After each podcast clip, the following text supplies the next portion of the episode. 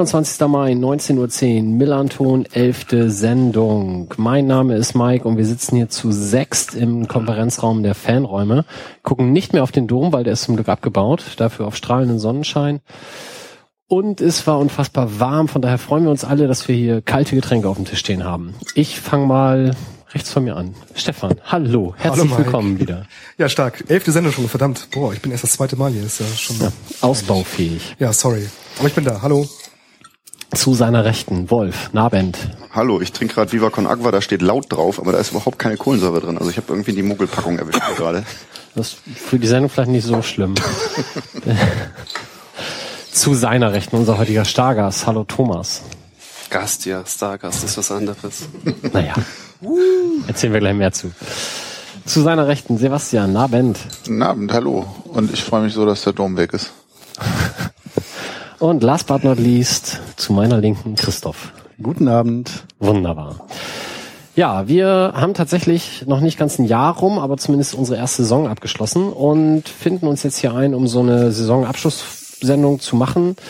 Aber tatsächlich wird der erste Teil damit bestritten werden, dass wir uns einem ganz speziellen Thema widmen. Und dazu ist besagter Gast da. Der Gast ist nämlich Thomas Meckle, der Trainer unserer U23. Ähm, zunächst mal vielen Dank, dass du dir die Zeit nimmst. Gerne. Und ähm, wir haben unfassbar viele Fragen an dich bekommen. Aber erzähl doch erstmal, wie geht's dir so mit deinem Team? Ihr habt noch ein Spiel. Es ist eine Saison, die relativ gut gelaufen ist. Wie, wie siehst du euch momentan? Bist du rundrum zufrieden? Wir haben ja schon am Anfang der Saison thematisiert, dass wir uns von Tabellenplätzen loslösen wollen, soweit es nicht darum geht, dass wir auf dem Abstiegsplatz stehen. Entscheidend ist bei den Jungs die Entwicklung. Und wenn man jetzt so sieht, wie sich die Jungs entwickelt haben, was wir für den Fußball spielen, wie es in der Hinrunde aussah, wie es in der Rückrunde aussah, dann ist das schon eine sehr gute Entwicklung, die die Jungs genommen haben. Und das ist jetzt mal so ein allgemeines, globales Fazit, dass die Jungs echt eine super Entwicklung genommen haben. Es war echt, echt eine schöne Saison mit ihnen. Wir haben, wir haben ganz viele 94er, Jahrgang 94 in unserem Kader, viele aus der A-Jugend, aus unserer U19 hochgeschossen, weil wir bewusst gesagt haben, wir wollen Talente ausbilden, wir wollen mit unseren eigenen Jungs arbeiten. Und da war klar, dass man am Anfang in so ein kleines Loch hineinfällt, aber wie sie sich da rausgekämpft haben, das zeigt schon von ungemeinem Charakter. Aber davon waren wir auch am Anfang der Saison, der Saison überzeugt, dass das ein sehr charakterstarker Jahrgang ist. Ich habe ähm, nach der Hinrunde gab's Platz 17 mit 16 Punkten und ich habe in der Winterpause auf, von Eva Kala auf Facebook gelesen. Ich bin total entspannt, weil das sind alles Leute, die aus der A-Jugend kommen und die werden in der Rückrunde schon ihre Punkte sammeln. Und wenn man jetzt guckt, noch ein Spiel weniger in der Rückrunde gehabt, trotzdem 27 Punkte, genau das, was du sagst, super gelaufen. Ähm, wir haben von unserem Hörer Stefan geschickt bekommen, ähm, wenn ihr gewinnt in Kloppenburg am Freitagabend, dann wäre sogar noch Platz 8 drin. Schlechter wäre maximal Platz 12, was noch erreichbar ist. Ähm, das wäre dann die gleiche Platzierung wie die Profis, wenn ihr Achter werdet. Ist das intern eure Benchmark, die ihr da erreichen wollt? Nee, wir, wir haben immer gesagt, dass wir das Maximum in der Rückrunde erreichen wollen. Nachdem wir dann in Flensburg nicht gewonnen haben, war klar, dass das Maximum der achte Tabellenplatz ist. Und das wollen wir jetzt auf Verderb erreichen, weil am Ende geht es immer darum, dass sich eine Fußballmannschaft Ziele setzt. Und wenn man am Ende keine Ziele mehr hat, dann ist die Spannung raus. Und wenn die Spannung raus ist, dann wird man auch weniger Spiele erfolgreich gestalten. Deshalb haben wir immer gesagt, wir wollen unbedingt den achten Tabellenplatz. Und deshalb bin ich auch froh darüber, dass, dass auch viele Fans mitfahren werden, viele U23-Sympathisanten, damit die Jungs da auch noch mal einen Kick bekommen, hey, wie geil ist es, dass da 100, 150 Leute wegen uns nach Kloppenburg fahren und dass sie da echt marschieren. Haben ein bisschen Probleme, hab gerade im Moment immer nur 19 Leute auf dem Feld, weil wir sehr viele Verletzte haben, Abstellungen, Abiturprüfungen, muss man auch alles mit einberechnen. Im Moment gerade, aber trotzdem glaube ich, dass die Jungs da am letzten Spieltag mächtig Gas geben werden. Sehr gut. Ja, aber denk mal natürlich, das war noch Zeit, ne? Fuß, als Fußballer und Abitur als komplette Gegensätze gesehen würden, da hätten wir das Problem gar nicht. Verdammte Bildung. Das, das ist die wahre Bildungskrise im Fußball. Ich bin hier für die albernen Einwürfe zuständig. Die Kompetenz sitzt gegenüber. Wir haben das hier sehr schön eingerichtet. Ja, ähm, wieder zurück zum, äh, zu den Sachfragen. Sachfragen, ja, sehr schön. Ähm, ich gestehe ja, ich habe relativ viele U23-Spiele gesehen, wobei die, die wohl beeindruckendste war die Fahrt nach Eichede über sämtliche Dörfer dieser Welt, wo man mit öffentlichen Verkehrsmitteln gar nicht hinkommt. Und das war für mich tatsächlich furchtbarer Amateurfußball. Mm, In der ersten Halbzeit gar nicht von uns, weil da haben wir ganz gut gespielt. Und dann haben wir uns von dieser, ich will nicht sagen Kegeltruppe, weil es klingt sehr abwertend, aber wenn ich die körperlich gesehen habe, sahen die teilweise so aus, so ein bisschen den Schneid abkaufen lassen. Jetzt, ähm, wir haben vorhin schon kurz gesprochen, nächstes Jahr kommen wieder sehr viele Adenjugendliche hoch. Wie erklärst du denen, dass man in Eichede ein bisschen mehr kämpfen muss? Ich glaube, das ist, das hat gar nichts mit Kämpfen zu tun, sondern, sondern die, die Jungs aus der U19 sind halt auch nicht gewohnt, dass sie gegen Männer spielen, die technisch und athletisch unterlegen sind, aber am Ende im Zweikampf richtig fies agieren. Sondern dann auch mal den einen oder anderen Spruch fallen lassen, über Härte unsere Jungs beeindrucken und das sind Erfahrungswerte, die sie da mitnehmen und dann machen wir es beim nächsten Mal besser. Aber Mike, du hast recht. Eichede war für mich, also das war für mich das allerschlimmste Spiel, weil ich habe es genau so gesehen wie du. Am Ende standen die dann im Trikot da, haben eine Kiste Bier gesoffen, im, im Trikot Hose an, Fußballschuhe aus, so wie wie bei Teutonia nach dem Spiel in der Kreisliga B.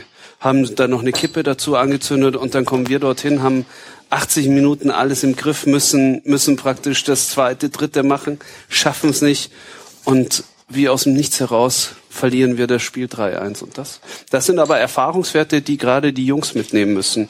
Und dann setzen sie es im Normalfall auch gut um. Da muss der Lerneffekt dann eintreten. Ist, Sebastian. ist es denn dann, wenn du jetzt von Erfahrungswerten sprichst und die sind irgendwie alle noch unglaublich jung, ist es dann vielleicht sogar besser, wenn man mal solche Negativerlebnisse drin hat, damit da auch was passiert? Oder wäre es optimaler, wenn ihr die ganze Saison alles gewinnt? Nee, ich glaube, diese, diese Negativerlebnisse prägen auch ein. Weißt du, wenn, wenn du jetzt dieses, wenn du jetzt so ein Spiel gewonnen hättest, dann hätten sie es gar nicht wahrgenommen, was sie eigentlich tun müssen, um Spiele zu gewinnen, sondern dann wird es als Normalität angesehen. Auch jetzt gegen Havelse. Havelse hat uns direkt vorne gepresst, hat zugestellt, hat mit einer Robustheit angelaufen, im Tempo angelaufen, im Männerfußball gut angelaufen. Und da waren die Jungs dann vom Kopf her noch gar nicht so schnell dabei. Und das sind alles Erfahrungswerte, aus denen sie lernen. Und am besten lernen sie daraus, wenn, wenn sie dann auch tatsächlich hinfallen. Das ist wie bei meiner Tochter. Wenn ich zu ihr sage, die Herdplatte ist heiß, guckt sie mich an, klar, Papi, die ist heiß. Ja, ja, klar. Aber am Ende glaubt sie es mir erst, wenn sie draufgefasst hat und dann die Schmerzen gespürt hat. Deshalb ist das, ist es dann auch, ist es auch ganz gut, mal solche negativen Erfahrungen zu machen. Aber insgesamt, glaube ich, ist es der Mix, der es ausmacht. Auf der einen Seite negative Erfahrung, positive Erfahrung. Und daraus entsteht dann eine Entwicklung. Aber die Entwicklung kann man als Trainer nur unterstützen. Am Ende müssen die Jungs dann durch die Tür gehen und das haben sie echt klasse gemacht. Du musst die Entwicklung aufnehmen. Wenn der Trainer sagt, Jungs, Eichede spielt robust Fußball, ihr müsst dagegenhalten, ihr müsst da bereit sein, ihr müsst euch jetzt darauf einstellen, was gleich kommt. Wenn dann einer äh, in der Kabine sitzt und sagt, glaube ich dem Trainer eh nicht, dann wird er gegen eine Wand laufen. Und wenn, wenn er das drei, vier Mal so sieht, dann ist dann auch kein Entwicklungsprozess zu sehen. Christoph. Ähm, wie verhindert man denn äh, oder wie vermittelt man dann Dinge, für die man die Erfahrung jetzt so noch nicht haben kann? Also am Anfang der Saison musstet ihr euch ja erst zusammenfinden, Team ja auch sehr jung, ganz viele aus der A-Jugend dabei, hattest du ja schon erzählt. Wie, wie erzählt man denen dann, dass sich das finden wird? Weil da können sie ja nicht aus der Erfahrung dann gehen, weil sie das auf dem Level ja noch nicht kennen. Da kommt das dann, hilft dir dann auch deine Glaubwürdigkeit, dass du das als, als Profi schon alles erlebt hast in guten und schlechten Phasen? Es geht gerade zu Beginn darum, eine eigene Strategie zu entwickeln. So, das heißt, wie wollen wir ohne Ball agieren, wie wollen wir mit Ball agieren, wie wollen wir in den Umschaltsituationen agieren, dass man ihnen gewisse Handlungsmuster oder Lösungsmöglichkeiten mit an die Hand gibt, dass sie dort schon mal Sicherheit haben. Das andere, deshalb versucht man ja auch gerade Testspiele gegen sehr robuste Mannschaften auszumachen. Das ist dann wieder das nächste Thema. Und so tastet man sich dann an eine Saison ran. Es ist ja genauso, wie du es gesagt hast. Am Ende glauben sie es halt nur, wenn sie es selbst erfahren. In der Hoffnung, dass es nicht, dass es gut ausgeht, aber manchmal geht's halt auch nicht gut aus. Aber die Erfahrung müssen sie machen, die haben wir alle in gewissen Bereichen gemacht, ob Fußball, Job oder wie auch immer. Aber da kann man sie dann nicht schützen. Also ausbildungsmäßig war es dann jetzt eine Saison wie vom Reißbrett quasi, ne? Alles erlebt, ein bisschen Hängephase gehabt und dann gemerkt, kommt trotzdem hin, aber auch nicht zu überlegen gewesen, sonst würden sie dann vielleicht abheben und so. Das siehst du ja, das siehst du ja gerade bei jungen Spielern. Du merkst, im Sommer, in der Sommervorbereitung, die Sonne scheint draußen, es ist bis 22 Uhr hell draußen, Glückshormone, sie freuen sich, dass sie in den, hell, dass sie in den Herrenfußball kommen, dass eine neue Aufgabe auf sie zukommt. Alle sagen, oh, ein toller Schnitt, jetzt kommt eine ganz eine tolle neue Erfahrung auf dich zu. Du spielst jetzt U23 bei St. Pauli Übergang Herrenfußball, da werden noch viel, viele Hormone ausgeschüttet dadurch funktioniert vieles, dann werden sie, äh, verlieren sie ein bisschen den Boden unter den Füßen, dann verlieren sie ein, zwei, drei Spiele und plötzlich fangen sie an zu überlegen. Dann wird schon mal herbstlicher draußen, kälter, dunkel draußen und, und plötzlich sind sie da in so einem Loch drin und aus dem Loch muss man die Jungs dann wieder rausholen. Wir waren in dem Loch auch drin bis, bis zum 14., 15. Spieltag. Dann kam Werder, wo wir schon echt gut gespielt haben. Wolfsburg haben wir echt gut gespielt, haben dann die Punkte nicht geholt und den Entwicklungsschritt hat man dann auch vom Ergebnis her am letzten Spieltag vor Weihnachten gegen Wilhelmshaven gesehen. Und da muss man dann auch wieder sagen, Dezember, Januar hatten wir dann keine Punktspiele und das sind dann auch wieder zwei Monate. Stellt euch nur vor, wie sich eure kleinen Kinder in zwei Monaten entwickeln. Und das ist dann auch bei Fußballern so. Dann sind viele Dinge automatisiert, dann sind sie im Kopf frei für neue Inhalte, für neuen Input und dadurch findet dann die Entwicklung und dadurch wird dann eine Entwicklung gefördert. Hattest du von den Spielen her Highlights, also das gerade das, das ähm, Wilhelmshaven-Spiel angesprochen? Danach kam dann gleich das Derby, was ihr auswärts dann ja gewonnen habt. Haben, habt ihr nach dem Derby-Hinspiel, was ja am Millantor war, mal gesprochen, dass das ein besonderes Erlebnis war, gerade im Vergleich zu den Heimspielen in der hohe Luft? Natürlich haben wir darüber gesprochen und war auch interessant zu, also für mich gab es dann zwei, zwei, äh, zwei interessante Beobachtungspunkte. Das war auf der einen Seite das Derby gegen den HSV, Millantor, viereinhalbtausend Zuschauer und das Spiel gegen den HSV, gegen, gegen eine Mannschaft aus der gleichen Stadt. Und das nächste Spiel war unser Live-Spiel am Montagabend gegen Meppen. Hm. Kameras waren aufgebaut, Field Reporter wie, wie beim Montagabend Live-Spiel. Man konnte sich schon ähnlich wie ein Profi fühlen. Wie gehen sie mit der Situation um? Und ich kenne ja meine Mannschaft auch ein bisschen. Äh, die sind, in, ähm, die sind beim Hinspiel im Derby eingelaufen, ganz klein gewesen, haben, haben nach links und rechts geguckt und konnten es gar nicht fassen, dass wegen ihnen viereinhalbtausend Zuschauer da sind. So, da hast du so richtig gemerkt, oh, oh ist das so, ist das spannend hier. Oh. Und, und da war der Fokus gar nicht auf den Fußball gerichtet. Und, und so haben sie dann auch Fußball gespielt. Nichtsdestotrotz haben wir dann das Spiel wegen eines Freistoßes verloren wir waren jetzt, wir haben jetzt nicht gut gespielt, aber weißt du, ich, ich versuche ihnen dann immer wieder mitzugeben, Leute, auch wenn es nicht gut war, was wir gemacht haben, 0-0 können wir immer mitnehmen. Wenn wir, wenn wir zumindest das verteidigen, das uns erkämpfen. Und wegen eines Freistoßes dann das Spiel zu verlieren, nur weil die Mauer nicht hochspringt, das ist dann eigentlich so das Bittere an der ganzen Kiste. Und das haben sie dann auch sehr gut hingekriegt. Und Highlight waren natürlich dann solche Spiele wie ein Mappen, also so die Rückrunde, wo sie dann ähm, viele Inhalte auch taktischer Natur umgesetzt haben. So wir haben Mappen echt 90 Minuten zerpflückt. Wir haben in Braunschweig fantastischen Fußball gespielt. Wir haben gegen Vicky über 90 Minuten einen kompakten, engen Block ausgespielt, was auch nicht so leicht ist, wo sich viele Mannschaften schwer tun. Also wir hatten da echt äh, Goslar Tabellenführer. Jetzt war ein Highlight war auch Bremen. Obwohl wir 3-0 verloren haben, das kannst du ja gar nicht sagen, dass du 3-0 verloren hast, aber wir haben echt sensationellen, guten Fußball gespielt, gerade in der ersten Halbzeit. Und das, da, da war schade, dass wir dann dementsprechend die Punkte nicht mitnehmen. Aber für mich ist immer wichtig, dass die Struktur stimmt, weil wenn die Struktur stimmt, dann ist die Wahrscheinlichkeit hoch, dass du mehr Spiele gewinnst, als dass du verlierst. Mhm. Ich habe ein, es gibt ja jetzt so ein bisschen die die Bestrebung oder oder die Überlegung, die U23 für die Profivereine nicht mehr verpflichtend zu machen, sozusagen. Und auch auf der anderen Seite oder parallel dazu ist sozusagen die die Spieler, die jetzt kommen, die jung sind, in der Jugend ausgebildet sind, die haben eine viel längere leistungsmäßige Ausbildung hinter sich. Und es gibt so die These, dass eigentlich so ab 18, 19 sozusagen der Übergang in den, in den Profibereich oder in den Herrenfußballbereich passieren muss. Also man könnte theoretisch sagen, die U23 verliert an Wichtigkeit und die A-Jugend wird sozusagen das neue, die neue äh, Leistungsliga oder die Subliga. Deine Meinung dazu oder dein? Vereins, vielleicht einmal so Vereinsperspektive, U23 ja, bleibt, soll, auch als Entwicklungsraum oder wie ist da so die? Äh, wir haben, wir haben das bei uns intern gar nicht diskutiert. Also es war für uns grundsätzlich klar, dass wir, dass wir unsere U23 nicht abmelden, weil wir die Wichtigkeit der Mannschaft sehen. Man muss ja immer eines sehen. Der Sprung U19, U23 ist schon ein riesiger Sprung. Aber der Sprung U19 Profis, der ist nochmal immens groß. Und wir sehen jetzt gerade, wie wichtig auch für Okan die Spiele sind. Mike, du hast es angesprochen in Eichede. Da hast du auch gesehen, dass Okan nach 66 Minuten mit Krämpfen auf dem Boden lag. Hm. Hing damit zusammen, dass einfach die Anpassung an das Training erfolgen musste. Also der hat, ist toll, dass er bei den Profis lernen darf. Er nimmt auch unglaublich viel mit. Er hat einen richtigen Sprung gemacht. Aber es war in dem Moment gerade zu viel für ihn. Spielen, trainieren, spielen, trainieren. Mhm. Das ist nicht schlimm, aber er hat sich selbst aus dem Loch wieder rausgekämpft. Bei ihm hat man es am deutlichsten gemerkt, das ist so dieses Loch, dieses körperliche Loch, auch von dem ich spreche, bei Spielern Übergang U19, U23 zum Herrenfußball, weil es doch nochmal ein anderes Tempo ist. Aber gerade aus dem Grund ist eine U23 für mich wichtig. Und der nächste Punkt ist natürlich, wenn wir einen Max Meyer hätten oder einen Draxler oder einen Götze, dann könnte man sagen, U19 schicken wir zu den Profis durch. Aber solche Spiele haben wir halt hier nicht, sondern wir kann müssen. kann man das beurteilen? Kann man das? Ja, kann Wolf. Man, nee, nee, ich bin neugierig. Ich finde das total spannend. Also ich finde das klasse. Du hast also Okan Kurt hast du gesagt.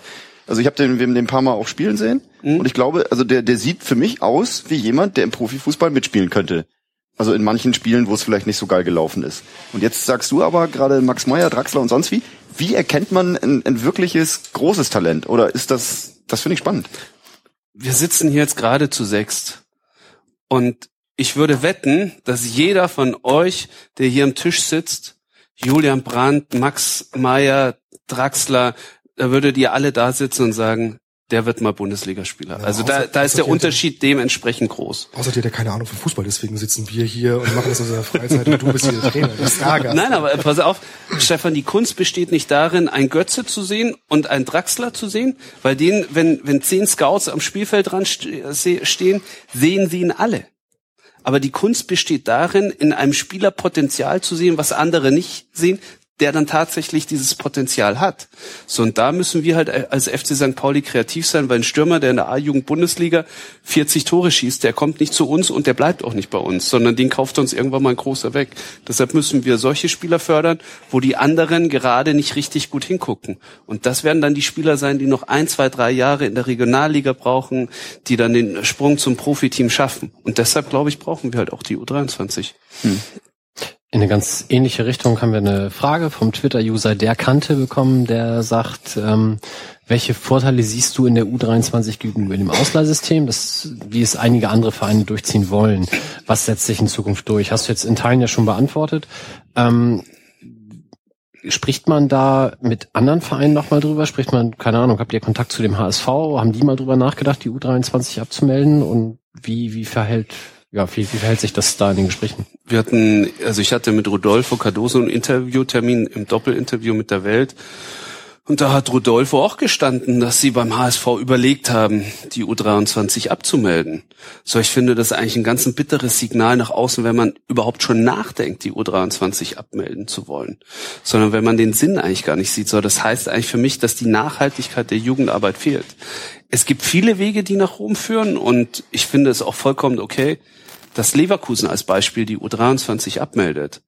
Weil Leverkusen versucht das Prinzip zu verfolgen, zu sagen, wir haben drei, vier, fünf Top-Talente in der U19, die schaffen direkt den Sprung zu uns in die Profis, beziehungsweise zu den Profis von Bayer Leverkusen.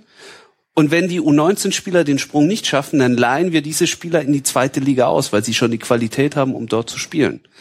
Aber wir brauchen doch jetzt keinen, wir, die Spieler, die aus unserer U19 in den Herrenbereich kommen, sind für keinen anderen Zweitligisten interessant, logischerweise, weil sonst könnten sie auch bei uns bleiben, beziehungsweise sind auch für weniger Drittligisten interessant, weil dafür die Masse an Spielern zu groß ist, die sich Drittligisten aus der vierten Liga ziehen können. So von daher gesehen bleibt uns aktuell eigentlich nur das Modell der U23. Würdest du das anders sehen, wenn wir in der ersten Liga spielen? es kommt drauf an, welche Ansprüche man in der ersten Liga hat. So ein Verein wie Bayer Leverkusen hat den Anspruch, permanent Champions League zu spielen. Und da wird die Ausbildung, da ist es natürlich, da wird's richtig dünn in der Ausbildung, weil Spieler für die Champions League auszubilden bedeutet, dass du auf einem anderen Qualitätsniveau ausbilden musst als ein Verein wie der FC St. Pauli, der aktuell in der zweiten Liga spielt und jetzt hypothetisch, wie du gerade sagst, erste Liga spielt. Da da kommt es halt drauf an, wo man sich einpendelt. Aber es wird immer schwieriger, Talente auszubilden. Nichtsdestotrotz sehen wir auch an Mainz und Freiburg, dass es auch für diese Vereine wichtig ist, eine U23 zu haben, wo sie immer wieder Spieler durchschieben. Aber das ist ja auch die Erklärung. Ich bin ein bisschen enttäuscht von Christoph, der ist heute ein bisschen lahm, was gute Sprüche anbelangt. Ich hoffe, man versteht mich ob des Knisterns. Ja, das, ähm, ist, aber das, das ist jetzt hier die kosmische Strahlung, die über die Phantomspeisung aufgenommen wird. das, was du gerade erklärt hast, äh, Thomas, ist ja dann auch schon die Begründung dafür, warum Rodolfo Cardoso dann sagt, äh, der HSV überlegt, die U23 abzumelden. Haben Sie kurz thematisiert, ja. Also Aber haben Sie haben sich jetzt dagegen entschieden. Ja, vielleicht nur kurzfristig. Die haben ja den Anspruch. Schönere Meldung wäre gewesen, U23 überlegt, den HSV abzumelden. Aber naja, gut. Frauenfußball haben sie auch schon abgemeldet, oder? Der HSV meldet absolut alles ab, glaube ich. Das, äh, bis auf die Leute, die niemals absteigen. Die werden nicht abgemeldet. bis auf den Dino. genau. Ja gut, der HSV hat ja momentan auch noch die Problematik, dass die U19 am Wochenende, wenn es doof läuft, oder wie auch immer, wenn es so läuft, dann äh, kann die U19 noch absteigen aus der A-Jugend-Bundesliga und dann ist der Schritt natürlich nochmal ein ganz anderer. Aber gut, das ist nicht unsere Sache. Die üben den Abstieg mit der Jugend. Das ist doch so das ist ein ganzheitliches Konzept, meinst du? Das ist so, ja. Du meinst, die erfahren das jetzt schon? Die erfahren das jetzt dann, schon. was sie in den kommenden genau. Saisons zu ertragen genau. haben. Gut. Die sammeln die Abstiegserfahrung, die dann später benötigt wird, um das dann auch im Profi-Herren-Fußballbereich zu schaffen. Ich glaube, dieses HSV-Paradoxon, das äh, ist schon irgendwie, das macht schon Sinn. Ich glaube, es muss da irgendwas geben im Weltgefüge, das dazu führt, dass man mit 27 Punkten und ich weiß nicht, wie viel 75 Gegentreffer so, das, das irgendwie funktioniert. Das kann auch, glaube ich, nur bei einem Verein funktionieren. Das ähm, ich befürchte, auch ein A-Jugendabstieg wird daran nichts ändern. Leider. Ja, die, die müssen auch verlieren bei Union und Erfurt muss gleichzeitig gegen Rostock punkten. Also es ist nicht so wahrscheinlich, aber es könnte passieren. Ähm, großes Thema, was wir jetzt im Übersteiger letztens hatten, ist ein Artikel von Ronny, den, ähm, der ja beschreibt, was mit dem Spielort der U23 passiert. Vielleicht gerade die, die es nicht gelesen haben, ganz kurz zusammengefasst. Es ist ja so, dass wir seit einigen Jahren an der Hohe Luft spielen. Vorher hat die U23 an der Weidmannstraße gespielt, was ja sehr viel Heimelliga war und auch einen großen Beliebtheitsgrad bei den Leuten, die da waren, zumindest hatte, was sicherlich kaum jemand von der Hohe Luft behaupten wird durch die sehr hohen Zäune dort. Jetzt ist es so, dass der Verein bekannt gegeben hat, wir spielen nächstes Jahr in Norderstedt, im Edmund Plumbeck Stadion, wo auch Eintracht Norderstedt seine Heimspiele austrägt, was nicht sonderlich viel schicker ist als die Hohe Luft, aber wahrscheinlich ein bisschen günstiger. Und das, was im Artikel, glaube ich, für die meisten dann die Neuigkeit war, ist, danach will man zurück an die Weidmannstraße. Magst du da mal was zu sagen? Also der Ausgangspunkt für uns war einfach, dass, dass die Zusammenarbeit mit bestimmten Personen bei Victoria schlecht war. So gerade was so die Platzverhältnisse angeht, das war zwischenzeitlich eine tatsächliche Vollkatastrophe. Also es war für eine Mannschaft, die vieles fußballerisch lösen muss und gegen Herrenmannschaften nicht über lange Bälle und den zweiten Ball kommen kann, echt ein Problem. Sieht man vielleicht auch so ein bisschen an unserer Heimbilanz, dass wir zu Hause schlechter abschneiden als auswärts, weil wir teilweise auswärts bessere Plätze zur Verfügung haben. Der erste Punkt war da, dass wir gesagt haben, in der Ausbildung brauchen wir einen besseren Platz für die Mannschaft. Das war der erste Punkt. Der nächste Punkt war natürlich, und das war auch ein ganz entscheidender, dass wir sagen, wir sparen uns bei Norderstedt ein bisschen Geld und ich bin gerade und die und der Umbau der Weidmannstraße kostet natürlich auch ein bisschen Geld. Wir sind da seit Oktober dabei, holen uns Kostenvoranschläge ein und ich, ich, ich kann euch jetzt schon genau sagen, was ein Stabmattenzaun verzinkt, Höhe 1,63 125 laufende Meter, was das kostet. Weil, warum, weißt, warum weißt du das? Musst, musst du dich da um Zäune kümmern? Das mache ich alles, weil das, weil das so, ich bin, ich bin auch mit dem Thema angetreten. Ich glaube, Stefan, darüber haben wir uns auch vor der Saison unterhalten. Habe ich mich auch mit Roger unterhalten. Dass, dass die U23 eine Identität braucht. So, ich bin ja selbst, ich bin 97 aus München gekommen und immer wenn ich bei den Profis nicht gespielt habe, durfte ich bei unserer U23 spielen. Und das war, das ist auch ein Teil meiner St. Pauli-Identität, wo ich den Verein darüber kennengelernt habe, wo ich Freunde gefunden habe in der U23. Wenn ich mich noch an den letzten Pfennig erinnere, die Bier, äh, die Bierkistendiskussionen, das waren total geile Geschichten, die Spaß gemacht haben. Und das ist auch ein Teil meiner Identität. Und ich finde es unglaublich wichtig, dass Spieler aus der U23 auch zum Austausch mit Fans kommen. Wie es an der Weidmannstraße möglich ist, wie es äh, an der Sternschanze möglich war, aber wie es jetzt bei Wiki leider nicht möglich ist. Zu viele Zäune, kein Flair, wenig Zuschauer. Das ist, Wiki muss man halt sagen, auch Norderstedt, muss ich fairerweise zugeben, ist halt nicht unser Kiez. Das ist fairerweise zugegeben. Gut. Ja, ja, ist nicht so.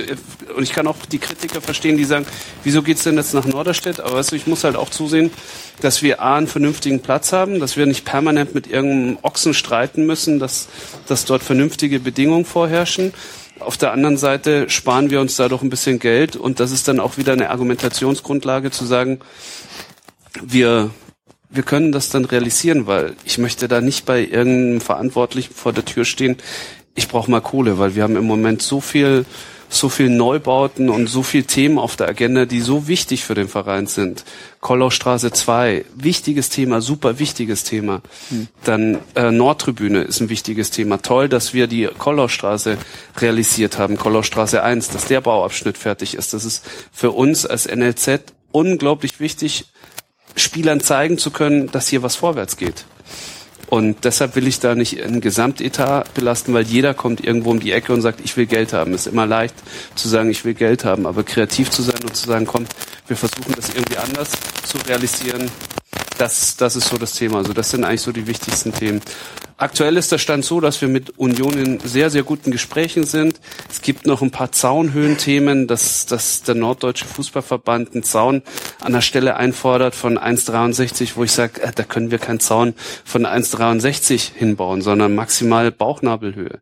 Weil das macht auch Union nicht mit. Dann spielen aktuell sechs Teams noch auf dem Platz. Das heißt, dass man zusehen muss, dass dort dass dort Union Kunstrasenplatz bekommt, aber wir haben jetzt dort ein Jahr Zeit, dann kann man mal zusehen, dass man, dass man das Ganze realisiert. Aber echt, aber der Rasenplatz macht doch irgendwie so ein, also ein Freiland von Sonne beschienener, von Wind bewehter Rasenplatz, der eigentlich einen ganz guten Eindruck macht. Also wenn man so oberflächlich drauf guckt, oder ist das täuscht das? Das täuscht. Also okay.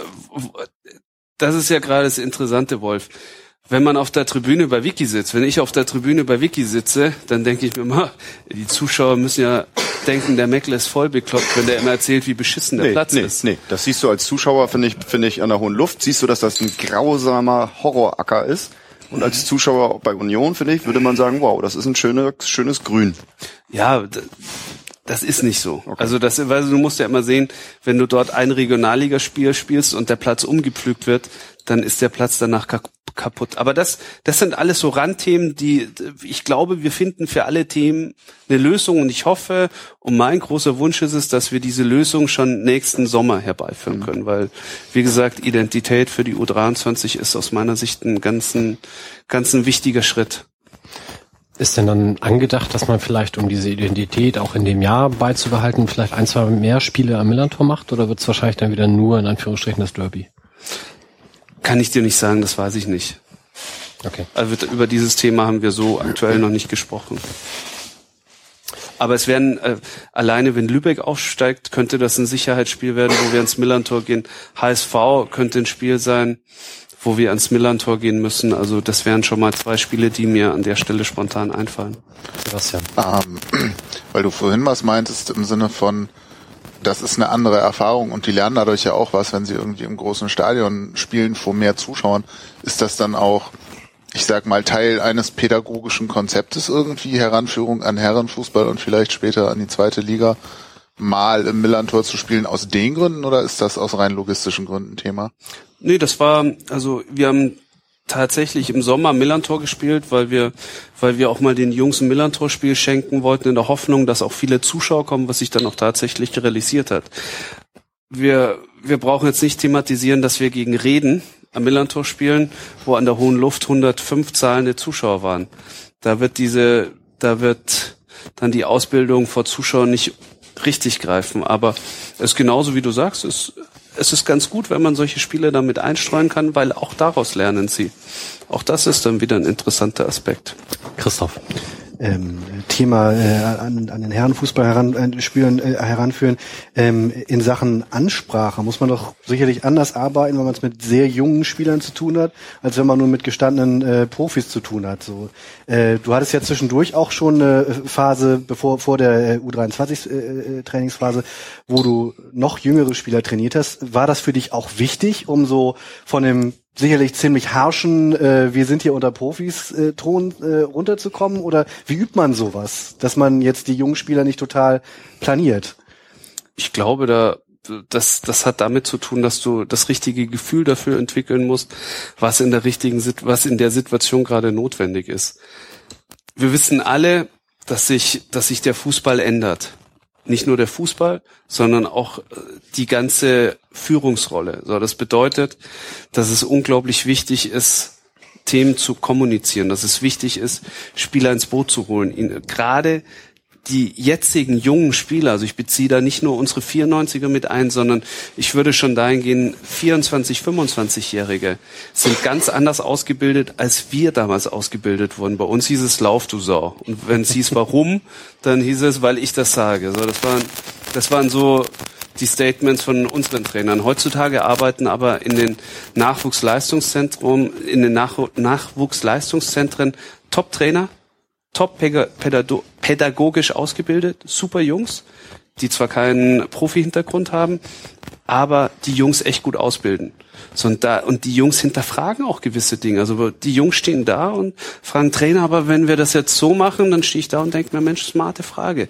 Echt gute Frage. Zum Glück hat jemand diese Frage gestellt, weil dann ist wieder klar geworden, dass, dass dieses Thema noch nicht ganz klar ist. Ich versuche gewisse Dinge zu erklären aber es ist immer so dieses Thema Sender-Empfänger.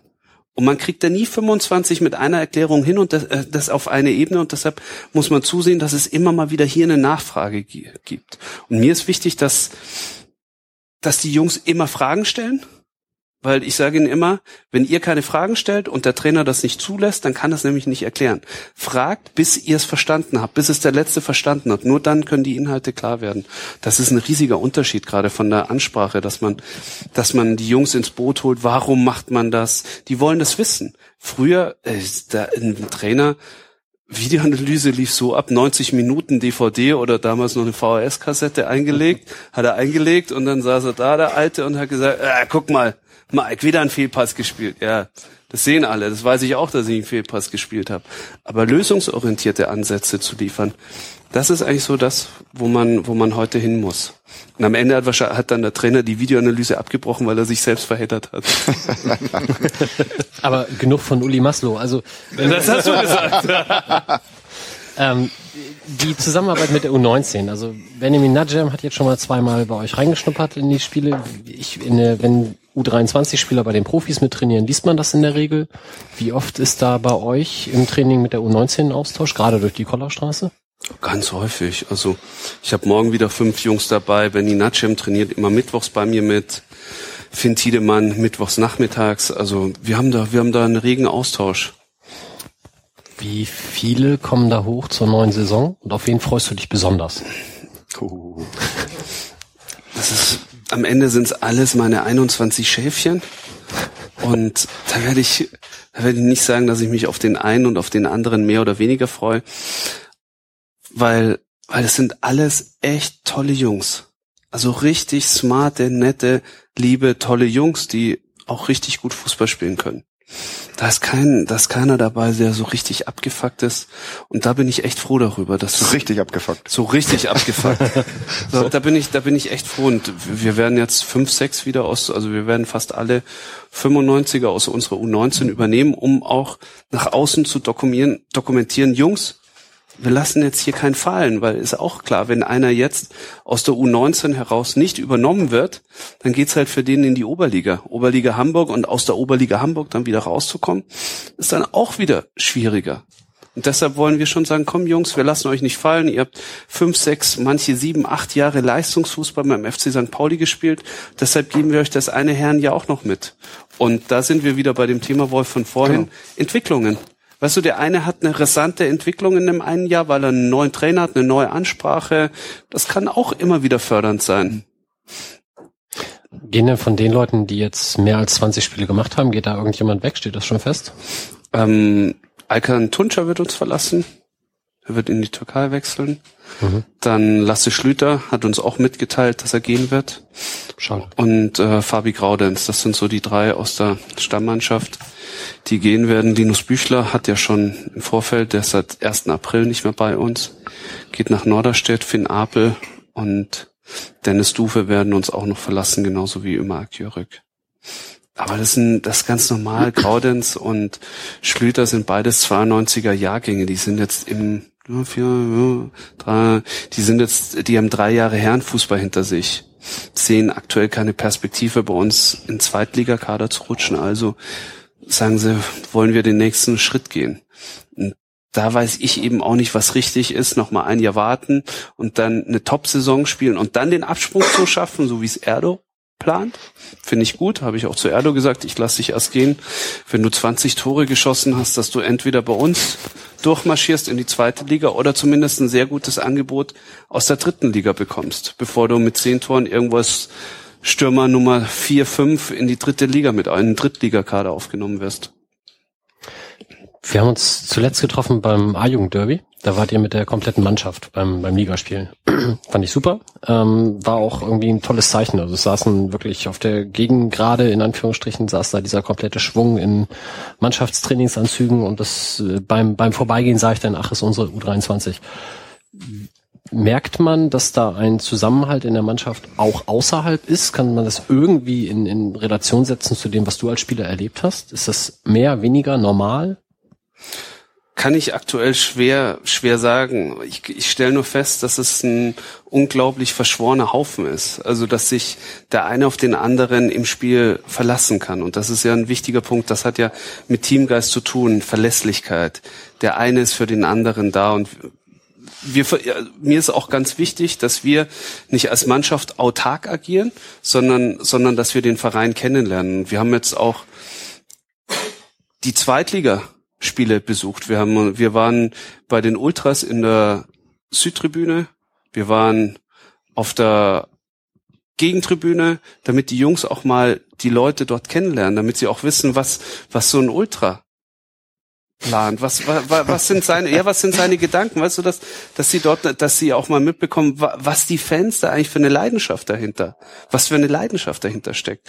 Und ge genauso wollen wir natürlich auch sagen, hey, wir sind ein NLZ und wenn unsere U19 gegen den HSV spielt, sind wir für euch da. Wir sind für euch da, dass wir, dass wir uns alle unterstützen. Und das ist doch so der Punkt, der Teamsport ausmacht wir spielen doch alle Teamsport oder wir spielen alle Fußball oder haben Mannschaftssport ausgeübt, weil wir mit anderen zusammen Erfolge erringen wollen und nicht als Einzelsportler, als Tennisspieler da alleine im Pokal hochhalten wollen. Das ist doch eigentlich das Schöne. Und ich versuche das immer wieder in die Mannschaft hineinzubekommen, dass, dass wir ein Team sind, aber dass wir auch ein Verein sind und dass wir ein richtig geiler Verein sind. Sebastian. Ähm, Weil es hier, glaube ich, ganz gut reinpasst. Uli Girl von Twitter hatte eine etwas längere Frage gestellt, die ich mal versuche zusammenzufassen auf ähm, in, in so einem Kontext aus Teamsport, Zusammengehörigkeitsgefühl, auch mal was zusammen unternehmen und ich sage jetzt mal FC St. Pauli mit irgendwie Hintergrund und politischen Werten und weiß ich nicht. Ähm, siehst du da irgendwo oder hast du auch eine pädagogische Verantwortung, die die Jungs da weiterzubringen? Siehst du die und wie lebst du das oder oder nutzt das? Ja, logisch habe ich auch eine pädagogische Verantwortung den Jungs gegenüber, aber ich habe jetzt die Frage nicht ganz verstanden, okay, muss ich dir ehrlich gestehen. Also den ersten Teil, ja, politische Verantwortung, pädagogische Verantwortung, logisch. U19, das sind 94er, ja, das ist ein 94er Jahrgang und das sind alles ganz sensible Spieler, die haben so viel im Kopf. Abiturprüfung, wie es Christoph schon gesagt hat, vor 20 Jahren kaum möglich, dass einer von den Buffern Abitur schafft die haben, die haben unglaublichen Stress. Und da hat man eine große Verantwortung den Jungs gegenüber. Und da gibt's auch viele Sorgen, viele Nöte, die man sich, in die man sich immer wieder hineindenken muss als fast 40-Jähriger wie ich. Und deshalb ist es, deshalb versucht man ihren Zugang zu finden, dass man sich die Probleme nicht erdenken muss, sondern dass man den Zugang darüber findet, dass sie einem die Probleme selbst erzählen, dass sie merken, ja, der Trainer ist hart, aber ich kann zu dem Trainer eine Emotion aufbauen und kann gewisse Dinge mit dem Trainer thematisieren. Ich glaube, Hintergrund der Frage bei Kerstin war ja auch so ein bisschen das, das Ganze, was am Ballermann passiert ist. Stefan hatte dazu auch noch eine Frage. Er, er greift ganz schnell das Mikrofon. Ich habe extra so eine elendlange äh, Frage gestellt, weil ich dachte, ich muss Verstehe ich jetzt schon wieder nicht. Du Stefan hat eine Schriftrolle in der Hand, muss man unseren Zuhörern sagen. Die Schriftrolle sieht sehr lang aus. Hier stehen viel tollere Sachen auf deinem Zettel, Mike. Wie zum Beispiel 2000 bis, äh, nee, 2002 bis 2005. Steht irgendwo Verein, den ich nicht lesen kann, bei Thomas Meckle. Da hast du doch dein Praktikum gemacht zu deiner Studienzeit und jetzt versuchst du mich da reinzureißen, ne? Nee, ist eine Da habe ich dich noch mit der Hansa-Kogge auf der Stadt. Brust rumlaufen sehen, Stefan. Ist das, ist das so? Erzähl mal, Thomas. Finde ich Ja, interessant. Also und jetzt Stefan bestreitet Schatz, er das Stefan. Stefan Schatz hat in Rostock gelernt. oder Ja, so. genau. Sein, sein Praktikum gemacht während seines Da Studiums. hätte ich bestimmt mehr gelernt als bei Heiko damals. Aber naja, ähm, ich Da habe war er Fanbeauftragter bei Hansa Rostock? Ja, genau. Ich hab neulich im gelesen. Praktikant. Ich habe neulich im Kiezgänger gelesen, ich sei in Osnabrück geboren. Fand ich auch super. Ja, aber lenk doch mal nicht ab, aber das ist doch total hochinteressant, ey. Meine, meine Frau fragte mich, hä, du bist in Osnabrück geboren? Sag mal, ihr wart zur gleichen, ihr wart zur gleichen Zeit in Rostock. Oh, das sollten wir weiter stricken, Thomas. Ja, das ist total gut, das ist geil. Wir, wir, Ist waren das zu, jetzt- wir waren zur gleichen Zeit in, in, in Rostock. Wir haben da, ähm, Wir haben uns da beide- kennengelernt. Ja, wir haben uns da, wir haben uns da so, allerdings beide so wenig Geld verdient, dass wir zwischendurch noch so Ostseefahrten anbieten mussten. Da haben wir uns dann damals selbstständig gemacht mit. Ja, Völliger Humbug. Wir haben keine Zeit. Komm, mach ernsthaft. Wir haben keine Zeit. Also ernsthaft. Keine Ganz- Zeit, das ist ehrlich. Ich meine, nur, es ist es Tatsache. Du Völliger warst, Schwachsinn. das, ich, ich hätte es geglaubt. Halten Ich hätte es geglaubt, du So, als, als schöner, und Thomas meint auch, dass es wahr ist. Also Leute, das ist die Frage Wahrheit oder Lüge. Ich glaube Thomas. Also, ich, ich wollte gefragt haben, ähm, in Bezug nehmend auf diese ähm, Ballermann-Geschichte, ich finde, ich, soll ich es vorlesen? Ich habe es schon geschrieben. Vielleicht sagen wir mal ganz kurz für die, die nicht dabei waren, äh, was am Ballermann denn passiert ist, beziehungsweise wie es hier Stefan ankam. war bestimmt Steht dabei. hier, Ballermann, T macht den Pröpper, eine Gummipuppe ziert die Vereinsfahne, der lokale Boulevardjournalist, also der von dieser komischen Ballermann-Zeitung, schreibt auf Facebook, wären die Kollegen Fußballmillionäre so nett gewesen wie die Kicker von RB Leipzig, wären sicher schönere Bilder rausgekommen, peinliche Nummer vom FC St. Pauli, dem sogenannten volksnahen Verein. Ähm, dann schreibe ich dazu. Nun gönnen wir sicher alle dem Team die wenigen Tage im Jahr, auf, äh, an denen sie mal richtig auf den Putz hauen können. Und so richtig überraschend kann es mich auch nicht, wenn ein Haufen Twents, schreibe ich hier, süß, ne, von mir, ähm, die sonst nie saufen, mal die Sau rauslassen. Dazu war es ja auch noch eine Mottofahrt. Wir wissen alle selber, wie Mottofahrten beim Fanland St. Pauli aussehen, deswegen darf ich mich gar nicht so weit aus dem Fenster lehnen. Hallo, hallo, hallo, Moment mal. Hätte ich es gerne, hätte ich's So, gerne jetzt, ey, Leute, ganz ehrlich, ey, das ist mir zu viel, zu viel gequirlt. Mottofahrt, Halt Helden der Kindheit ist gut, ist super. Wie war die Mottofahrt der Profis? Ja, aber wir hatten auch schon, wir hatten auch schon Auftritte Oh Mann, im, im, im Volkspark mit äh, Wir sind die Assis vom Kiez und Ja, okay, gab's wir auch, hatten- aber die letzte hatten Mottofahrt war eine ja, die- Top-Mottofahrt. Die letzte Mottofahrt war super. Wir hatten aber auch schon, wir hatten auch schon, ich habe mich mit Sven neulich gemacht, wir hatten auch schon Mottofahrten, äh, Europawahl mit mit mit dem Typen äh, mit Hitlerbärtchen und äh, Uniform und einem Galgen dabei. Das könntest du dir heute auch nicht mehr erlauben, aber sowas gab's halt alles mal.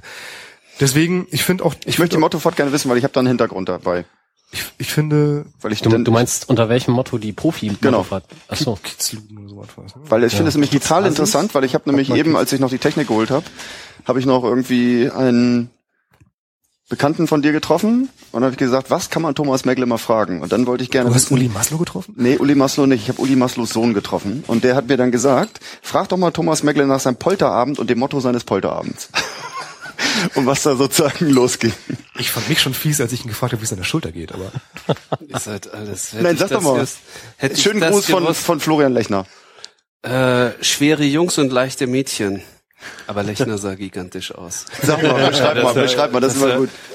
Das, äh, Lechner kam, glaube ich, im komplett weißen Anzug, so ein bisschen Al Capone, hat den Hut auf und äh, Brusthaare, ein Toupet mit Brusthaaren. Also das war echt, war echt gigantisch. Das war, das war das Motto. Ich finde so ein Motto auch gar nicht schlimm. Ich war auch schon auf solchen Motto-Partys und ich finde es überhaupt nicht schlimm, wenn man es vernünftig macht. Und ähm, worauf ich aber mit meiner sehr langen, weit ausholenden Frage hinaus wollte, ist, dass ich trotzdem das Gefühl habe, dass eine Gummipuppe auf der Vereinsfahne in Arenal am Strand irgendwie doch komisch rüberkommen muss. Wenn man dann halt auch noch liest, dass die sich offensichtlich dem, wie auch immer, es ist auch nur der Ballermann-Zeitungsreporter gewesen, aber er fühlte sich offensichtlich im Gegensatz zu den Spielern von Red Bull und von Paderborn paar Tage später von unseren Spielern so blöde angekackt, dass er halt meinte, gut, dann hau ich halt die Fotos raus, die ich hab. Ähm, meine Frage, ähm, was können wir tun, damit sich sowas ändert? Also wir haben, also ich, ich glaube, das liegt ein bisschen daran, dieses äh, Verhalten da am Ballermann, und damit meine ich gar nicht Lennart Pröpper, sondern wie gesagt eher die Gummipuppe, ähm, ist das ein Zeichen dafür, dass die, dass die aktuelle Mannschaft so wenig St. Pauli verstanden hat? Können wir was dafür tun, dass sie mehr versteht? Und da du ja nun hier bist und nicht für die Profimannschaft sprechen kannst, ähm, habe ich dann auch so toll reingeschrieben. Ich weiß, ihr habt ja auch ähm, ähnlich wie den Stadtteilrundgang, den wir früher gemacht haben vom Fanladen, den inzwischen der Verein selber macht, hab, hast du ja auch mit, dein, mit deinem jungen Team äh, zu Saisonbeginn so eine Schnitzeljagd durchs Viertel gemacht. Reicht uns das? Sind wir damit auf einem guten Weg, sind wir damit gut ausgestattet, müssen wir mehr machen. Jetzt hast du auch schon viel erzählt im Vorwege, äh, sowas wie das A-Jugendspiel, wie, wie Stadionbesuch mit der Mannschaft finde ich zum Beispiel ziemlich super, wusste ich vorher auch noch gar nicht. Ähm, gibt's, reicht das? Ich glaube, jeder ist so an der Stelle gefordert, dass er immer wieder viele Kleinigkeiten einfordert. Weißt du, da geht es zum Beispiel darum, gehe ich zur U19, bin ich demonstrativ im St. Pauli-Anzug da, gehe ich in die Südtribüne rein und lernen die Ultras kennen. Dort entstehen Gespräche. Dort aus diesen Gesprächen heraus entstehen Emotionen. Und das muss man so oft wie möglich herbeiführen. Ich Problem ist natürlich gerade bei solchen Ballermannfahrten, man muss sich ja das echt so vorstellen, das ist vollkommen niveaulos. Also, muss, also da braucht ja keiner um die Ecke kommen und sagen, Ballermann, ähm, alles toll, es ist, es ist einfach niveaulos und ich glaube, dass dort einfach nicht nachgedacht wurde und da die Gummipuppe hingehängt wurde, Promille sind im Spiel, das ist, das ist dann natürlich schon ein Problem. Und wenn, wenn dann dieses Foto entsteht, ein Foto äh, erzeugt ja eine Reaktion. Und wenn man nur sieht, wie dieses Foto aussieht, dann sieht es natürlich richtig beschissen und richtig unglücklich aus. Lenny war über die Situation auch, der war, der war erschüttert darüber. Das ist, man lässt sich dort, man lässt sich dort als junger Spieler von gewissen Dingen anstecken. So, was, was dort los ist, das ist ja, also, das ist ja unfassbar. Kann man sich gar nicht vorstellen. Und er war selbst erschüttert darüber, was dort passiert ist. Also Lennart T. sieht man irgendwie, wie er sozusagen seinen Pimmel rausholt, ja. weil er einen Eimer pinkelt und das ist mit dem Teleobjektiv fotografiert davor, ist eine Frau, es sieht aus, als wenn er einer Frau hinten an Rücken ja. pinkelt. So, so sieht das Foto aus und ja. ja einfach nur, einfach nur weil es ja, niemand jetzt sieht, oder? Richtig, aber weißt du, er war selbst erschüttert darüber. Es, es sind, es ist dort etwas entstanden, ein Foto, und ein Foto ist ja eine Momentaufnahme. Aber die natürlich brutal und das Foto sieht natürlich auch brutal aus. Mhm. Da hast du, da hast du vollkommen recht. Also wir können alle Klischees rausholen und jedes Klischee passt auch. Das muss man fairerweise auch sagen. Nur es geht halt darum, man muss beurteilen, in welcher Situation das entstanden ist. Aber viel wichtiger für mich ist, Wolf, und das ist eigentlich für mich das Entscheidende. Der Junge ist 20 Jahre alt. Meine Güte, fragt mal Kai Dittmar, was wir alles dort veranstaltet haben, in welche Fettnäpfchen wir dort reingetreten sind. Da werde ich mit fast 40 jetzt rot, Wolf. Was dort, das stimmt, was dort, was dort weiß, passiert ich weiß nicht, ist. Ob weißt der Sonnenbrand du, ist oder die Scham. Aber, aber das ist, das ist einfach, das ist einfach ein junger Spieler macht Fehler. Das ist ganz normal. Aber viel entscheidender ist für mich die Reaktion, dass er derart geknickt über seinen Fehler ist, über, dass er derart traurig darüber ist, dass man merkt, das passiert nicht nochmal, dass mhm. dort zum Nachdenken angeregt wird. Und deine Frage, Stefan, kann man da mehr tun? Logisch, man kann immer an jeder Stelle mehr tun, aber es muss zum Austausch zwischen Spielern und Fans kommen. Und das ist das Entscheidende, weil die Spiel, weil die Fans den Spielern näher bringen müssen, was St. Pauli ist, weil du weißt es nicht vom ersten Tag an. Gleichzeitig muss da aber auch ein Interesse des Spielers bestehen. Klar. Wobei, wie gesagt, ich, ich meine gar nicht Lenny T. Das ist gar nicht, also darüber rede ich mich überhaupt nicht auf. Das bin ich voll, vollkommen bei dir. Der trinkt die ganze Saison nicht, der macht Leistungssport und dann trinkt er mal zwei Bier, die ballern ihn dann in der Hitze da auch mächtiger rein als, als, als uns eins mhm. hier. Und äh, da haben wir alle genauso viel Scheiße gebaut in dem Alter, das bin ich komplett bei dir. Ich, mir geht's eher um sowas wie, wie tritt der Verein, wie, wie tritt ja. das Team dort auf? Ja mit Polizeiflatterband, Gummipuppe, St. Pauli-Fahne, patzig dem Reporter gegenüber. Das, das sind eher so Sachen, wo ich mich drüber aufregen könnte. Lenny T, finde ich, das, der, der hat seine Lektion gelernt. Da tut's mir eher leid, dass er jetzt so im Fokus stand. Das hat er gar nicht verdient. So, das, äh, so, so schon war das gar nicht. Aber, aber die, die, die ganzen Begleitumstände fand ich tatsächlich eher erschütternd und das fand ich so ein bisschen schade, dass, dass, dass das so passieren musste irgendwie. Aber ja, bin ich bin ich vollkommen bei dir bin ich vollkommen bei dir. Aber das ist auch wieder ein Erfahrungswert, ein Lerneffekt, wo man sagen muss, ach du Scheiße, eine Puppe neben der St. Pauli fahren. Also es gibt ja zwei Dinge, die nicht zusammengehören. Und das sind genau diese Themen. Genau, genau diese zwei Dinge. Wo Hast fährt, du vollkommen recht. Wo fährt die U23 hin? Und was macht ihr da? Bist an, du dabei? An die, an die Ostsee. Nein, wir fahren nirgendwo hin. Meine, unsere Reise wurde abgesagt. Nein, aber äh, Stefan, du hast vollkommen recht. Also brauchen wir nicht drüber, brauchen wir nicht drüber sprechen. Also oder sollen wir drüber sprechen, dass das, dass das genau ja, aber das wäre doch, das wäre doch auch interessant zu gucken, irgendwie, weil äh, ihr habt auch Scheiße gebaut oder ihr seid auch losgefahren. Gab es da den gleichen Fokus? Wart ihr genauso auf dünnem Eis oder gab es einfach Fettnäpfchen oder äh, Sachen in ähnlicher Kategorie, die ihr machen konntet, ohne dass das sozusagen Öffentlichkeit gefunden hat? Guck mal, damals gab es ja noch nicht mal Handys, geschweige denn Handyfotos. Mhm. Sondern heutzutage stehen die Leute am Strand und machen und machen, machen dann mit ihren Handys Aufnahmen, Filme, was da alles dabei ist. Also du bist heute ganz anders im Fokus. Du kannst heute, guck mal, was die Bildzeitung da veranstaltet mit dem Bildleserfoto. Ist doch ganz klar bewusst. Mhm. Gib mir ein bisschen Kohle, wenn du ein Foto machst, was für uns interessant ist. Mhm. So und so locken sie die Leute. Und das ist an der Stelle das Gefährliche. Und da kommen noch andere Themen dazu, wie Facebook, wie Twitter und solche Themen. Also wenn einer in der Halbzeit auf Facebook einen Kommentar schreibt oder kurz vorm Spiel, dann fragst du dich auch, wie kommt sowas zustande? War auch schon Thema bei ein, zwei Bundesligisten, weil es vorgekommen ist. Aber genau das Thema Handyfotos war bei uns null ein Thema. Hm. Guck dir, guck dir das Thema Sportschule Malente an mit oder Schumacher oder oder was war da los 82, was der Breitner alles erzählt hat. Das kam alles gar nicht raus. Nur heutzutage ist man halt da mehr öffentlicher Mensch. Viel mehr als damals. Aber mit den Fotos braucht, ja, logisch, hast du recht, Stefan. Gut, dann, dann kann ich jetzt schon verkünden, wir machen also dann, im, ich glaube 30. Mai 2015 machen wir eine Mottofahrt nach Berlin. äh, schwere Jungs und leichte Mädchen zum Pokalfinale, so wie wir uns dann qualifizieren und dann zeigen wir mal, wie es vernünftig gemacht werden kann. Ich finde diesen negativen Touch jetzt nicht gut, dieses so wir uns ja. dann qualifizieren. Also das, ne, egal. Ja, ich Entschuldigung. Ich, ich denke zu dem Thema Ballermann, es gibt ein sehr, sehr lesenswertes Statement des Aktionsbündnisses gegen Sexismus und Homophobie. Das werden wir auf jeden Fall verlinken. Quintessenz neben dem, was wir eh schon gesagt haben, war auf jeden Fall auch, dass auch die St. Pauli-Fanszene sich etwas bedeckter halten kann, was stumpfes Übernehmen des Boulevards äh, anbelangt. Ich denke, das können wir an der Stelle auch nochmal betonen. Genau, und ich finde auch ganz wichtig, dass wir auch immer wieder betonen können, und da müssen wir uns alle gegenseitig auf die Schulter klopfen, wir sind ein Verein, da passiert sowas, das geht dann einmal hoch durch alle Medien und dann setzen sich aber die Leute zusammen und auch die Vereinsführung und die sportliche Leitung sagt, ja natürlich nehmen wir uns die Zeit und setzen uns mit dem Aktionsbündnis zusammen innerhalb von 24 Stunden und darüber berichtet dann wiederum niemand, leider, außer wir jetzt hier. Ja, das Aktionsbündnis hat es ja aber auch geschrieben, also fand ich ja. auf jeden Fall eine super Stellungnahme auch. Okay. Haben wir noch kurz, Themen, Thomas? Ich, ich, ich, ich hätte noch kurz noch gefragt Thomas. haben, ob, äh, ob eigentlich Fabian Boll jetzt auch dann in die Identitätsarbeit der Jugend eingebunden wird. Habt ihr euch da auch schon unterhalten, so dass äh, ihr könnt ja gerade aufgrund eurer extrem guten langen Kenntnis des Vereins sicherlich den den Jungs eine ganze Menge beibringen, ne? euch die Bälle zuspielen sozusagen. Ja, muss man mal sehen. Äh, Boller ist da in finalen Gesprächen und dann schauen wir mal, wie die Gespräche enden werden wenn es denn so ist, würde auf jeden Fall identitätsfördernd dort auftreten. Ist ja immer gut. Wer ist dann der Good Cop? Wer ist der Bad Cop? ich meine, gerade bei ihm liegt die Frage ja sehr nahe. Liegt sehr nahe.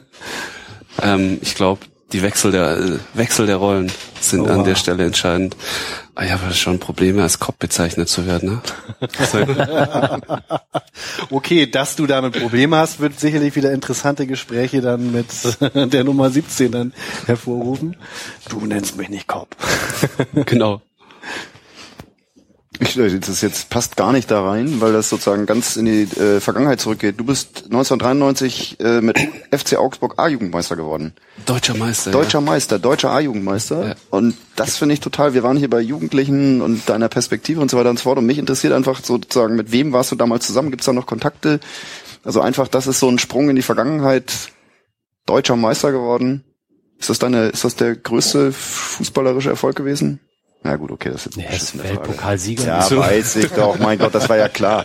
Das ist in diesem Vereinsmantra war das klar, dass das eine Sackgasse ist. Aber mir ja, interessiert. Ja, pass auf, das, ähm, das war schon interessant zu der damaligen Zeit, Anfang der 90er oder auch ähm, Mitte, Ende der 80er war der FC Augsburg eine richtige Talentschmiede vom FC Augsburg haben den Sprung Bernd Schuster geschafft, Kalle Riedle, Aumann, Dieter Frey, Tuchel war ein Jahrgang vor mir dran, der, der hat noch den DFB-Pokal gewonnen. Dann mit mir zusammen Ilan Manzis, der dann Torschützenkönig von der Türkei wurde, Frank Gerster, der, der dann zu Bayern München ging, Michael Rösele, der bei Köln und Düsseldorf gespielt hat. Dann der Trainer von Illertissen, Holger Bachtaler, war damals ein riesiges Talent leider ein bisschen zu schwer und nicht schnell genug, aber ein sehr guter Fußballer. Das waren alles so die Jungs, die, die bei uns gespielt haben. Und das war, also war vollkommen irre, dass wir, wir, wir haben jedes Mal damit gerechnet, dass wir ausscheiden, dass wir, dass wir wieder eine auf den Arsch kriegen und plötzlich gewinnen wir in Köln, wir gewinnen in Bremen und dann gewinnen wir auch noch das Finale gegen Kaiserslautern. Aber jetzt frag mal nach der Position. Frag mal nach der Position. Ich habe rechter Innenverteidiger Hätte gespielt. ich gerade drauf Unfassbar. Hätte ich gerade gesagt so und gegen Carsten Janker im Viertelfinale. Gegen Carsten Janker in der Manndeckung gespielt. Okay. Damals auch schon null Tougher Tore. Janker oder hat er ab und zu dann doch mal? Wie bitte? Damals, damals auch schon null Tore Janker oder hat er dann doch noch mal? Nee, da in der Jugend war der war der ziemlich gut. Da haben sie ihn aus Rostock extra nach Köln geholt, weil er als Top-Talent galt, weil er als eines der Top-Talente galt. Ich wollte dich auch gerade fragen, was du sozusagen dann aus deinen Erfahrungen als Jugendspieler jetzt in die, also das ist jetzt Jugendtrainer ist jetzt bescheuert, aber wenn du mit 19-Jährigen arbeitest, was du da mitgenommen hast und wenn du jetzt sagst, das körperliche Rangehen und so, dann wäre das eins. Gibt es irgendwas anderes? Ja, wenn man jetzt wieder zur Ernsthaftigkeit zurückkehrt, dann ist es hier genau das Thema, was ich gerade mit Stefan besprochen habe. Man muss immer bedenken, wie habe ich mit 17, mit 18, 19, 20 reagiert? Was habe ich denn dort für Gedankengänge gehabt? Und ich versuche mich immer wieder in diese Gedankengänge zurückzuversetzen und versuche zu überlegen, wie war meine damalige Denkensweise eigentlich? Im Gegensatz zu meiner heutigen, weil es verändert sich ja unglaublich viel. Und da versuche ich mich immer wieder in die Jungs hineinzudenken, wo können ihre Probleme, Sorgen sein, ihre Nöte, was, was denken sie denn aktuell, welche Erfahrungswerte haben sie gerade? Und dann versuche ich das eben zu beurteilen und versuche dann die richtigen Maßnahmen zu treffen oder die manchmal liege ich falsch, manchmal liege ich richtig, aber ich glaube, das ist in meinen Augen unglaublich wichtig, dass man, dass man versucht, sich in die Jungs hineinzuversetzen. Das ist ja wie bei dir. Du trainierst ja auch eine Jugendmannschaft. Nicht mehr, nee, ich habe bei Sternschanze aufgehört. Hast aufgehört? Aber, Ja. aber es war ja auch immer wichtig, die Sorgen und Nöte von Kindern zu kennen oder Ehrlich, von ich habe Jugendlichen. das genau andersrum gemacht. Ich habe da irgendwie versucht, mein Ding, mein Ding durchzuziehen und damit bin ich dann auch kläglich gescheitert, weil ich die, weil ich nicht anerkannt habe, dass die Trainerkollegen ganz andere Ideen haben und das war sicherlich ein klares Scheitern, sich nicht in die, ich bin kein Mädchen, ich habe Mädchen trainiert, aber es wäre sinnvoll gewesen, sich in die Gedankengänge und in die Emotionalität von Kindern und Jugendlichen reinzudenken, dann hätte ich eine größere Chance gehabt. Aber alles gut. Sorry, dass Jetzt- ich jetzt- einen wunden Punkt getroffen Nein, nein, habe. das ist kein Wunderpunkt. SC Nienstädten wäre das Ding, da sind wir uns mal begegnet irgendwie. Dein Berater ist Vater gewesen von einer Spielerin, mit der wir da aufgelaufen sind, ne? Also Thomas Ja, Gottfried. genau, und, genau. SC Nienstädten. Machst du da noch was?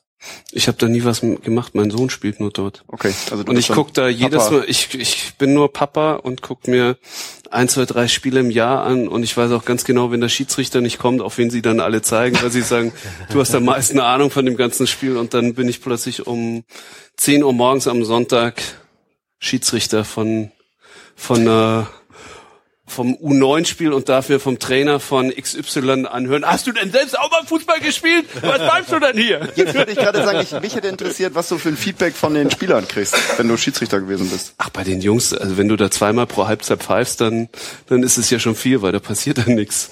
Du musst in die eine Richtung zeigen beim Einwurf oder in die andere, aber gefault wird er dann nicht. Oder das Rennen, es ist sehr dankbar. Schlimm sind immer die Eltern und die Trainer. Das wollte ich gerade fragen. Ich habe jetzt ja einen, der Energiejugend spielt und ich stelle mich jetzt mal schon demonstrativ auf die andere Seite des Feldes, Ja, genau. weil ich das nicht ertrage bei diesen ganzen ehrgeizigen Vätern und Müttern zu stehen, die alle durcheinander schreien, alle ständig den Schiedsrichter bepöbeln. In der G-Jugend, das sind Fünf- und Sechsjährige. Mhm. Ist das, äh, kannst du da irgendwie zumindest in der, in deiner Mannschaft, also in der deines Sohnes Einfluss haben oder ist das hoffnungslos? Ich nehme da überhaupt keinen Einfluss, weil, weil ich möchte, dass man so eine eigene Identität hat und nicht Sohn von, sondern ich möchte, dass er als eigene Person wahrgenommen wird. Und deshalb möchte ich da am Fußballplatz so wenig wie möglich auftreten, weil dort ist ja der Schatten am größten auf dem Fußballplatz, weil dann heißt es immer, guck mal, wie spielt er, wie hat Papi früher gespielt. Und deshalb versuche ich mich aus dem Thema gerade ganz bewusst rauszuhalten, weil am Ende ist es ein Hobby von ihm. Ich finde es wichtig und ich finde es toll, dass er einen Mannschaftssport sich ausgesucht hat, aber ich habe da null Ambitionen, sondern für mich ist wichtig, dass er Spaß hat. Und wenn er keinen Spaß mehr hat, dann kann er aufhören. Dann soll er was anderes machen, wo er wieder den Spaß findet. Deshalb versuche ich mich da echt ganz, ganz, ganz weit zurückzuhalten. Ich meinte jetzt auch eher Einfluss auf die Eltern, dass die ja. bitte mal die Fresse halten. Nein, aber das, ja, das ist mir schon klar. Aber ich versuche, ich versuche in keinster Weise dort okay. Einfluss auszuüben, weil es mir immer negativ ausgelegt wird nach dem Motto, hm. was, was will er eigentlich? Was will er uns jetzt erzählen? Er kommt jetzt von oben herab, will er uns jetzt erzählen, wie wir uns hier zu verhalten haben. Du weißt okay, auch, ja. dass die ganzen Eltern, dass die ferngesteuert sind am Platz. Das sind Menschen aus ganz normalen Schichten, die dann plötzlich am Fußballplatz vollkommen durchdrehen, wo man sagt, ey, was bist denn du für ein Assi? Und die, und die haben sich null unter Kontrolle. Das ist ja Wahnsinn. Ja, leider ist so. Ja. Ja, ich glaube, wir könnten noch locker zwei Stunden weiterreden. Leider rennt uns die Zeit weg und Thomas hat noch einen Termin. Ich habe jetzt, wir können ruhig weitermachen, weil, weißt du, mein Auto springt nicht mehr an und ich muss jetzt eh eine Stunde auf dem ADAC warten. Aber Stefan muss los. Für uns. okay. Fünf Minuten habe ich noch. Dann muss ich los. Ich habe hab nämlich im Gegensatz zu Thomas mein Motorrad zwar auch in die Werkstatt gebracht, aber ein Leihmotorrad, was fährt vor der Tür stehen und kann nach Hause fahren. Wie geil. Yeah. Ich hätte noch tatsächlich eine sportliche Frage, nämlich ähm, es gibt ja noch zwei Entscheidungen in der Regionalliga am Wochenende. Einmal wer steigt auf, Wolfsburg oder Werder? Weil Wolfsburg. Wer kommt? Also Wolfsburg. Äh, unser Meister geht in die Relegation gegen, ah, okay, ja, gegen Große Asbach. Ich glaube, dass dass es nicht so leicht wird für Wolfsburg, Meister zu werden, weil sie spielen jetzt gegen HSV und gegen HSV hatten sie schon öfters Probleme. Mal sehen, wie sie mit der Drucksituation zurechtkommen. Am Ende, glaube ich, werden sie es dann trotzdem machen, aber es wird nicht so leicht, wie viele denken. Und dann kann man das liegenübergreifend vergleichen gegen Groß Asbach. Wie sieht das aus? Irgendeine Idee? Grundsätzlich ist es so, dass die Westliga die stärkste Liga von den fünf Regionalligen ist und dann kommt schon die Nordliga. Norden, dann geht's weiter Süd, Südwesten, Nordost und Süd sind so angeblich die schwächsten Ligen, aber am Ende sind, glaube ich, alle Meister der Ligen relativ gut und so ein Groß Asbach spielt echt eine tolle Saison und wir wissen ja alle, in zwei Spielen ist so viel möglich. Also ich, ich mag das nicht beurteilen, wer sich dann dort durchsetzt. Man hat es ja letztes Jahr gesehen, dass Red Bull Leipzig mit Ach und Krach Lotte geschlagen hat, dass, dass Holstein Kiel gerade so aufgestiegen ist, dass der zweite aus dem Südwesten sich gegen 60 durchgesetzt hat, gegen die U23 von 60. Also schwierig, schwierig zu beurteilen. Aber am Ende ist ja Wolfsburg mit Mörder Italien die Saison gegangen und müsste das dann allein schon aufgrund der Qualität schaffen, Scheithauer in der Spitze. Also das ist, das ist halt dann schon Qualität. Zweite Entscheidung, die noch aussteht, fahren wir denn nächstes Jahr wieder nach Eichede? Oder schafft es Vicky doch noch? Gute, gute Frage.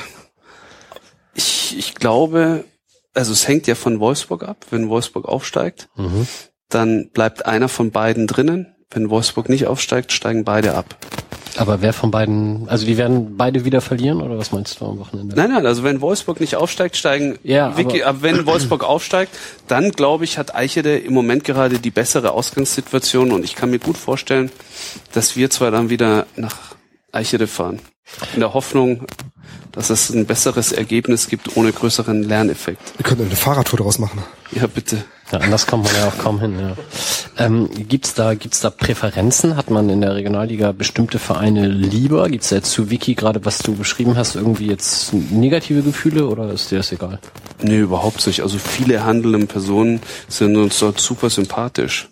Es geht um ein, zwei Personen und deshalb deshalb ist es da im Handling schon schwieriger. Aber weißt du, wenn es nach mir geht, dann scout ich lieber bei Wiki als dass ich nach Eichede war. So, von daher gesehen habe ich eine klare Präferenz, die aber Eichede gegenüber respektlos wäre. Okay. Das ist ein reiner Eigennutz. Jetzt kommt die das große Eingeständnis, ich habe keine Ahnung, wo Eichede liegt. Was ist das? Warum rauchen da alle? Wieso ist das so schrecklich? Gibt es irgendwie Beschreibung? Ich stelle mir tatsächlich so Eichede als rauchende Schlote in nein, nein, nein, nein, nein, nein, auf dem Spielfeld. Die U23 ist schon mindestens 43 Jahre alt, alle gefälschte Ausweise. Mein, mein Urgroßvater, Industriegebiet. Mein Urgroßvater war Pastor in Eichede. Das ist ein ganz idyllisches genau. Örtchen in der holsteinischen Schweiz ist das schon, aber so gerade so Anflüge bisschen das Kreis Stormann. Kreis Stormann, Ahrensburg die Ecke, so Pi mal Daumen. Ach, so nah. Ja, ja. ja. ja aber du kommst halt dort nicht hin. Außer mit dem Mannschaftsbus am Sonntag. also es ist tatsächlich sonntags nicht mit öffentlichen Nahverkehr erreichbar. Ich glaube, das nächste ist dann irgendwie schon Nee, jetzt sage ich schon was Falsches. Also und dann musst du von da aus so eine gefühlte Dreiviertel bis ganze Stunde zu Fuß gehen. Also wenn du nicht motorisiert bist, dann hast du da verloren. Wie nehmen die Einheimischen dann diese Besuche von auswärtigen äh, Gästen wahr? Ist das dann so ein bisschen jedes Mal alle zwei Wochen ist quasi unheimliche Begegnung der dritten Art da oder sowas? Also es klingt schon sehr weit weg dafür, dass es so nah dran ist. Ja, das ist so wie Bornreihe. ist egal, Scheiße, jetzt kommen hier die also ich, ich finde auch gerade Eichel ist ein schönes Beispiel für, wie man einen Regionalligaplatz halt nicht kaputt machen kann, weil die haben das einigermaßen hingekriegt. Die haben einen kleinen Zaun eingezogen, einmal von oben nach unten auf der Tribüne, um da quasi einen Gästeblock abtrennen zu können. Und der Pressesprecher ist mit meiner Kollegin zusammen, deswegen kann ich da so ein bisschen aus dem Nähkästchen plaudern. Die haben tatsächlich ein Problemspiel oder Sicherheitsspiel im Jahr, nämlich das äh, von deren Zweiter gegen den VfB Lübeck, weil die beide in der Schleswig-Holstein-Liga spielen. In der Regionalliga war da, glaube ich, nicht ein Sicherheitsspiel dabei und gegen uns waren es knapp 1000, ich glaube 900 Zuschauer oder sowas. Das war auch schon relativ viel. Und äh, ansonsten kommt da halt nur Lübeck mit seiner ersten Mannschaft mit 1000 Leuten an, ansonsten ist da tote Hose. Sebastian. Passt nicht ganz rein, aber weil wir hier gerade noch eine Frage über Twitter gekriegt haben, vielleicht kannst du da ja noch kurz was zu sagen. Woran liegt es, dass seit circa fünf Jahren keine Spieler aus der U23 in die Nähe vom Stammspieler bei den Profis kam. Kann man das so pauschal beantworten? Weil darauf kein Wert gelegt wurde. Okay. Zack. Wie, schaut es jetzt perspektivisch aus? Also wie unterhält man sich darüber dann? Also ich meine, kann man natürlich dann sagen, ich lege darauf Wert. Äh, woran erkennt man, dass darauf Wert gelegt wird? Oder hat sich da jetzt was geändert in der Politik? Ja, also Rashid Asusi will dort Nachwuchsarbeit betreiben. Und das war halt vorher nicht der Fall. Und deshalb ist jetzt der Fokus mehr auf der Nachwuchsarbeit. Deshalb, die Bedingungen sind auch jetzt besser, muss man auch ganz klar sagen. Vorher waren die Bedingungen nicht gut mit dem Brummerskamp. Jetzt sind die Bedingungen für eine Leistungsmannschaft besser. Man, man hat bessere Möglichkeiten, Spieler an sich zu binden. Früher konnten wir viel über unser soziales Konstrukt punkten, was Schule angeht, Schule in Verbindung mit Fußball. Da, da sind wir ganz weit vorne, was dieses Thema in der Nachwuchsförderung angeht. Aber jetzt haben wir auch wesentlich mehr Talente. Du musst ja immer mal sehen, 2006 kann ich mich noch an eine äh, Mitgliederversammlung erinnern, wo Markus Schulz meint, das Damoklesschwert hängt über uns. So, da hattest du halt kaum Kohle für, für eine Jugendarbeit. Klar, mehr als andere, aber du bist hier im Umfeld mit dem HSV, du bist hier im Umfeld mit Wolfsburg, die alles, was nur ein bisschen Talent hat, wegkauft. Wenn man sich vorstellt, dass Julian Brandt bei uns vor drei Jahren vor der Tür stand und gesagt hat, für mich geht es eigentlich nur darum, entweder zu Wolfsburg oder zu St. Pauli, der wollte zu uns kommen. Aber am Ende sagt halt auch, ja, ein gewisses Mindestmaß muss halt dann vorhanden sein. Und wenn er dann die Wolfsburger Strukturen sieht, dann sagt er auch, ah, ich würde so gerne, aber es geht halt leider nicht so. Und jetzt hoffen wir halt, dass wir gerade solche Jungs ziehen, dass wir solche Jungs kriegen, dass wir da immer wieder mehr Jungs kriegen. Und wir haben jetzt einen guten 94er Jahrgang, das war ein guter Jahrgang. Und deshalb sind da auch schon die Grundvoraussetzungen leichter, um auch wieder Spieler aus der U23 an den Profikader heranzuführen. Wir haben sie, wir haben regelmäßig haben jetzt Kulikas, Jakubiak, Baxter Bahn, Graudenz oben mit trainiert. Das sind schon mal vier Stück. Äh, Bahn wird jetzt auch die Vorbereitung oder hätte die Vorbereitung oben mitgemacht. Leider hat er sich aktuell schwerer verletzt. Was schade ist für den Jungen, aber, aber wir haben da jetzt ein paar Jungs dabei, wo man sagen kann, ja, die können den Weg gehen. Es gibt viele auch, die den Weg in die dritte Liga gehen können oder wo wir jetzt einfach auch mal die Entwicklung abwarten. Explodiert da jemand? Wer hätte vor oder wer hätte 2007 gesagt, dass ein Marco Reus und ein Großkreuz bei Dortmund spielen und für die national für Deutschland na, zur WM nach Brasilien fahren. Ich meine, die haben wir bei uns alle im Stadion spielen sehen. Gute Spieler, toll gemacht, aber Dortmund hat die auch weggeschickt. Und da sieht man, was da alles noch für ein Potenzial in den Spielern steckt. Und wenn man ihnen die Zeit gibt und sie sich entwickeln können. Und da hoffe ich halt, dass in den nächsten ein, zwei Jahren da Spieler dabei sind, die dann den Sprung auch wieder nach oben schaffen und dann auch mutig entschieden wird, dass man den Spielern auch die Möglichkeit gibt zu spielen, weil das eine ist im Kader dabei zu sein, das andere ist aber auch den Mut zu haben, Spieler reinzuwerfen. Da, ich gucke ja auch mal links und rechts, was, was machen Trainer. Man kann über Luis van Gaal schimpfen, wie man möchte, aber es war schon eine geile Entscheidung, dort zu sagen, ich knall dort einen Müller rein und ich knall dort einen Bartstuber rein. Das muss man schon mal ganz ehrlich sagen. Ist nicht meine Führungsphilosophie, aber der hat die reingeworfen, der hat Mut bewiesen. Kommt natürlich auch aus der holländischen äh, Mentalität heraus, äh, Jugendspieler ausbilden zu wollen und auch die Chance geben zu wollen, aber, aber es zeigt doch, dass es, dass es funktioniert. Wir haben noch eine sehr philosophische oder sehr weit gefasste Frage vom User Oleg gekriegt. Wie findest du die Entwicklung beim FC St. Pauli in den letzten zehn Jahren? Ich habe schon mal nachgefragt, wie meinst du das denn genau? Also er meint so äh, mehr das drumherum, also die Infrastruktur etc. Und vielleicht auch kombiniert noch mit der Frage, die wir von Franco bekommen haben, wann übernimmst du denn die erste? Also vielleicht kann man das so fassen, was haben wir in den letzten zehn Jahren gut gemacht? Was hätte man besser machen können? Und wo siehst du vielleicht unseren Verein in fünf Jahren mit dir dann als Cheftrainer? Ich glaube, dass wir, dass wir ziemlich vieles richtig gut hinkriegen. Wenn ich mich noch daran erinnere, was hat, was gab's für einen Streit zwischen Aufsichtsrat und Präsidium? Was war da alles los? Und die Streitkultur beim FC St. Pauli funktioniert. Wir streiten uns, wir diskutieren, wir machen und wir tun, genauso wie Stefan es gesagt hat. Aber am Ende kommen wir meistens immer auf den grünen Nenner und kriegen viele Meinungen unter einen Hut. Das ist eine Geschichte, die aus meiner Sicht sehr gut funktioniert. Hat sich viel getan, gerade infrastrukturell, wenn man das Stadion sieht. Tolle Stadion. Auf der anderen Seite habe ich natürlich auch noch im alten Millantor gespielt und es ist so eine gewisse Ambivalenz bei mir entstanden. Die alten Zeiten waren schon cool, Neuzeiten Möglichkeiten kommen mit dem neuen Stadion, hm, wenn ich da das alte Millantor noch sehe.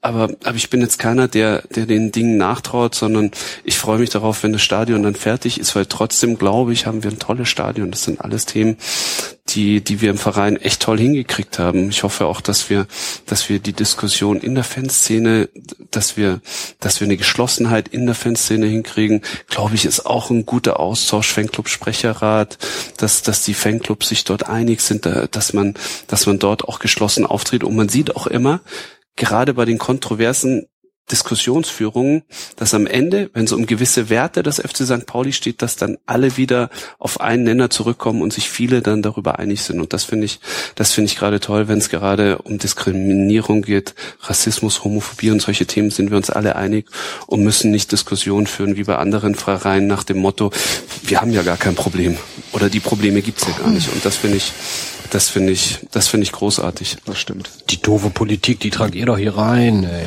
Genau. Glaube ich ein schönes Ding. Wir haben gerade Blindenfußball-Bundesliga gespielt gegen Chemnitz, was so ein bisschen, mit dem wir ein bisschen befreundet sind. Die haben einen neuen Torhüter. Ich meine, das kann man eigentlich nicht erzählen. Aber es war so, dann waren wir umgezogen, wir haben 1-1 gespielt, wir hätten die eigentlich wegschießen müssen. War, war blöd, wir haben das schnellste Tor der Liga gekriegt. Irgendwie nach vier Sekunden hat's geklingelt, weil wir noch nicht auf dem Platz waren. Aber am Ende der Torhüter Patrick, der hatte ein T-Shirt an schwarz mit grün drauf und dann stand so irgendwie Kinderschänder wegspritzen drauf so oder sowas in der Richtung. Also es war vorne was drauf und hinten was drauf.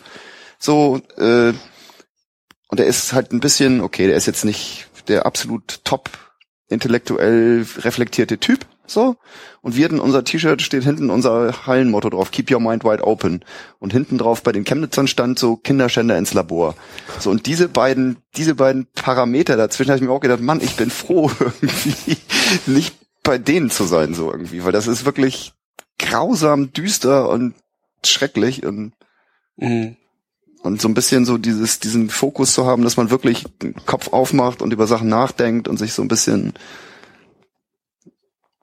in dieser doch, ja, weiß ich nicht, einfachen Fußballkultur sozusagen ein bisschen, ja, mit offenem Visier sozusagen oder mit offener Überzeugung oder auch die, die Art, wie wir sozusagen, oder wie gerade die Diskussion über Lennart war oder sowas in der Richtung. Es ist da eben nicht stumpf auf eine Spur draufspringen und äh, alter Scheiß Sexist, bla blub, äh, bla, sondern auch reflektiert, wie kommt es dazu, wie ist sowas entstanden? Und das ist, glaube ich, echt ist toll, dass man solche Diskussionen führt, dass ja. man auch hinter die Kulissen guckt und sagt, wie kommt es dazu?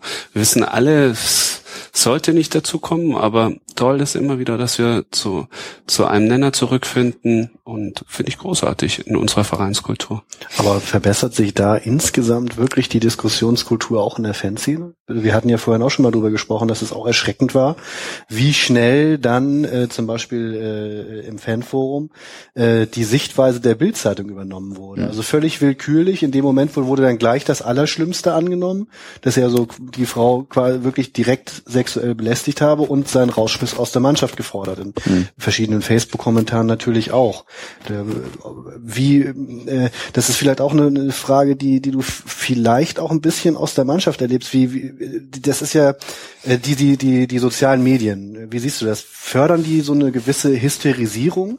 Wie bringt man das Profis dabei, sich da auch mental davor zu schützen? Das waren ja Sachen, vor denen ihr euch damals noch nicht schützen musstet. Hm ignorieren. Also ich muss dir ganz ehrlich eins sagen, Christoph, wenn heutzutage jemand unter Hallodri 73 seine Meinung kundtun kann, dann ist das für mich keine Diskussion, sondern das ist, da schreibt jemand was und es interessiert mich nicht. Sondern Diskussion ist für mich, wenn ich mich mit Menschen unterhalte und fachlich gute Argumente auf den Tisch kommen und dann Austausch entsteht und dann der eine die, an, die anderen Argumente akzeptiert beziehungsweise vielleicht sogar übernimmt. Aber alles andere ist doch ganz klar, wenn du heute aus der Anonymität heraus schießen kannst. Das ist doch das Leichteste. Das kennen wir doch immer in allen Bereichen. Hinter dem Rücken wird gesprochen. Das ist nichts anderes in den ganzen Foren, dass man dort, dass man dort nicht unter seinem realen Namen schreibt, sondern dass man dort von hinten heraus Leute anpiekst. Und das finde ich, finde ich echt grenzwertig.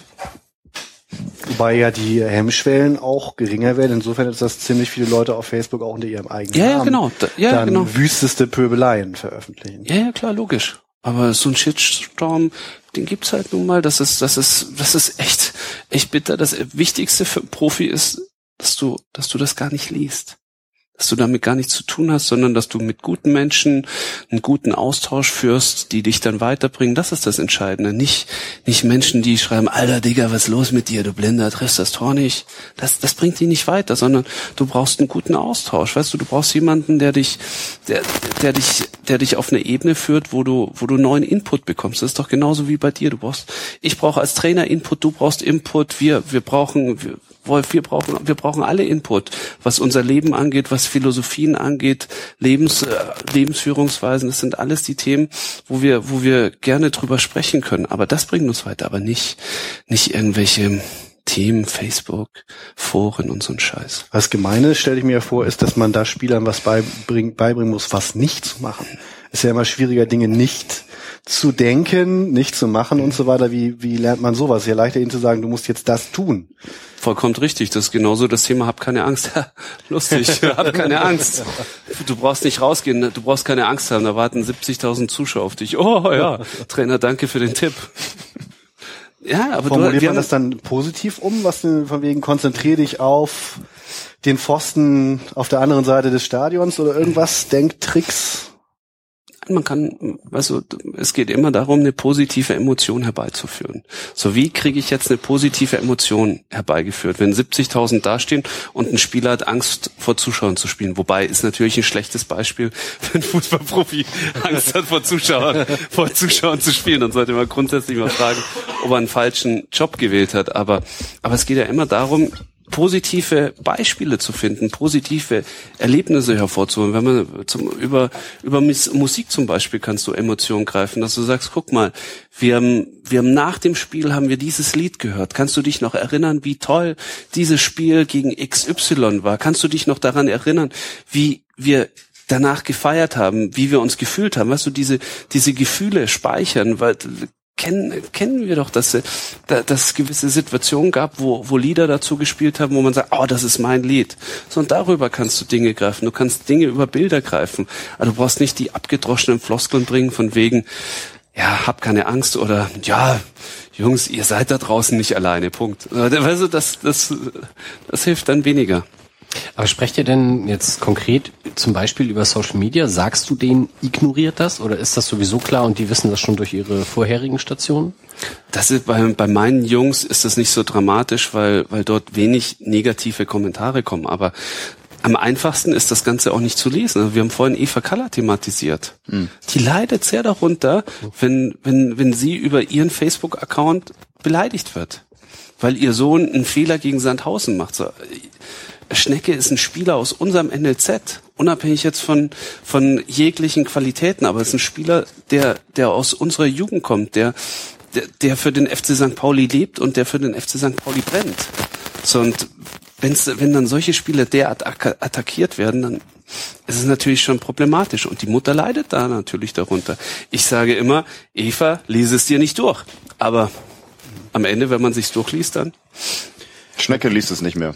Ja, ist ich auch auch gut gefragt, so. irgendwie, weil er hat gesagt, er wird sich auch für den Verein interessieren und hätte gern Forum gelesen, aber das hat er dann nach den Dingern einfach eingestellt. So, weil ja. Aber Thema Schnecke fällt mir auch gerade eine Sache ein, äh, die ich bei ihm auch ein bisschen merkwürdig fand, auch in der Art, wie darüber gesprochen wird. Ich habe nämlich manchmal den Eindruck, dass äh, Schnecke deswegen ein schlechteres Standing hat, weil er einer von uns ist, weil er nicht von außen geholt wurde. Ähm, äh, weil also das Fehler bei ihm viel härter bestraft werden als bei anderen Spielern. Gibt ja manchmal so Phasen, wo sich Leute dann auf Spieler einschießen, teilweise auch auch auch äh, aus aus Inkompetenz. Ich hatte zum Beispiel auch den Eindruck, als du von der Offensive in die Defensive gegangen bist, da gab es dann teilweise Tribünenkommentare, die ziemlich negativ klangen, weil Leute das nicht gereilt haben, dass du jetzt was anderes zu tun hast. Da haben sie sich dann bald dran gewöhnt, dann fanden sie es wieder gut. Äh, trotzdem so dauerhaft, dass man das immer wieder man sich so so einschießt, das scheint mir bei Schnecke besonders stark zu sein und äh, ich habe auch den Eindruck, dass Dennis Dauber auch härter kritisiert wird. Vielleicht auch so. Ist das so ein Thema, der Prophet gilt nichts im eigenen Land und wie kann man dem entgegensteuern? Ist doch, Christoph, es ist doch ganz einfach. Wir versuchen Spieler zu entwickeln für unsere Mannschaft. Und äh, haben wir vorhin schon thematisiert, dass wir keine Götzes und Draxlers haben. Was auch gar nicht schlimm ist. So, dann kommt ein Spieler aus den Amateuren zu unseren Profis und er hat noch nicht die Qualität, um in der zweiten Liga zu spielen. Genauso wie meine Spieler in der Regionalliga auch Fehler gemacht haben. Nur der Mensch denkt nun mal in der Schublade, da kommt ein junger Spieler, Schublade auf, hat den Fehler gemacht, keine Qualität. Und dann die Reflexion zu besitzen, zu sagen, ey, der macht das jetzt schon wirklich viel, viel besser. Der macht das jetzt schon wirklich viel, viel besser als vorher. Das, das haben viele nicht, sondern dann geht's immer wieder, der hat damals schon den Fehler gemacht, der macht jetzt den Fehler wieder. Und bei jedem Fehler wird genau die Schublade wieder aufgezogen. Das hat er vor fünf Jahren auch schon gemacht. Da wird nicht mehr genauer hingeguckt. Deshalb werden unsere eigenen Spieler da auch mehr kritisiert. Unabhängig jetzt davon, ob ein Trainer sagt, ja, der hat die Qualifikation für die zweite Liga oder er hat sie nicht. Aber das, glaube ich, ist ein Grund, warum unsere Spieler dort an der Stelle mehr kritisiert werden. Glaubst du, dass das auch mit einer mentalen Geschichte zu tun hat? Also wenn man Schnecke so ein bisschen mehr kennenlernt, dann ist das so ein bescheidener, zurückhaltender, das ist also das Gegenteil eines Lautsprechers und eines mhm. sich produzierenden Typen in dem Haifischbecken Profifußball. Ist das, ist der zu lieb? Ist das ein Grund? Hm, ich, Schnecke ist ein sehr introvertierter Mensch außerhalb des Fußballfelds, aber auf dem Fußballfeld da kracht schon. Also seine Zweikampfführung ist an der Stelle Krass, hart. Also, also, das ist, das, ich das, bin das, Fan, Entschuldigung, ja, ich bin ja, Fan genau. von Color, also, ich mag die Spieler. Also deshalb, deshalb, ähm, deshalb ist er, glaube ich, nicht zu lieb, weil er auf dem Platz nicht zu lieb ist. Entscheidend ist, was passiert auf dem Platz. Und da ist er aus meiner Sicht überhaupt nicht zu lieb. Er, er begeht halt den ein oder anderen Fehler, der manchmal krasser ist bei, als bei anderen, wie bei Sandhausen. Mhm. Aber nichtsdestotrotz hat er auch schon sehr, sehr gute Leistungen für den Verein gebracht. Und das ist einer, der für den Verein steht, der für den Verein brennt und sagt, hier gehe ich durchs Feuer. Das ist auch einer, der, der hier bleiben würde, wenn alle sich verpissen, wenn wir absteigen würden und sagt, komm, ich pack hier nochmal an und gehe und versuche den Kahn wieder aus dem Dreck zu ziehen. Mhm. Und das ist, das ist Schnecke Kaller. Der steht hier für den Verein. Mhm. Unabhängig davon, dass wir nicht absteigen werden, aber jetzt mhm. als Beispiel, weißt du, solche Leute, solche Leute brauchst du auch im Verein. War das der Ausblick jetzt auf die nächste Saison? Was du gerade eben gesagt hast, oder? Oh, nee. Weil wir hier immer so irgendwie unser Jahresabschluss und was hast du getippt, auf welchem Tabellenplatz landen wir? Ich habe das natürlich jetzt total, hole ich das aus dem aus der aus ich habe das nicht rausgesucht vorher, weil ich gesagt habe, über die letzte Saison müssen wir eigentlich gar nicht mehr reden. Genau, ich wollte nur, was hatte ich gesagt, wo wir landen? Nach ich weiß nicht mehr. Platz neun, aber. Wo landen wir nächste Saison, Maggie? Kann ich dir jetzt noch nicht sagen. Wenn Also, einer es weiß, dann du. Wir wissen, wir haben keine Ahnung. ich habe auch Du hast keine, keine Ahnung. Ahnung. Also bei mir macht Andi Kräft die Aufstellung. Deshalb. schwer zu sagen. Ich weiß nicht, wer noch kommen wird. Wer, wer gehen wird, ist glaube ich klar. Die Jungs sind schon verabschiedet, aber ich habe jetzt keine Ahnung, wer da noch, wer da noch kommt oder wer, wer nicht kommt. Bin mal selbst gespannt, wo wir nächste Saison landen werden. Ja.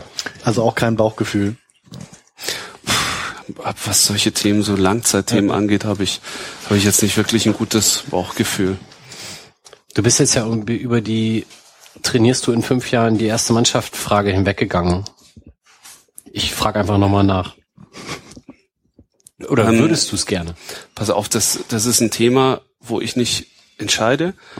Für mich ist grundsätzlich eines klar, und ich glaube, das habt ihr jetzt auch schon gespürt in den letzten anderthalb Stunden, dass, dass mir die Arbeit mit meiner Mannschaft unglaublich viel Spaß macht. Weil es eine richtig, richtig dankbare Aufgabe ist, Jungs vor sich stehen zu haben, bei Regen, bei Dunkelheit, für ganz wenig Kohle, für einen Appel und ein Ei stehen die da und sagen, Trainer, gib mir bitte Input bitte, bitte gib mir Input. Die fordern auch viel von mir ein und deshalb ist es, ist es einfach für mich eine geile Aufgabe. Unabhängig davon kann ich dir das alles, kann ich dir das nicht sagen. Also weißt du, ich habe für mich in meinem Leben festgestellt, dass du den Fußball nicht planen kannst. So, als ich das erste Mal zum FC St. Pauli kam, habe ich mir gedacht, so ein halbes Jahr versuche ich zu lernen. Dann im nächsten halben Jahr möchte ich auf der Bank sitzen und dann möchte ich im Jahr darauf ein halbes Jahr Einsätze bekommen und im letzten halben Jahr möchte ich Stammspieler sein. Ja, kam komplett anders. Ich habe das erste Spiel gemacht und war dann in, in der dritten Hälfte auf der Bank gesessen ohne Einsatz. Aber weißt du, das ist, das sind so Themen, die du, die du an der Stelle nicht planen kannst. Vor allen Dingen, für mich ist immer ganz wichtig, dass ich an der Stelle nichts forciere, dass ich sage, es muss so kommen, sondern am Ende wurde ich immer durch Türen durchgeschubst und wenn ich nicht durch Türen durchgeschubst werde, dann bin ich echt glücklich mit meiner U23-Aufgabe. Also es ist, eine, ist ein richtig toller Job. Aber die Frage, die Frage, die dahinter stecken könnte, ist ja auch sozusagen, dass äh, im Jugendbereich oder in dem im Nachwuchsbereich du eher eigentlich eine einigermaßen sichere Arbeitsfeld hast und Profifußball oder als Trainer, Cheftrainer, Profimannschaft auch schnell zu Ende sein könnte, wenn es eben mal nicht läuft oder so, weil das komplett wirtschaftlich ergebnisabhängig ist sozusagen und Ja, denkst, denkst du über sowas nach oder Ja klar, logisch, vollkommen richtig. Deshalb, äh, deshalb ist es ja auch so, man, man hört ja schon hin, wenn gewisse Leute etwas sagen und bei unserer Zertifikatsübergabe, als wir die, die Diplome erhalten haben beim Fußballlehrer, meinte unser Ausbilder auch noch Frank Wormuth, sagte dann auch zu euch, zu uns, Jungs, nutzt das NLZ als Ausbildung. Das ist der dankbarste Bereich zu arbeiten. Dort könnt ihr euch für den Profifußball wirklich fit machen. Dort könnt ihr lernen, machen und tun und könnt euch verwirklichen. Nachher im Profibereich muss es sitzen. So, und das ist, das ist ein vollkommen richtiger Gedankengang. Deshalb bin ich keiner, der jetzt gewisse Dinge forciert, dass ich sage, hey, ich habe jetzt 2013 im Fußballlehrer gemacht und ein halbes Jahr später stehe ich auf der Matte und sage, ich muss einen Erstligisten trainieren. Aber der Wunsch, in den Profibereich zu gehen, ist grundsätzlich da. Grundsätzlich ist der Wunsch, ist der Wunsch natürlich da, aber es ist genauso wie Wolf sagt, auf der einen Seite, wann wage ich den Sprung ins Haifischbecken und wann wage ich den, Haifisch, äh, den Sprung ins Haifischbecken? Und die nächste Frage ist, wo? Weil ich, ich habe immer so ein bisschen People im, im Kopf, der ja sagt, also wenn ich das so von außen richtig einschätze, momentan erst mit seiner U19, glaube ich, total happy. Ich glaube, wenn dem nochmal, wenn es nicht gerade FC Bayern ist, sagen würde, mach nochmal einen Profijob, würde er wahrscheinlich sagen, hm, muss schon sehr viel Geld darüber kommen. Ähm, und ich, ich, so wie ich das einschätze, würde ich, glaube ich, wenn, wenn wir jetzt endlich genug Geld haben, damit jemand Neues dazukommt, würde er den NLZ-Job, glaube ich, aufgeben und nur die U19 machen. Ähm, ist das für dich auch eine Option, dass du sagst, ich, ich habe eigentlich an der Jugendarbeit denn so viel Spaß und ich will gar nicht im Profibereich? Das wäre ja die Alternative dann. Ich glaube, dass so ein, dass so ein Profibereich dann schon auch spannend ist. Also da, das würde ich an der Stelle nicht sagen, dass ich, dass ich nicht in den Profibereich hinein möchte, sondern nur die Frage ist wann und die Frage ist wo. Weißt du, wo kriegt man die Chance dazu? So, aber ich bin jetzt keiner, der, äh, der mit den Hufen schadet und sagt, das muss heute oder morgen passieren, weil ich habe auch gesehen, dass viele sich natürlich da schon relativ schnell übernommen haben. Es gab Beispiele, die wunderbar geklappt haben, aber es gab auch Beispiele, also Henning Bürger, was ja auch noch, als er Jena übernommen hat und. Schnell wieder raus war aus dem Profifußball, genauso wie Wück, der jetzt, der jetzt die Nationalmannschaft trainiert und damals, glaube ich, Rot-Weiß Aalen in die zweite hm. Liga geführt hat. So, das sind alles Beispiele, wo wo es sehr, sehr schnell ging. Auch bei Stani ging es relativ schnell und in der Zwischenzeit ist er jetzt schon länger ohne ohne Job. Also das ist, das ist, glaube ich, dann nicht so leicht, sondern man sollte sich schon auch die Frage stellen, wann wage ich den Sprung und auch sind die Voraussetzungen gut? Sind es mhm. gute Voraussetzungen, um den Sprung jetzt zu wagen. So, und da sollte man schon immer ganz genau hingucken. Wobei Henning Bürger ja dann wieder im Jugendbereich gelandet ist oder ja, im, Nachwuchsbereich sozusagen. Aber du hast es ja auch gesagt, ich meine, People hat die ungünstigsten Voraussetzungen gehabt, um im Profibereich zu arbeiten mhm. zu dem damaligen Zeitpunkt. So, er war lange U19-Trainer, dann war er Co-Trainer bei dem Profi oder U23-Trainer und dann war er Co-Trainer bei den Profis noch dazu und in der Saison, als wir aus der zweiten in die dritte Liga abgestiegen sind, die Mannschaft zu übernehmen, war natürlich schon ein Himmelfahrtskommando. Hm. Ähm, totaler Themenbruch, aber guckst du noch zum FC Hansa? Nee. Ist das ganz weg, die drei Jahre auch aus der Erinnerung raus? Also ich meine. Nein, es ist nicht aus der Erinnerung raus. Ähm, aber prinzipiell ist es halt schon schwierig, alle zwei Wochen zu lesen, dass wieder ein Hansa-Fanbus eine Tankstelle überfallen hat, dass, dass ein Mob von, von, äh, von 30 Leuten oder von 50 Leuten Block gestürmt hat, dass ich war mit meinem Sohn bei unserem Spiel gegen Rostock und, äh, und dort sind dann Leuchtraketen in, in unseren Block geflogen. Mhm. Äh, hinter mir standen Vater aus ganz normalen Verhältnissen mit so meinem, mit seinem elfjährigen Sohn und da, und es wurden diskriminierende Phrasen geschmettert vom Vater und seinem Sohn, da habe ich mich schon gefragt, meine Güte, was ist hier denn los? Also da tut man sich dann, da tut man sich dann echt schwer. Da tut man sich echt schwer, dann zu sagen, ja, man kann doch eine gewisse Emotion für einen Club aufbringen, muss man ganz ehrlich sagen.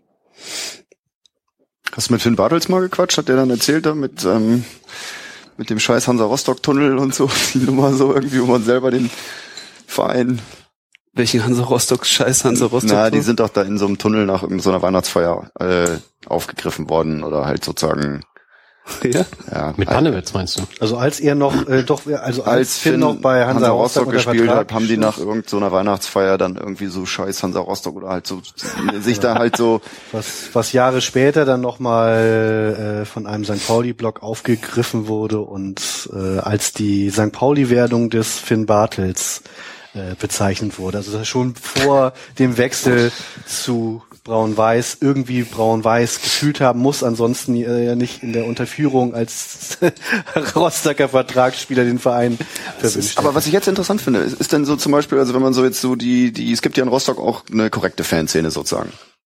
Also richtig, richtig amtliche, gute Leute, die hier auch sozusagen befreundet sind mit St. Paulianern. Du meinst die Subtras?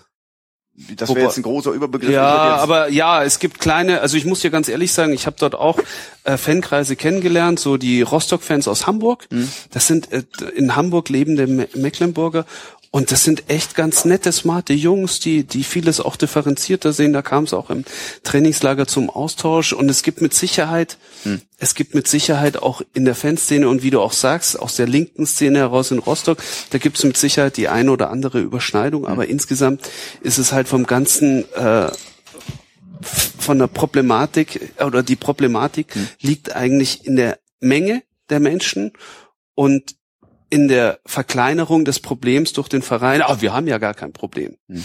So, und das ist halt immer so aus meiner Sicht echt grenzwertig, wenn, wenn Probleme kleingeredet werden und weggeguckt werden. Wir haben hier gar nichts.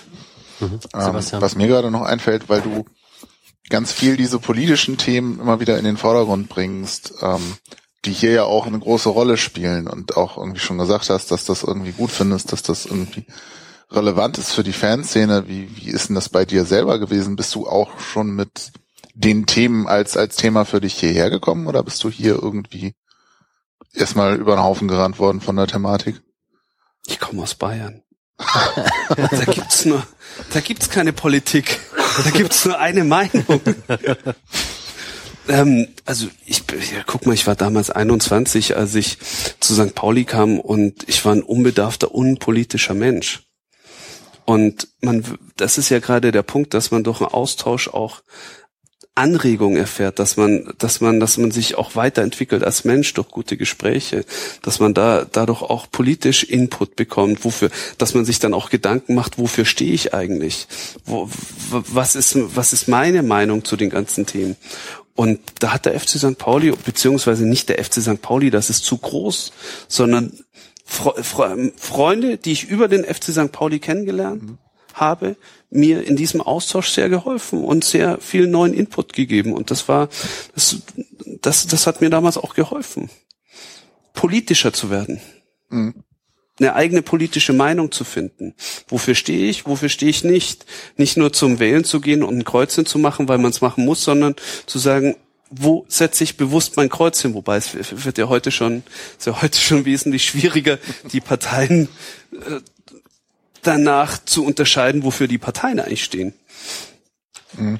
Aber das ist, finde ich, irgendwie eben auch ganz relevant bei, bei diesem Mallorca-Thema, weil, weil irgendwie jetzt gab es da eine Situation, die nicht so schön war, dann gab es den Austausch mit ähm, der Initiative und ich sehe das eben auch so irgendwie, wie du vorhin meintest, der ist irgendwie 20, der hat ganz viel vor sich und noch so oder so ganz viel zu lernen, weil man mit 20 einfach noch viel lernen muss und jetzt gibt's da irgendwie neuen Input und im Optimalfall läuft es halt auch so, dass die dadurch irgendwie politischer werden und mehr von dem, was St. Pauli ausmacht, dann auch in die Mannschaft reinkommt. Von daher finde ich das eigentlich gar nicht unbedingt eine schlimme Situation, sondern äh, äh, langfristig betrachtet kann das auch positiv sein. Ist eine Chance, ja. Auf jeden Fall. Ja, wunderbar. Bevor der ADAC kommt, ich müsste ohnehin meine Pinkelpause einrichten, glaube ich. Stefan musste uns bereits verlassen, der ist stillschweigend rausgegangen. Ich glaube, wir machen mal ganz kurz einen Break. Die Pinkelpause in der Live-Sendung gibt uns die Gelegenheit, zwei Hörer zu Wort kommen zu lassen. Wir hatten vorher gefragt, ob jemand von euch uns mal grüßen möchte oder vielleicht bestimmte Fragen hat oder einfach mal Feedback loswerden möchte. Immerhin haben wir jetzt ja eine Saison rum. Und wahrgenommen haben das zum einen Johnny Jonas und zum anderen Tobi Bayer und die spielen wir jetzt hintereinander einfach mal ab. Viel Spaß. Ja, hallo, hier spricht Jonas. Ich sitze gerade im Auto auf dem Weg von der Arbeit nach Hause, wo ich euch normalerweise gerne zuhöre. Dieses Mal ist es andersrum, denn ihr habt dazu aufgerufen, äh, euch Audio-Feedback bzw. ein kleines Fazit äh, zu geben, was ich hiermit gerne tue. Vielen Dank für euren wunderbaren Podcast und die Arbeit, die ihr dort reinsteckt. Ähm, für mich als Nicht-Hamburger wirklich eine gute Gelegenheit, sich äh, auf dem Laufenden zu halten. Äh, Gerade auch mal aus Fansicht. Ansonsten tolle Gäste, interessante Gespräche, schöne Analysen. Vielen Dank an Wolf dafür. Ich verstehe zwar nicht immer alles, aber ich kann ja noch dazulernen. Ähm, insofern macht einfach weiter so. Schön wäre es, wenn es noch ein Chatroom gäbe, wo man vielleicht parallel mit, ja, auch mit anderen Fans, die gerade zuhören, mal diskutieren könnte, sich ein bisschen einbringen könnte. Das wäre eine feine Sache.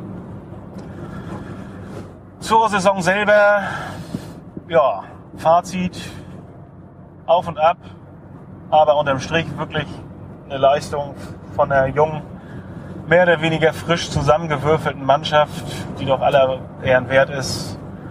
Ich gucke frohen Mutes in die kommende Saison, hoffe, dass die Spieler oder dass die Mannschaft zusammenbleibt, zumindest im Großen und Ganzen. Ich wünsche allen eine schöne Sommerpause. Bis dann. Mach's gut. Jo, Johnny Jonas beim Autofahren. Ich hoffe, alles ist gut gegangen. Und jetzt noch Tobi Bayer, den ihr vom Einschlafen-Podcast vielleicht schon kennt, der bei uns auch schon mal zu Gast war. An beide vielen Dank und viel Spaß.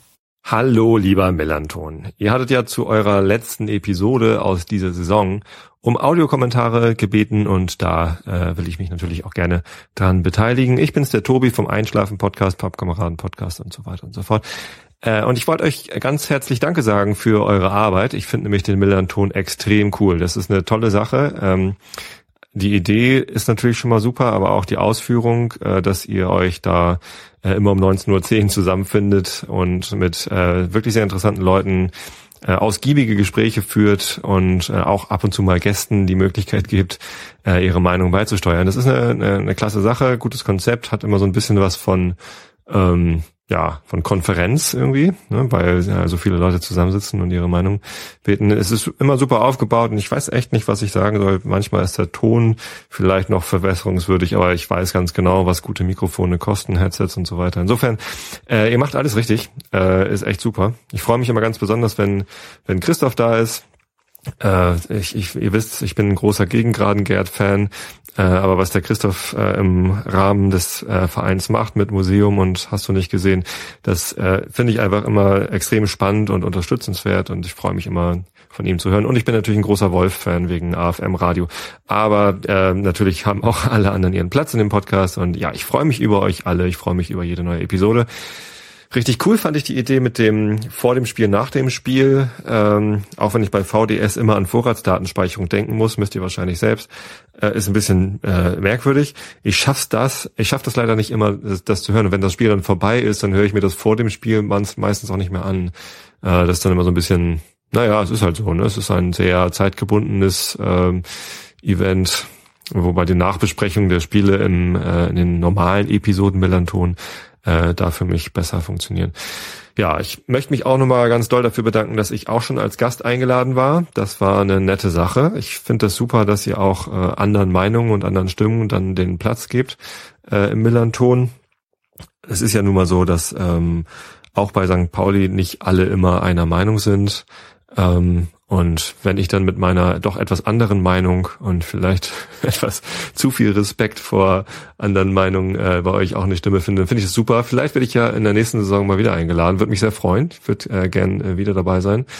Ähm, bei einer äh, Meinung, beziehungsweise es ist gar keine Meinung, sondern eine Aussage, da sind wir uns alle einig und da gibt es auch keine äh, zwei Seiten und auch keine Neutralität. Ähm, und es ist vollkommen klar, äh, klar, kein Fußball den Faschisten. Und mit diesem Satz, den ihr dann ja auch nochmal besprochen habt, äh, möchte ich mich verabschieden. Lasst euch nicht voll labern von euren Audiokommentatoren und tschüss bis zur nächsten Saison. So, da sind wir wieder. Thomas Megle ist jetzt mit dem Fahrrad auf dem Weg zum ADAC, um sein Auto zu reparieren. Ähm, wir haben noch auf dem Zettel die zurückliegenden Spiele und haben uns kollektiv dafür entschieden, über das 0 zu 3 gegen Aalen möchte keine Sau mehr was hören und wir wollen auch nichts drüber reden. Das heißt, das nächste Spiel, was wir besprechen wollen, ist dann das 4 zu 0, welches der erste FC Köln gegen den ruhmreichen FC St. Pauli erzielt hat. Und ähm, ja, ich über das Spiel, glaube ich, so auch nicht groß reden, aber es gab eine Sonderzufahrt und die hatte das wunderschöne Motto Helden der Kindheit. Ich guck mal eben in die Runde. Wolf war dabei hm. und ich war dabei. Immerhin. Als was warst du denn da, Wolf? Äh, ich dachte, dass ich als Daktari gehe, bis ich dann gelernt habe, dass Daktari einfach nur die Station ist, dieses Tierdoktors. Das war so eine Serie der Kindheit und das fing ein bisschen damit zusammen. Eigentlich wollte ich als Björn Borg gehen, weil der tatsächlich mein Held der Kindheit war und ich hatte auch schon bei eBay Kleinanzeigen irgendwie so eine Fila Trainingsjacke versucht zu ersteigern, aber das hat dann nicht mehr geklappt, weil nicht mehr genug Zeit und irgendwie so ein Osterstraßenflohmarkt. Da habe ich dann so ein Äffchen gesehen, auch ein Strohhut, den es günstig zu erwerben war. Und vorher hatte ich so eine Camouflagejacke in der Hand, sozusagen, so eine, so eine Tarnjacke, die wirklich so mit Dschungeltarn irgendwie ausgestattet war und dachte so, 10 Euro, nee, mache ich nicht, irgendwie so Tarnjacken finde ich scheiße. Und danach habe ich das Äffchen gefunden für 50 Cent und den Strohhut für einen Euro oder so, oder beides 50 Cent. Und dann habe ich gesagt, okay, ich gehe nochmal los, ich hole nochmal die Tarnjacke und bin dann mit kleinem Äffchen, wobei nicht klar war, es gibt Judy, das war dieser Schimpansenmutter, und die hatte meiner Meinung nach auch ein kleines Baby. So, aber da dachte ich eher, dann wusste ich nicht, wie das hieß, und wir haben auf alle Fälle gegoogelt, ich bin Dr. Marsh Tracy gewesen, so.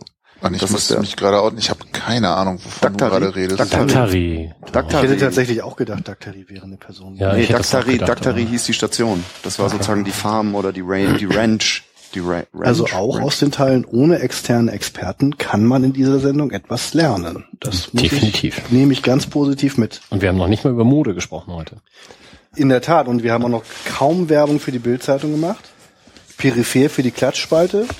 Thema Mallorca immer gut dran. Ja. Die letzte Übersteiger-Ausgabe war auch sehr gelungen, muss ich sagen. Dafür kann man auch Werbung machen. Bringt Aber aber überhaupt erzähl nichts. doch mal was. Wir sind aber, nee, nee, nee, nee, nee, nee, lass doch mal ganz kurz nochmal. Ich würde gerne wissen, als was bist du gegangen? Wir haben uns, glaube ich, wir haben uns im Zug gar nicht gesehen. Ne? Wir haben uns, glaube ich, morgens in Altona gesehen. Kurz- Oh, Sebastian. Es kann sein, dass wir gerade nicht online sind. Nee, das kann nicht sein, weil wir sind voll auf Fantastisch, das merkt Sendung. jemand. Alles klar. Okay. Wir sind voll am Senden. Vielleicht hier. war das noch aus der Sendepause. Richtig, das ist aus der. Sendepause, weil ich habe den Regler runtergezogen. Wir haben sogar unser Vorgelaber eben ist mit gestreamt worden, aber zum Glück nicht in der Aufzeichnung. Die Technik zwischendurch mal die Regler runterzuziehen, um zu gucken, ob irgendwer das merkt, finde ich ganz gut. Fantastisch. Aber äh, okay, also erstmal die Antwort auf deine Frage. Ich bin als Tom Sawyer und Huckleberry Finn in einer doch, Person gegangen. Ach so, Wie hast du okay. das denn gemacht? Ich meine, wir haben uns in Warst du so mit Schwarz im Gesicht ja, so ein ja, bisschen genau. so? Okay, doch. Ein bisschen Dreck ins Gesicht geschmiert. Ich, Genau. ich war total einfallslos. Ich, mir ist nichts eingefallen. Ich habe dann überlegt, oh, so eine He-Man-Verkleidung wäre echt cool. Da gibt's auch so Ganzkörper. Äh, Verkleidungen, die kosten dann aber bei, bei Fun Fleck irgendwie 80 Euro. Ähm, nee, das war alles nicht so meins und dann habe ich mir einfach so, so einen Strohhut auf und eine kurze Hose an und ein kariertes Hemd, das ging dann irgendwie und ein bisschen Dreck ins Gesicht und dann konnte ich mich auch nicht entscheiden, ob ich Tom Sawyer oder Huckleberry Finn bin. Dann habe ich gesagt, bin ich beides in einem. Und von neun Leuten, die mich gefragt haben, wer ich denn bin, habe ich gesagt, immer rate mal. Und acht haben tatsächlich gesagt, wahlweise Tom Sawyer oder Huckleberry Finn. Also es war nicht so schlecht scheinbar. Und für mich war noch geil, ich habe dann irgendwie Ansagen bekommen, irgendwie von einer Serie, da heißt einer Crocodile Hunter oder sowas. Das ist dann nicht, nicht Daktari, sondern ein bisschen später und das wohl, soll wohl total cool sein. Crocodile, Irgendwie- nicht dann die? Nee, nee, nee, nee, Crocodile Hunter, irgendwie so eine komische Serie. Das fand ich überhaupt auch sensationell, dass die ganzen Figuren, du warst dann ja eine literarische Figur, ne? Ja. Und es gab ja noch mehrere. Ich habe eine Momo kennengelernt, weil irgendwann habe ich dann gesagt, so, Serral, eigentlich mm, unser Blindenfußballspieler, Freund, der gerne auch mal mit auswärts fährt, der hatte eigentlich auch ein Ticket, hat dann aber gesagt, nee, ich arbeite die ganze, die ganze Woche und so, dann doch kein Bock und nee, will ich nicht mitfahren. Und dann habe ich gedacht, so Mensch, eigentlich ist das ganz geil, auch zu hören so. Und ich habe da so 50 Minuten oder 60 Minuten lang Audio aufgezeichnet und habe die Leute immer gefragt, was sie sind. So, und da sind dann echt extrem geile äh, Geschichten zustande gekommen, die leider noch nicht geschnitten sind, weil das einfach zu viel Aufwand ist oder zu wenig Zeit. Was war deine Lieblingsgeschichte? Gibt es eine, die du so weitererzählen kannst? Ja, ich fand Clemens total geil. Also Clemens auch von äh, Enfant Terrible Fanclub. So, der war da mit Jungs unterwegs und der ist sozusagen in so einem Böcklunder Trikot, glaube ich, rumgelaufen und der hat gesagt, er geht einfach so als als in, Erinner in Erinnerung seines ersten Stadionbesuchs 91 auf der Nordkurve äh, das ist der Held seiner Kindheit so und hat dann auch so einen, so einen roten Seidenblouson angehabt und sagt, er hätte damals dann jemanden gesehen, der in so einem gelben Blouson auf der Nordkurve stand und hat gesagt so, ey, das, was ist das hier für ein Zaun, äh, was ist das für eine, für, für eine Verkleidung oder wie, wie kann man so aussehen, das ist ja cool. Also seine Erinnerung an den ersten Stadionbesuch hat er sozusagen äh, in der in dem Trikot und in dieser Kleidung so drin gehabt. Und der zweite Lieblingsheld der Kindheit ist gewesen, mein, wie heißt er, meinem Namensgedächtnis immer total schlecht. Ähm, oh Gott. Überleg Ich glaub, mal, ich erkläre in der Zeit, was meine Highlights waren. Bernd das Brot. Martin in der Verkleidung als Bernd das Brot war großartig. Er hat also auch so ein, so ein Ganzkörperding als Bernd das Brot. Ich, Schaumstoff oder wo? Schaumstoff, ja. Ganz, ganz Weltklasse, sah super aus. Ähm, es gab natürlich ganz viel Pipi Langstrumpf, ganz viel Pan Pantau und all sowas. Aber das War, war irgendjemand Kermit der Frosch? Äh, es war auf jeden Fall Ernie und Bert waren dabei. Ja, genau. Schon mal. Spaddel als Ernie und wer war denn?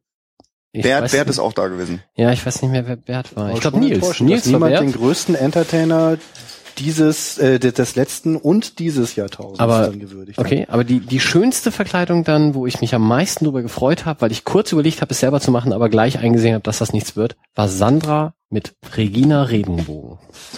Regina Regenbogen. Regina Regenbogen. Äh, äh, äh, Was ist das für ein Ding? Ist das sowas wie, wie, wie, äh, sowas ähnliches wie Bibi Blocksberg? Äh, ja, also Regina Regenbogen ähm, ist ein Mädchen, was eben damals, ich erzähle es bestimmt total Blödsinn, man wird mich widerlegen, aber sinngemäß sorgt sie dafür, dass die Welt bunt bleibt. Es gibt einen Typen, ja, ich, äh, quasi so wie Gargamel bei den Schlümpfen, der die ganze Welt grau zaubert. Und sie hat immer Farbkristalle dabei und macht die Welt dann wieder bunt. Ähm, also ein so, so ein Mädchen, Zeichentrickfigur mit einem ganz großen blonden Pferdeschwanz und so das Kostüm grundsätzlich blau, aber die Arme und Beine immer so in Regenbogen gestreift. Und sie hat ein ähm, Pony, wahlweise Einhorn, auf dem sie reitet.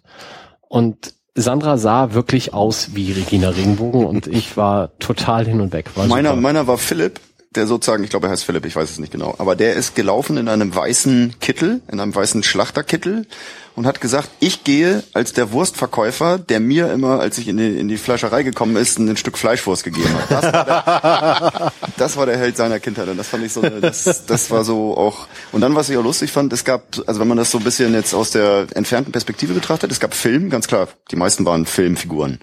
Es gab literarische Figuren, es gab aber auch sozusagen Super Mario. Ist jemand als der Butt dann gegangen oder was für literarische nee, Figuren? Nee, Momo zum Beispiel. Ah ja. Aha. Tom Sawyer. Tom Sawyer, Momo, ich weiß gar nicht, welche gab's noch. Aber es gab dann halt auch äh, sozusagen auch auch äh, Telespielfiguren, also Super Mario äh, und es gab sozusagen ähm, mein Gott, wie hieß sie noch das Miraculix, die Miraculix Frau so. Kinder, das Essen ist fertig, keiner regt sich. Maestria? Und dann Miracoli ist fertig. Aber was also, muss man ach, die Miracoli, ach nicht die Asterix, sondern, nein, nein, nein, nein, nein, Miracoli Frau. Eine, Werbe, eine Werbefigur sozusagen. Also das wäre so, also Stimmt, Tilly, ja. Tilly ist nicht dabei gewesen. Also Tilly wäre dann so, wo baden, sie baden gerade ihre Hände drin oder oder nee, Tilly, doch kein Hier mit ne? Clementine oder sowas? Auch nicht. Da glaube ich, nee, aber aber was muss man für eine traurige Kindheit gehabt haben, wenn man als Werbefigur, eine Werbefigur als Helden der Kindheit nimmt. Du, ich glaube, das ist auch eine Problematik mit den Kostümen. Also ja, ich habe auch gerade überlegt, ich wüsste gar nicht, wer bei mir Kindheitshelden ist und dann muss man es auch noch irgendwie hinkriegen. Aber und der Moment, wenn die Mama ruft, Kinder, das Essen ist fertig, ist bestimmt eine Heldengeschichte gewesen. Ja, okay. Moment, ich wollte noch kurz äh, was fragen. Ähm, es geisterte heute kurz durch Facebook die Geschichte von einer kurzzeitig äh, geklauten Zaunfahne, die dann zurückerobert wurde, was das Schöne daran war, war, dass äh, die äh, Eroberer halt alle auch im Kostüm waren, so dass dann die Diebe der Zaunfahne von Zorro und Konsorten mit wilden Kampfschreien verfolgt und schließlich überwältigt werden konnten. Das habt ihr aber nicht mitgekriegt anscheinend, ne? Also ein Spaßklau oder oder ein Das kann ich nicht beurteilen. Ich glaube, der, das klang in der Darstellung schon äh, recht ernst gemeint. Ich habe es nur so zwischen ne, so aus dem Augenwinkel in äh, 30 Sekunden mal kurz drauf geguckt gesehen und fand's lustig. Ähm, scheint passiert zu sein. Die hatten halt ein Foto dann von, von sich, irgendwie Fanclub. Tut mir leid, lieber Fanclub, falls ihr es gerade hört. Ich habe vergessen, welcher Fanclub es war. Ihr seid toll aus in, in euren Kostümen, habt eure Fahne, die ihr da wiedererobert hatte, präsentiert. Und äh, die, die ganze Geschichte stelle ich mir sehr spektakulär vor, besonders für den, weil, keine Ahnung, wenn, wenn der Dieb sich das einfach nur kurz geschnappt hat und dann guckt er sich um, dann kommen brüllende Comicfiguren auf ihn zugestürmt, das ist natürlich schon eine andere Geschichte. Und bringt Stimmt, Comicfiguren waren auch noch ein paar ja. dabei. Also Lucky Luke, Sönke als Lucky Luke. Ja. Stark. Der Mann, der schneller spricht als also, ein Schatten. Es erinnert mich jetzt natürlich gerade an die äh, Fahrt zur Europawahl, die, die Stefan vorhin schon mal ansprach, wo dann ja auch ein Waggon England und ein Waggon Irland war und die IRA dann irgendwann das äh, Großbritannien überfallen hat. Äh, von daher frage ich nach Spaßklau, ob das da vielleicht auch der Fall war. Aber gut. Auf jeden Fall, als wir in Köln ankamen, ähm, war das unfassbar für mich, was für ein hohes Polizeiaufgebot da am Gleis stand. Wie hast du das gesehen? Also ich, ich fand es einfach unglaublich, weil da äh, einer war als Benjamin Blümchen verkleidet. Richtig, Benjamin Blümchen war, der hat auch ein richtig gutes Kostüm. Das heißt, die haben also mit einem gigantischen äh, Polizeiaufgebot Benjamin Blümchen, ja. Lucky Luke und Regina Regenbogen in Schach gehalten. Ja. Aber das Ding ist, also wir sind am Bahnhof angekommen. Warum landen solche Sachen nicht auf den Titelseiten der Boulevardzeitung? Weil das muss doch geile Fotos gegeben haben. das, die ganze Absurdität von diesen, von diesen Aufgeboten wird dadurch doch wunderbar. Ja, das war halt in Köln-Deutz angekommen und Deutz ist halt auch sozusagen Straßenbahnverkehr direkt zum Stadion und das war dann so, dass dann der St. Pauli Sonderzug Fangruppe, die große Gruppe sozusagen bevorzugt zur Straßenbahn gebracht wurde sozusagen, um da in einen einzigen nur von St. Paulianern bevölkerten Straßenbahnzug oder genau genommen zwei oder zwei waren es glaube ich oder zwei, drei. Einer ist vorne weggefahren, die ersten Stefan, DJ DSL ist als Nick Knatterton gegangen, sah gut aus. Als ich ihn dann aber gefragt habe, warum gehst du nicht als Tony Polster und so und er, scheiße, der Disco Tony, der Disco Tony ist wirklich der Held seiner Kindheit und da hat er dann gemerkt, dass das auch einen Bezug zu Köln hat und wäre auch gegangen und war total geknickt, dass er sich sozusagen mit dem Helden der Kindheit bisschen vergriffen hat. Nick Knatterton ist aber nun auch nicht schlecht. Natürlich. Muss man schon mal sagen. Muss man echt mal drauf gekommen Ja. sein. Und eigentlich wäre er gern als Helmi gegangen. Helmi ist so ein Verkehrserziehungsfigürchen aus Österreich irgendwie. Der Helmi, der immer den Helm auf hat und so und der macht das richtig und so und irgendwie das, ja. Auf alle Fälle war es dann irgendwie, ich musste dann halt, bin dann raus, weil ich dachte, scheiße, äh, Kessel, Polizei dauert zu lange. Wir waren noch nicht so viel oder so viele Stunden vorm Spiel da. Und dann war aber klar, irgendwie raus, Polizei raus, okay, dann wieder runter zur, zur, U zur Straßenbahn. Und dann habe ich gesehen, dass da abgeriegelt ist. Dann stand ich mit den Kölnern da und sah die St. Paulianer sozusagen im Bevorzug. und dann habe ich gesagt, ah, Entschuldigung, ich würde hier gerne nochmal wieder durch. So, also einmal raus, Polizei, wieder rein, Polizei. Und dann gab's sogar Polizei-Eskorte der Straßenbahn die ganze Zeit. Also die sind neben der Straßenbahn hergefahren. Am Stadion dann auch ein paar ja, erlebnisfreudige Kölner Jungs, die dann über irgendwelche Absperrgitter klettern wollten und äh, äh, äh, die üblichen Armbewegungen, Straßenbahn fährt ein da am Stadion. Und bei uns ein paar aktionsfreudige Menschen dann gleich im Laufschritt Richtung Kölner gerannt so. Und dann weil das war der einzige Punkt, wo sozusagen diese super turbo äh, sichere Polizeibegleitung kurz abgerissen ist, weil die Straßenbahn dann links so in dieses Stadiongelände einfährt und da keine Fahrspur mehr nebenher läuft so und das war dann der Moment, wo ganz kurz so ein bisschen ey, ihr pöbelt uns nicht an. Waren die aktionsfreudigen Menschen auch kostümiert oder war das dann doch zu viel Unsere? Oder? Also die Kölner waren nicht sind. ich glaube, das weiß unsere, ich. also die, die, die, die, die Aktionsfreudigen, die dann losgesprintet sind, die hatten keine störenden Kostüme dabei, glaube ich. Also Benjamin Blümchen ist nicht auf die Kölner Richtig, genau, das ist richtig. Das war der Satz, der es korrekt wiedergibt, ja. Ähm, na, Irgendjemand als Wumbo gegangen? Nicht, dass ich wüsste. Nee, das war die, das war die Vermutung, ob es Dumbo ist oder Benjamin Blümchen. Ich habe das Nee, nachgefragt. Wumbo. Das, Ich das Wumbo. sagen, hast du nicht Wumbo Maskottchen, gesagt? was, nee, Wumbo, was zeitweilig ja hier mal als Maskottchen eingeführt werden sollte. Ach so, nee, Nee. nee, Benjamin Blümchen. Habe ich nicht gesehen. Aber es war geil, ich fand's super. Es waren noch nicht alle verkleidet, es war irgendwie ein Teil verkleidet, so. Ich fand's super. Aber es war äh, also ein großer Teil zumindest. Hätte ich nicht mit gerechnet, fand ich auch. Und auch wirklich viele kreative Sachen dabei. Also Norbert Spaß gemacht. Hast du die Mila, Mila, irgendwie so ein Manga-Comic, da waren vier, Ja, vier Mädels, ne? die, die so eine Volleyball-Manga-Comic-Figuren, die haben da auch eine Tresenschicht gehabt. Alle in ihren Trikots hatten auch Volleybälle dabei, so das war sozusagen sogar in Gruppen. Ich glaube, es war die, die Handball-Damenmannschaft, aber ich bin mir nicht sicher. Auf jeden Fall waren die als eine japanische Volleyballmannschaft. Das muss Mila ist glaube ich. Mila Ja, Superstar, oder? ja Genau, genau. Die genau. haben auch immer Mila den Song Superstar. von dieser Zeichentrickserie getrellert. Also Oh, oh die Gott. hatten Spaß. War das nicht G GMS? Nee, keine Ahnung, kann auch sein. Weiß ich Ich nicht. glaube, es war GMS, aber Mag sein.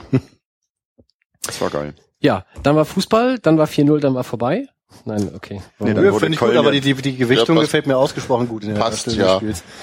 Wie, aber ich fand da das Krasse daran, diese Meisterschaftsfeier der Kölner so dann auf der Tribüne, alle Schlimm. mit den roten Pappen da und richtig hier mit, mit diesen Alufontänen da, wo dann immer so dieses Lametta rausfliegt irgendwie.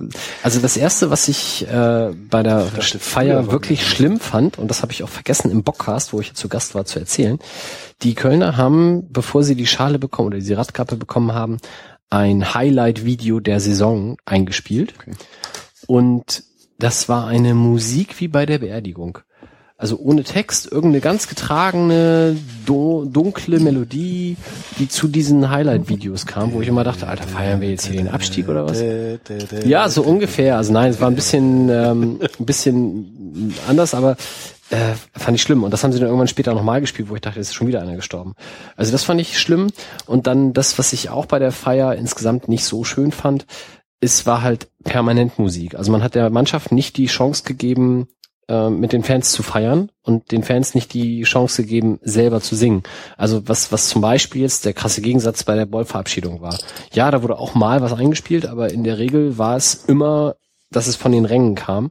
Und das war bei Köln gar nicht der Fall. Wurde, außer meine T.S. Ullmann hat ja live gesungen und äh, eingespielt dann. Ja, da haben dann auch die Höhner gesungen.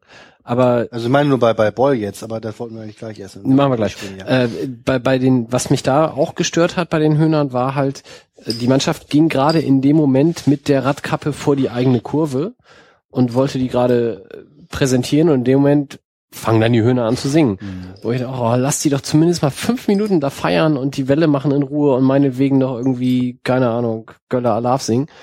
Aber nein, permanent von oben drüber geschallt, fand ich, fand ich schlimm. Also hätte ich mir für meine Feier total anders gewünscht. Ja klar, aber es ist halt ein Event, also es ist halt so der, dieses, was gibt die DFL vor, so irgendwie, okay, das machen wir oder so ungefähr. Und da packen wir ein bisschen Kölsche, Kölsches Lied gut mit dazu, irgendwie. Mhm. Weiß ich nicht. Ja. Mau. Aber auch komisch irgendwie so dieses Ding, die anderen feiern, alle sind ausgelassen und machen mit, so, und man guckt sich das so an und denkt, hä? Ja, also die ist Frage ist, äh, also seitens der Kölner Fans wird das dann so in Ordnung äh, gefunden? Ich habe leider jetzt nicht so die aktive Köln-Connection und wüsste jetzt nicht, wen ich da direkt also beziehungsweise jetzt sofort können wir hier, glaube ich, keinen fragen oder hat einer hier da eine Ahnung direkt? Nee, ich finde, dass was aufgefallen ist bei dem Spiel, dass aus dem Kölner Support-Block, wo auch die wilde Horde steht oder sowas, ganz viel in Richtung irgendwie, äh, wie heißt dieser, also ganz viele politische, antifaschistische Banner hochgehalten wurden. Mhm. Also das ging dann irgendwie um den braunen Sumpf von ja gut, also es war die die Coloniacs, die haben genau. äh, Banner gegen äh, pro Köln Ganz und, genau. und äh, pro mhm. NRW hochgehalten. Das war auch gut, das ist auch im Nachhinein ähm, gefeiert worden. Die wilde Horde hat sich ja. größtenteils an St. Pauli abgearbeitet, wie man das von ihr kennt. Das ja. sollen sie dann gerne machen. Ähm, zu, zur Stimmung vielleicht noch generell. Ich fand die Stimmung in der Kölner Kurve war gut. Die haben auch eigentlich permanent irgendwas gemacht und auch verschiedene Sachen gemacht. Also das fand ich wirklich gut. Aber du kriegst das, das restliche Stadion nicht animiert. Also dafür, dass da an dem Tag die Meisterschaft gefeiert wurde, die Rückkehr des FC in die Liga, die zur Champions League Teilnahme berechtigt und ähm, dann ein, ein nicht als Laufkundschaft angereister Verein, eigentlich zumindest vom Namen, äh, mit 4-0 weggeschossen wird. Da war nix. Also die, die beiden Graden und auch der, der Teil rechts von uns, da war Totentanz, da war nichts, da ist, also steht auf, wenn ihr Kölner seid, war das höchste der Gefühle. Äh, war ich furchtbar enttäuscht. Also das fand ich ganz, ganz schlecht. Wie gesagt, die Kölner Kurve sicherlich einen guten Job gemacht und auch Spaß gehabt, aber der Rest des Stadions hat mich zumindest für das Spiel, für den Anlass, für den Tag ähm, sehr enttäuscht. Nichtsdestotrotz, ich hatte einen super netten Tag. Ich habe mich mit Kölner Twitter-Fans, also Köln-Fans, die ich über Twitter kenne, getroffen und ähm, das war zumindest sehr schön. Das zeigt auch so ein bisschen die Idiotie in der Polizeitaktik dann. Also nachdem die da hinterm Zaun standen und sagten, ey, komm doch her, dann würde ich eventuell rüberspringen und dich angreifen und so und unsere dann gleiches halt von der anderen Seite gemacht haben, ähm, ging man dann ja in dieser Masse auf diesen riesigen Rasen rauf.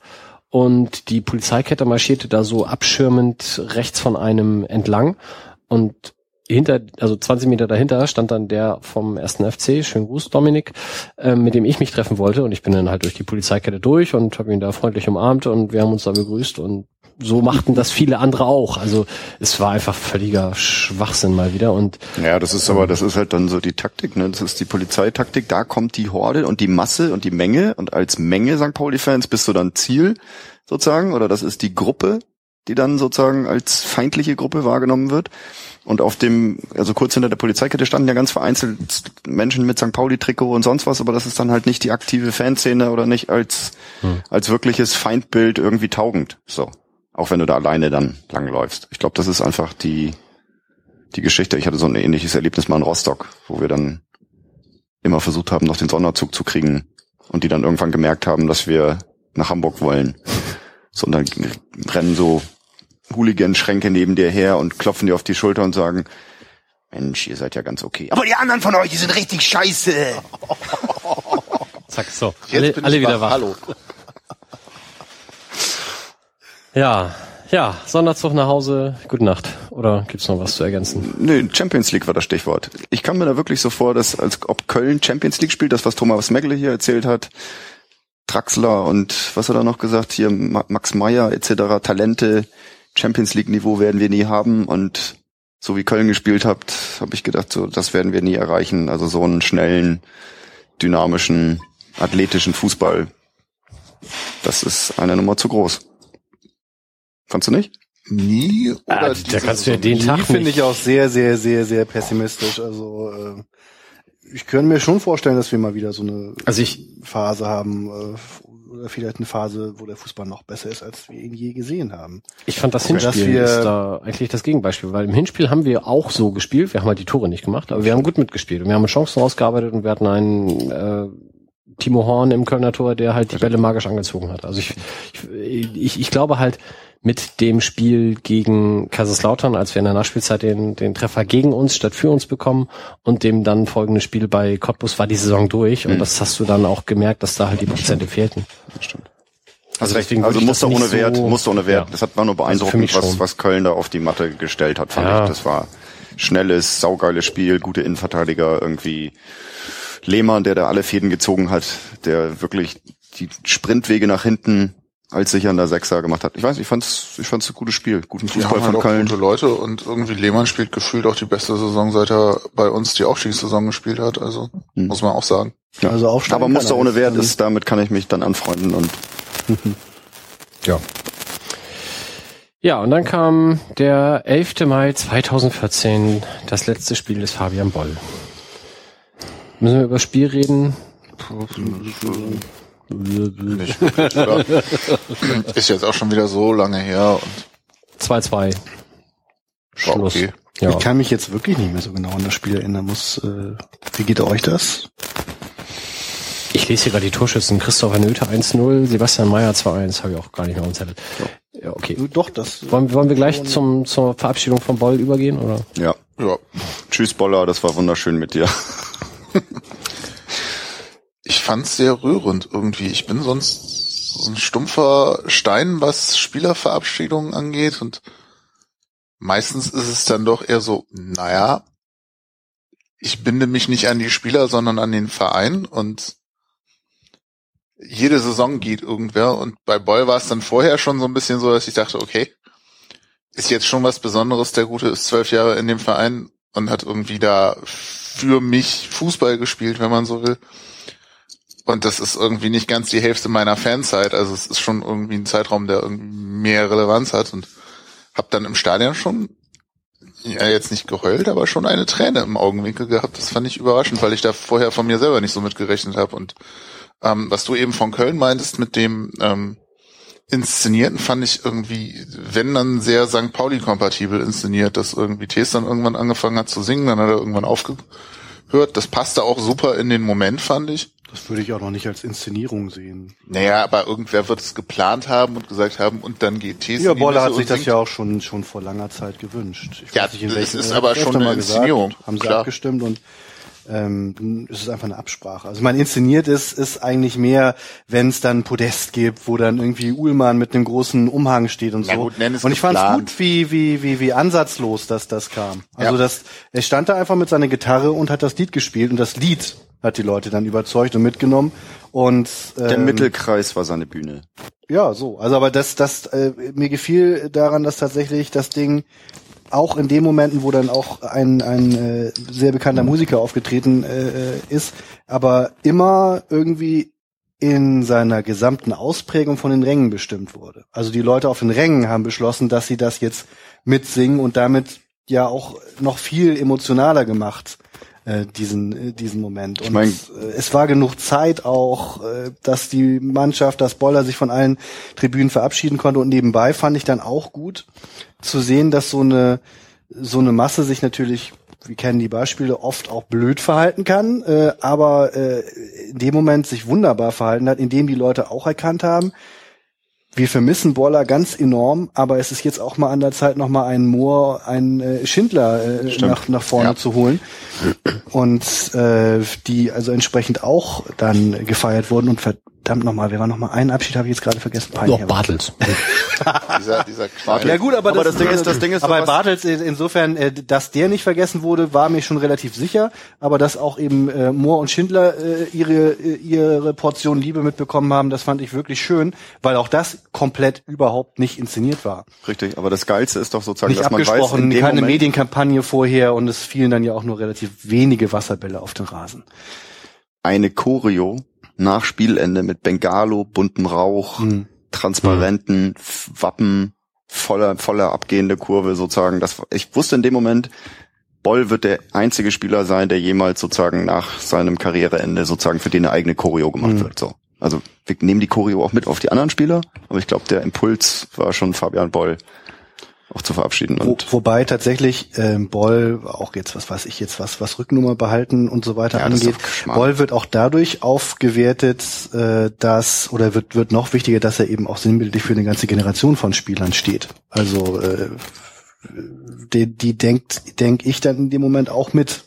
Seine Karriere ist eben auch ganz besonders außergewöhnlich, dadurch, dass er nun wirklich von den Rängen auf den Rasen von der U23 in die erste und bis ganz nach oben äh, und so oft für zu langsam gehalten wurde und für was nicht alles und trotzdem immer noch einen draufgesetzt hat, das macht es ja so unglaublich. Es war eigentlich ein eigentlich fast eine kontinuierliche Steigerung bis in die erste erste Liga rein. Also die fast die gesamte Karriere lief dann ja auch auf, aufwärts, während man sich auch immer besser kennenlernte. Das war schon außergewöhnlich, aber eben gleichzeitig auch gestützt durch die ganze restliche Generation. Ich wollte immer eine Sache nachgucken und habe es jetzt noch nicht getan. Ich habe so oft gelesen, Boll ist der erste, der ein Abschiedsspiel bekommen wird nach außer Stani. Das stimmt doch gar nicht. Das Klaus stimmt nicht, oder? zum Beispiel hatte doch auch. Und äh, und das Abschiedsspiel von Stani war doch eins für Stani und Toolsen, Stani oder? und Troller. Jawohl. Okay, gut. Alles klar. Haben wir das jetzt hier geklärt, ne? Melanton hören heißt fürs Leben lernen. Ja. Nee, habe ich, hab ich ganz häufig gelesen und dachte immer, das stimmt nicht, aber ich war ja immer zu faul nachzuschauen. Aber dass Tom Ford ein Abschiedsspiel bekommen hat, bist du da sicher? Nicht 100 Prozent muss ich zugeben, aber äh, da war doch noch. Es war, war nicht nur Stani und Troller, das würde mich schon sehr wundern. Tom Ford war zumindest gefühlt auch sowas wie 20 Jahre im Verein. Also ich, ich, kann das sein, dass der nicht am Millantor gespielt hat? Weil in den, in den Berichten ging es immer um Abschiedsspiel am Millantor. Und das für Egon Lechner war dann ja halt auch selber organisiert, zum Beispiel äh, in einer Viererkampfbahn. Die haben es ja auch nicht vom Verein gekriegt, das wäre ja. eh eine andere Diskussion, aber.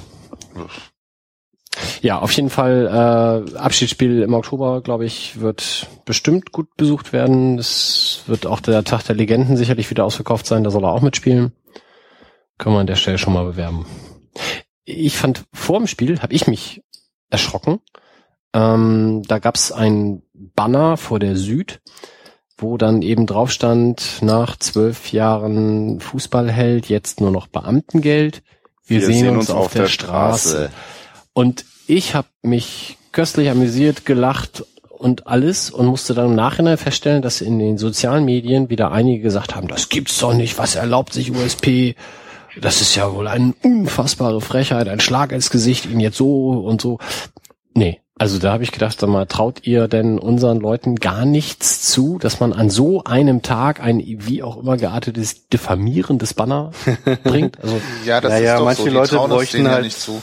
Ähm, und aber ich fand, es waren vergleichsweise wenig. Ich habe beim Spieler gestanden und gedacht, oh, das wird wieder lustig laut. Ich fand es dann, also jetzt so im äh, Internet-Hooligan-Bereich, ich fand es dann aber vergleichsweise zurückhaltend. Also so ein paar haben rumgerupt, aber ich habe da ehrlich gesagt mehr gerechnet. Ja, ein paar gibt's aber nur wirklich immer, die dann halt den Ironieführerschein nicht gemacht haben und es entsprechend einfach über komplett nicht rallen. Ich glaube, die werden auch damals das Ding mit irgendwie nach dem Signal bitte pfeifen mit Sicherheit überhaupt nicht als Ironie erkannt haben. Das ist mittlerweile, was heißt das mittlerweile? Ich denke mal, das war wahrscheinlich schon immer so, dass ein Teil der St. Pauli-Fans, auch der ach so ironischen St. Pauli-Fans, wirklich keine Ironie verstehen und wahrscheinlich nicht mal in der Gegend gerade. Und wenn dann natürlich die Verbrecherkurve schlechthin ironisch wird, dann können Sie sich erst recht nicht vorstellen, weil die einfach schon vorher ihr Urteil gefällt haben. Egal. Ich muss was, jetzt äh, kurz eine, eine völlig off-topic-Frage. War da eben Satzzeichen drin oder? Wo? In, in deinem Wortkonstrukt. Nö, das macht langsam. Okay. Bitte pfeifen Sie bei Satzzeichen. ähm, was, äh, apropos Anfang, was, was mich äh, äh, erschreckt hat und gewundert hat, war, das war, also ich war einen kurzen Moment traurig bei der ganzen Geschichte, weil das war Bollers letztes Auflaufen als Mannschaftskapitän. Zumindest da, wo ich gestanden habe in der Gegend gerade, habe ich das Auflaufen der Mannschaft als echt leise erlebt. Die kamen da rein, irgendwie alle haben irgendwie geguckt, bisschen applaudiert und das war's. So mein, mein idealer, ideales Auflaufen, da wird jeder vielleicht seine eigene Vorstellung haben, aber mein ideales Auflaufen ist, der Gong kommt, die Gitarre kommt, äh, kommt an, die Menge schreit St. Pauli oder singt zumindest sehr laut, also akustisches Inferno auf allen Tribünen und dann zusätzlich mit Konfetti und sonst was betritt die Mannschaft den Rasen, wird zusätzlich noch geklatscht. Aber da, wo, äh, es war wirklich leiser als sonst beim Auflaufen. Ausgerechnet da. Ich habe gedacht, ich spinne. Habe ich nicht mehr im Kopf. Also auch nicht dran ich erinnern. weiß nur noch, dass Völlig ich mich flaues Auflaufen. an der dann Choreo auf der Süd mit dem Hochziehen der vier Buchstaben als Trikot Hm. äh, und der dann ja noch per Zettel symbolisierten 17 erfreut habe. Da kann Ja, es das sein, sah dass ich aus. weniger laut geschrien habe, weil ich davon so ergriffen war. Ah, stimmt. Also Scheiß Süd, euretwegen, euretwegen war das Stadion so leise. Choreo, Choreo als Stimmungskiller, weil alle hingucken und gerührt sind und neugierig sind, was da jetzt auftaucht. Ja. Das war schon überraschend, aber umso, umso beglückter war ich natürlich dann, dass die Verabschiedung dann eben doch sehr emotional ausfiel. Ähm, zehn Minuten zu früh ausgewechselt. Wenn ich denn nochmal meckern darf, Herr Wrabetz. Nee, das, Nee, der ist, fand ich gar nicht. Ich doch fand das total zu viel früh. zu früh. Der hätte durchspielen müssen. Der hat auch noch eine Hütte gemacht. Ähm, erstens das, erstens das. Also wirklich jede Minute Ball ist eine Minute Torgefahr. Das ist einfach Naturgesetz. Ähm, und außerdem finde ich, das war eine Zeit, wo du normalerweise halt taktisch wechselst. Wenn ich also symbolisch wechsle, wenn es eine Geste sein soll, wechsle ich eben deutlich später, damit alle Leute sehen, das ist jetzt wirklich nur, Der damit er seinen finale Schluss private Abschied, dann wechselst du eine Minute vor Spielende. Ne? Ja. Und das fand ich schade, dass er seine Chance, jetzt nochmal die Geste genau richtig zu setzen, halt ein kleines bisschen schief gesetzt hat. Also muss ich, muss ich Gegenrede starten? Ähm, Über was wir uns streiten. Muss ich starten gegen Also, ey, Streitkultur auf hohem Niveau. Geil. ich fand das, Ja, das ist jetzt, seit Maggie uns dafür gelobt hat, achten wir natürlich auch darauf, dass wir uns nicht so ankarten wie sonst und Mike nicht einfach sagt, ey, Stuss, Alter. du ahnungsloses Oder du mir Stück einfach den Scheiße, Saft Alter. runterdrehst oder so, weil das wissen die Zuhörer ja nicht. Ich sag die ganze Zeit super tolle Sachen hier. ich muss mal kurz Die gucken. werden nur nicht gesendet, Ach so, weil das Wolf das Mikro- natürlich immer runterzieht. Nein, oder also- Lacher vom Band einspielt oder sowas. Bin ich jetzt langsam wieder Also drauf? ich fand das im Übrigen super. Punkt. Dadurch, die dass wir 70. jetzt, Minute jetzt oder die die die noch und 70. was war Ey, das? 75. 75. und ich Trotzdem, fand die das 75 super. sind 14 Minuten zu früh eigentlich. Also dadurch, Und dass wir jetzt über das Ich 0 lasse, zu 3, ich lasse auch über 10 Re- Minuten mit mir reden, aber, aber 75. Minute. Du guckst halt Es auch die ganze Ball. Zeit auf die Uhr und nicht auf den Platz. Ich guck, ja, wenn Ball spielt, gucke ich natürlich dann dahin, aber äh, äh, auf die Uhr habe ich in dem Moment gespielt, als er vom Rasen, geguckt, als er vom Rasen ging. Ich fand, Aber Mike wollte auch noch was sagen. dadurch, dass wir über das 0 zu 3 gegen Aalen hinweggegangen sind, haben wir die ganze Boll-Wrabetz-Nummer aus dem Spiel total vergessen, wo er ja nicht im Kader stand, was ja ein großer Skandal war. Ähm, und da ja viele danach, aus meiner Sicht dann zu Recht, schon Wrabetz ein bisschen äh, argwöhnisch beäugt haben. Ich hoffe einfach, er hat aus der Nummer gelernt, so. Also alles nachzulesen im Übersteigerblock natürlich. Ähm, meine Frau sagte nach dem Spiel zu mir, der hätte den nicht auswechseln dürfen. Also im Sinne von gar nicht. Richtig. Da habe ich gesagt, nee, Korrekt, Nee. doch, richtig. du musst ihn doch auswechseln. Ja, letzte um Minute. Diesen, ja Letzte gut, aber das Minute. ist ja schon was anderes. Also gar Ja. nicht auswechseln und letzte Minute auswechseln sind ja zwei verschiedene Sachen. Und selbst wenn trotzdem bin ich eher für gar nicht auswechseln, als für in der 74. oder so auswechseln. Richtig. Ähm, Du kannst auch das Auswechselkontingent ausschöpfen. Und wenn man dann sagt, Fabian Boll, jetzt letzte Minute, also du musst ja, da muss ja nicht mal ein neuer Spieler für kommen. Also wenn du, wenn du es, der- ja, ist doch scheißegal.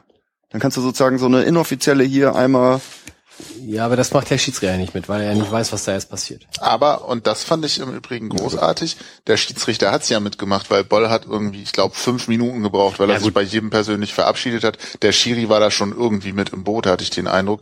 Und das fand ich wieder extrem angemessen, sich da auch die Zeit zu nehmen und eben nicht Mhm. Auswechslung. Und dann stellt sich für mich wieder die Frage, war das nicht vielleicht auch mit Trainer und scheidendem Kapitän so verabredet? Also da würde ich jetzt nicht zu viel hinein geheimnissen. Ja, Und dann ja- führst du womöglich in der 89. Minute mit 3 zu 2 und Aue will unbedingt noch ein Tor machen, weil es ja um 34 Millionen Fernsehgelder geht. Und dann wechselst du acht Minuten lang aus. Das geht natürlich nicht. Wieso gerade? Dann hättest du noch auch noch zusätzlich psychologische Trieb Kriegsführung betrieben. Äh, wir haben noch nicht das Auer Publikum gelobt, äh, fällt mir gerade zwischendurch ein. Das, Da tun sich da gibt's mit schwer. ja, ja, da gibt's natürlich dann sicherlich wieder Arschgeigen und so weiter. Aber ich find's schon mal schön, ähm, dass dass man als Aus Auswärtsblock so einen Moment grundsätzlich offenbar mehrheitlich würdigen kann. Also es ist schlimm, dass man das gut finden muss, weil es nicht selbstverständlich ist. Ja, richtig. Das stimmt. Und dann gibt's dann sicherlich in der, in der Detailanalyse des Fanblogs erschreckende Dinge, die ich zum Glück jetzt auch nicht so genau weiß. Trotzdem würde ich mal davon ausgehen, dass das, äh, dass die Proportion an erschreckenden Gestalten zumindest im Handeln nach etwas günstiger ausfällt, also weniger als bei anderen. Ja, ich glaube, die negativen Dinge beziehen sich vor allem auf Spiele in Aue. Das, äh, den Gästeblock hier habe ich auch meistens äh, angenehm empfunden. Aber man könnte sich darf auch darauf einigen, dass die sich so verhalten haben, wie es eigentlich alle tun sollten Mhm. in der Situation. Und Ja, aber eben wirklich die wenigsten tun würden oder getan haben. weiß ich nicht. Ich erinnere mich noch an Weiß nicht, Wattenscheid. hat Sandhausen ging das doch komplett am Arsch vorbei. Habe ich, als, als wir, als wir fanden es vielleicht beeindruckend, aber der hat jetzt keinen Schal hochgehalten, als wir Fabio Morena bes besungen haben. Oder es war so ein bisschen bizarr für die, glaube ich, eher. War das Sandhausen? Wobei Sandhausen war natürlich, da dabei? standen dann 20 Leute oder so. Äh, ich habe dann auch mehr auf Fabio geachtet, aber Okay. Ähm, habt ihr eigentlich vorhin Thomas Megle gefragt, ob er gerne den, den Co-Trainer Boll möchte? So, das war mir nicht ganz klar irgendwie. Ja, das Problem war ja auch, dass das, das äh, ganze vertraglich ja noch in den trockenen Tüchern ist, sodass äh, Maggie dann ja auch diplomatisch antworten musste, weil die Rolle von Boll wohl doch noch nicht ganz so genau geplant oder genau vertraglich festgezurrt zu sein scheint, wie äh, das zwischenzeitlich schien. Habt ihr das auch so empfunden? Weil so habe ich das jetzt verstanden, so im Sinne von nicht mein Trainer, die Entscheidung treffen natürlich andere und da muss er sich natürlich. Meine, vielleicht ist es ja auch so, dass du als, als, als, als Trainer oder Co-Trainer sozusagen im sportlich verantwortlichen Bereich doch ein anderes Arbeitspensum hast als als Profi, wo du dann ein, zweimal trainierst oder vielleicht sogar freikriegst. Also vielleicht ist das ja sogar mit dem Job viel schwieriger vereinbar, Trainer und noch einen Job nachzugehen Aber als, soll er als denn jetzt Profifußballer. Co bei den bei der U23 werden? Ja, das stand Mhm. in den Medien irgendwie Ja. oder das war irgendwie so. Okay, ich hatte irgendwas von Also Jugendtrainer gehört. Durch, durch ist es gab's nicht, die aber es ist eine von vielen Optionen, ja. So. Ich wollte, da können wir jetzt glaube ich nur spekulieren, das können wir auch lassen. Genau, aber ich würde gern wissen, habt ihr das Relegationsspiel HSV geguckt? Einfach nur wo, Ja. wo und wie. Zu Hause. zu Hause. Alle zu Hause? Äh, nee, bei den Schwiegereltern. Familien, Familienfußball gucken. Wie kommst du jetzt darauf oder warum? Nee, einfach du? nur, weil irgendwie war das noch so ein sportliches, also so ein zuletzt wahrgenommenes sportliches Ereignis so und Sportlich? Nee, habe ich ignoriert, aber was ich total begeistert wahrgenommen habe, war die Relegation dritte, zweite Liga. Scheiße, Ja, das, das habe ich dummerweise super. nicht gesehen. Ich habe gedacht, so viel Relegation geguckt und irgendwelche Spiele geguckt Ah, das so irgendwie und das jetzt, das ist eh gegessen. Und das muss ich jetzt sagen, ist eines der Dinge, warum ich die Relegation so geil finde. Dieses Spiel war der Knaller. Also Entschuldigung für alle, die dies nicht gesehen haben. Äh, Ich wiederhole das gerne. Darmstadt in Bielefeld 3-1, das die Heimspielniederlage gedreht. In Bielefeld dann 3-1 gewonnen. Während des 2 zu Spiels 4. Ach so, Äh, 3-1, 3-1, voll. also Verlängerung. regulärer Spielzeit. ähm, während der 90 Minuten eigentlich schon so, dass man das 4-1, 5-1 machen muss. Und dann in der Verlängerung äh, gegen ein eigentlich totes Bielefeld das 3 zu 2 kassiert. Einen unfassbar klaren Handelfmeter nicht bekommen, der dann das 4-2 gewesen wäre. Und dann machst du in der 121. Minute einen so dermaßen geilen Volleyschuss aus 20 Metern rein, dass, und auch noch vor der eigenen Gästekurve dann, dass der, der Spieler eigentlich auf dem Platz wahlweise im oder explodieren hätte müssen. Und unfassbar. Und dann, dann hast du die 124. Minute, also es gab vier Minuten oder drei Minuten Nachspielzeit, aber er hat vier Minuten nachspielen lassen in der Verlängerung. Und dann kommt eine Ecke für Bielefeld. Ich glaube es, oder ein Freistoß. Es war sogar der Torwart von Bielefeld, der den Ball Richtung Tor köpft. Ja. Der Ball holpert gegen den Pfosten. Der Darmstädter Torwart liegt auf dem Boden, kann da nicht ran. Der Ball holpert vom Innenpfosten wieder schräg zurück vor die Mitte des Tores, vier Meter vor dem Tor. Dort kommt der Bielefelder Stürmer zum Schuss und schießt dem Darmstädter, der zwei Meter vorm Tor schießt, steht die Kniescheibe weg und danach ist das Spiel zu Ende. Okay. Boah, war das geil. Und ich- so eine ja, Relegation will ich auch spielen. Und ich muss sagen, ich saß zu Hause und hab noch gesagt, da hat Mike recht. Das Spiel kannst du nach 20 Jahren mitten in der Nacht noch rezitieren, wenn du dabei gewesen bist. Das stimmt. Ich will's trotzdem nicht, aber so Erlebnisse sind großartig. Jetzt die Frage. Relegation an sich. Du Ich bist Relegationsgegner? Ja, ähm, vom sportlichen Prinzip her finde ich Natürlich. doof. Die letzten drei steigen ab. Punkt. Ich will drei Aufsteiger. So haben die uns, äh, äh, habe ich gestern gerade nachgelesen. Ähm, vier von sechs oder so Erstligisten haben die Klasse gehalten. Also hast du nur eine 1 zu 3 Quote ungefähr als Zweitligist. Also haben wir jetzt noch ein Drittel Aufstiegsplatz. Vorher hatten wir einen. Interessant. Also wir haben hier tatsächlich, glaube ich, bei jeder Kontroverse, und wir hatten ja nun erbarmungslose Kontroversen heute Abend, etwas andere Konstellationen. In diesem Falle ist diese Seite des Tisches äh, Relegation, pro Relegation, würde ich mal sagen. Weil äh, es ist Geldmacherei, es ist vielleicht auch Schwachsinn und meistens gewinnen die Erstligisten, aber so viele klare Entscheidungssituationen äh, gibt's ja heute gar nicht mehr seit UEFA Cup und der ganze Kram, das wurde ja alles in Ligen und endlose Arien verwandelt und das nochmal richtig zack zack kommt drauf an. Das einzige, was man ganz ganz dringend ändern muss und das ist wirklich vereinsunabhängig gemeint, ist diese bescheuerte Auswärtstorregelung. Ja, das ist das, das ist, macht die Dramaturgie total kaputt. Ja. Ist auch, auch so. zunehmend nicht mehr erklärbar, weil äh, Heim- versus Auswärtsstatistiken sich eh immer mehr angleichen. Also es gibt nicht mehr so richtig einen Heimvorteil. Ja, war völliger Unsinn.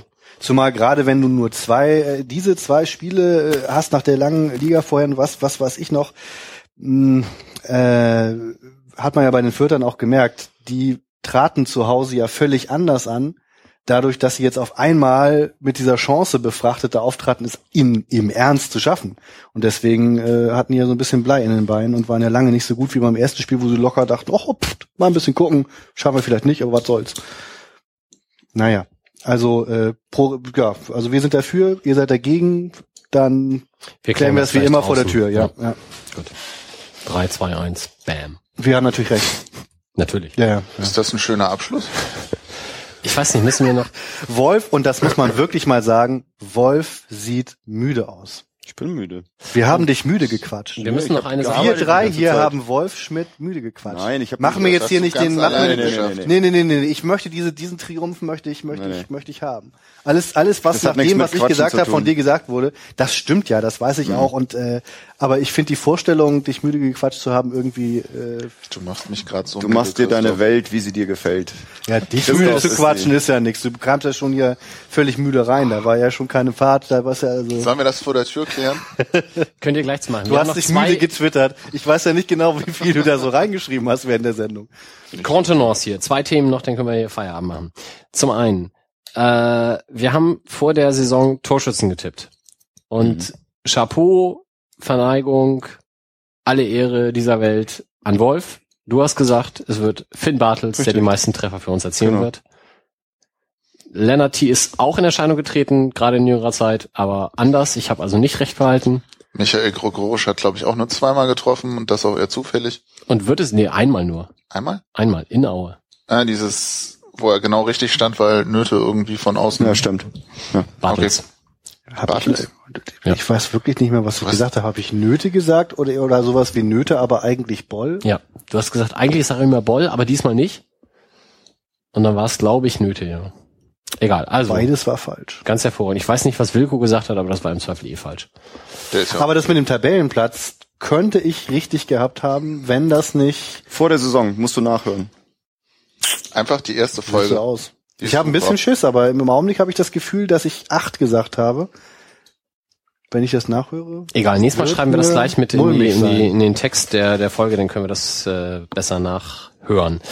Ähm, in der Psychologie nennt man das positive attributionaler Fehler. Das ist sehr interessant. Also man, dass man irgendwann möchte man das dann auch haben. Ist gut für die Psyche. Also man davon ausgeht, dass man selber weniger Scheiße redet als die anderen und so weiter und so fort. Habt ihr alle auch?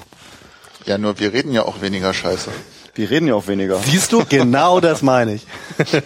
ja. Nee. Apropos Scheiße, DFB. Ähm, es gab nach der Saison dieses wunderbare Länderspiel Deutschland gegen Polen in dem anderen Stadion, welches ja geschont werden musste rasentechnisch. Und deswegen begab es sich, dass die Nationalmannschaft ihr Training an das Millerntor verlegt hat. Und weil man beim DFB so gut denken kann, hat man gesagt, wir neutralisieren alle Werbebanden und jemand, der sich im Denken besonders hervortut, hat dann entschlossen, ich neutralisiere auch noch die Faschisten. Grundsätzlich eine super Idee, hat er ein bisschen unglücklich angepackt, nämlich er hat dann einfach den Schriftzug den Faschisten neutralisiert, was natürlich nur bedingt äh, zielführend ist. Und dadurch entstand der neue Spruch. Kein Fußball. Kein Fußball. Kein Inzwischen Fußball. einer der beliebtesten Hashtags auf Twitter. Ähm, ist äh, entspannen Auch dank sich, Ralle Gunesch, muss man ja auch dank sagen. Gunesch, Der ja, ist dann genau. mit als erster verwendet hat, glaube ich, so dann, oder? Ja, also vor allem hat, also äh, überhaupt erstmal der Fanclub-Sprecherrat das Ganze, also ich, ich glaube, eine Einzelperson aus den Fanräumen heraus hat das Foto gemacht. Also nicht aus den Fanräumen heraus, aber zum Fanräumeumfeld, wenn ich das richtig verstanden habe.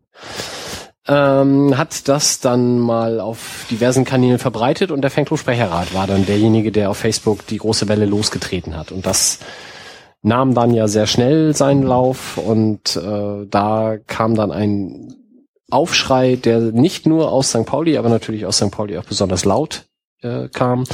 Und der DFB hat richtig gefangen. Also ich glaube, äh, dass im Nachhinein, ich, ich wollte immer noch nachgucken, ich habe es nicht getan, aber ich bin mir immer noch relativ sicher, der DFB hat sich noch nie bei irgendeinem Verein entschuldigt. Für irgendwas. Ja, das glaube ich auch. Und alleine diese Pressemitteilung des FC St. Pauli, dass sich Wolfgang Niersbach beim FC St. Pauli entschuldigt hat für diese Tat, müsste man nochmal ausdrucken, einrahmen und irgendwie in der Autoflex-Schneise draußen an die Wand nageln. Also finde ich Das ganz war toll. so ein schönes Gefühl und, und ich glaube, du hast es bei Twitter auch irgendwann mal geschrieben, sinngemäß, eigentlich hätte diesem Spruch nichts Besseres passieren können, weil plötzlich war präsent. Ja, so, genau so ist es ja. Vor allen Dingen hat es, hat es, es klingt jetzt erstmal komisch, aber es hat den Spruch politisiert. Also es hat dem eine neue Schärfe gegeben. Vorher äh, habe ich mich durchaus auch manchmal mit Leuten unterhalten, die dann gesagt haben, naja gut, da steht da kein Fußball den Faschisten, aber im Ernst, das ist, das ist alt so. Also dass ihr braucht was, was, was wieder was noch provoziert, das ist doch längst Konsens. Warum schreibt ihr sowas dahin? Und ich habe gesagt, nee, ich finde das super, dass es da gemalt ist, dass es nichts ist, was man abhängt. Das hat mich übrigens ein bisschen gestört, dass es immer als Banner bezeichnet Ja, wurde. Ja, ich finde es gut und wichtig und noch eine Stufe besser, dass es gemalt ist. In einem Stadion keine Videobotschaft, die man mal eben ändert. Das ist da so, das steht da so und es provoziert dann ja doch noch sehr viel mehr, als dann eben manche Leute angenommen haben. Es provoziert ja unter anderem auch die Propagandaabteilung des mächtigsten Fußballverbandes Europas. Und äh, wer auch immer der Vogel war, der diese Entscheidung getroffen hat, hat sicherlich immer noch nicht verstanden, warum das falsch war, weil sonst hätte er die Entscheidung nicht getroffen, wenn er irgendwas da oben hätte. Aber der Spruch wurde nochmal äh, so als, als scharfes politisches Statement nach vorne gebracht und viel, viel mehr verbreitet, in viel mehr Bewusstseine auch gerückt, als das vorher über der Fall. Vorher war es Deko, auf einmal ist es wieder ein Statement. Zumal irgendwie, ich weiß nicht, ich glaube, die Bayern-Fans hatten kein Fußball den Faschisten mit im Pokalfinale als Banner. Wo habe ich es noch gesehen? Und vor allem, was ich da noch ergänzen möchte bei den Bayern, die haben das sogar so großartig gemacht, dass sie das hingeschrieben haben auf einem Banner und das den Faschisten auch mit einer grünen Tapete vorher verhangen haben. schön, Das habe ich erst später gesehen. Das war mir am Anfang gemacht. gar nicht so klar. Ich habe nur gedacht, die hätten das Banner hochgehalten. Nein, nein. Die haben also auch das den Faschisten grün abgedeckt und dann irgendwann enthüllt. Also Kannst du das in dem. Posting zu dem Beitrag nochmal verlinken? irgendwie? Ja, wenn ich es finde. Mhm. Übrigens wollte ich noch mal kurz klarstellen, mit von vorher war es Deko in der Wahrnehmung von manchen Leuten, wollte ich noch mal ganz kurz präzisieren. Also ich habe das nicht als Deko empfunden, sondern als sehr gut. Aber du wolltest noch was sagen, Sebastian. Ähm, wollte ich? Nicht nur die Bayern, sondern auch. Ich habe es noch irgendwo anders gesehen. Ich weiß aber ehrlich gesagt auch nicht mehr wo. Aber ich habe nach dieser DFB-Aktion tatsächlich eine Reihe von Sachen mitgekriegt, wo das dann plötzlich thematisiert wurde, auch von außerhalb des St. Pauli-Kosmos. Was natürlich immer schön ist, wenn sowas dann Wellen au- auch schlägt, die irgendwie Leute erreicht, die es nicht sowieso schon vor der Fresse haben. Und ähm, nö, coole Sache eigentlich. Spannend wird's, wenn sie noch mal trainieren, wird sich jemand finden, der dann kein Fußball abdeckt, sodass Nein, der aber das Ding endlich genau das Statement hat, was sie sich immer schon gewünscht Nein, haben. aber das Ding, die, die, die Erklärung fand ich ja krass sozusagen, dass sie keine Fotos haben wollten, wo Nationalspieler mit dem Schriftzug Faschisten hinter auftauchen. Ja, wobei dann der, der Pressevogel auch seine grenzenlose äh, Sprachkompetenz gezeigt hat, indem er kein Fußball den Faschisten vier Worte. Ja, nicht mal das konnte er richtig zitieren. Ich- ich- nicht mal das. Also ganz ernsthaft, was ist das für ein Presseheini? Nee, aber die Entscheidung habe ich insofern verstanden, dass das wird nicht der Presseheini Die, gewesen die ganze sein, Welt regt sich über dich auf. Du musst ein super wichtiges Twitter-Statement schreiben und du so, kriegst der. es nicht gebacken, das Statement richtig zu zitieren. Der Mann hat ja, der Mann hat ja geschrieben, wir möchten doch nicht, dass unsere Nationalspieler vor dem Schriftzug für Faschisten gefilmt werden. Also Ja, nicht so ungut, aber das für und das den, drei Buchstaben, die machen aber schon mal einen ziemlichen Unterschied.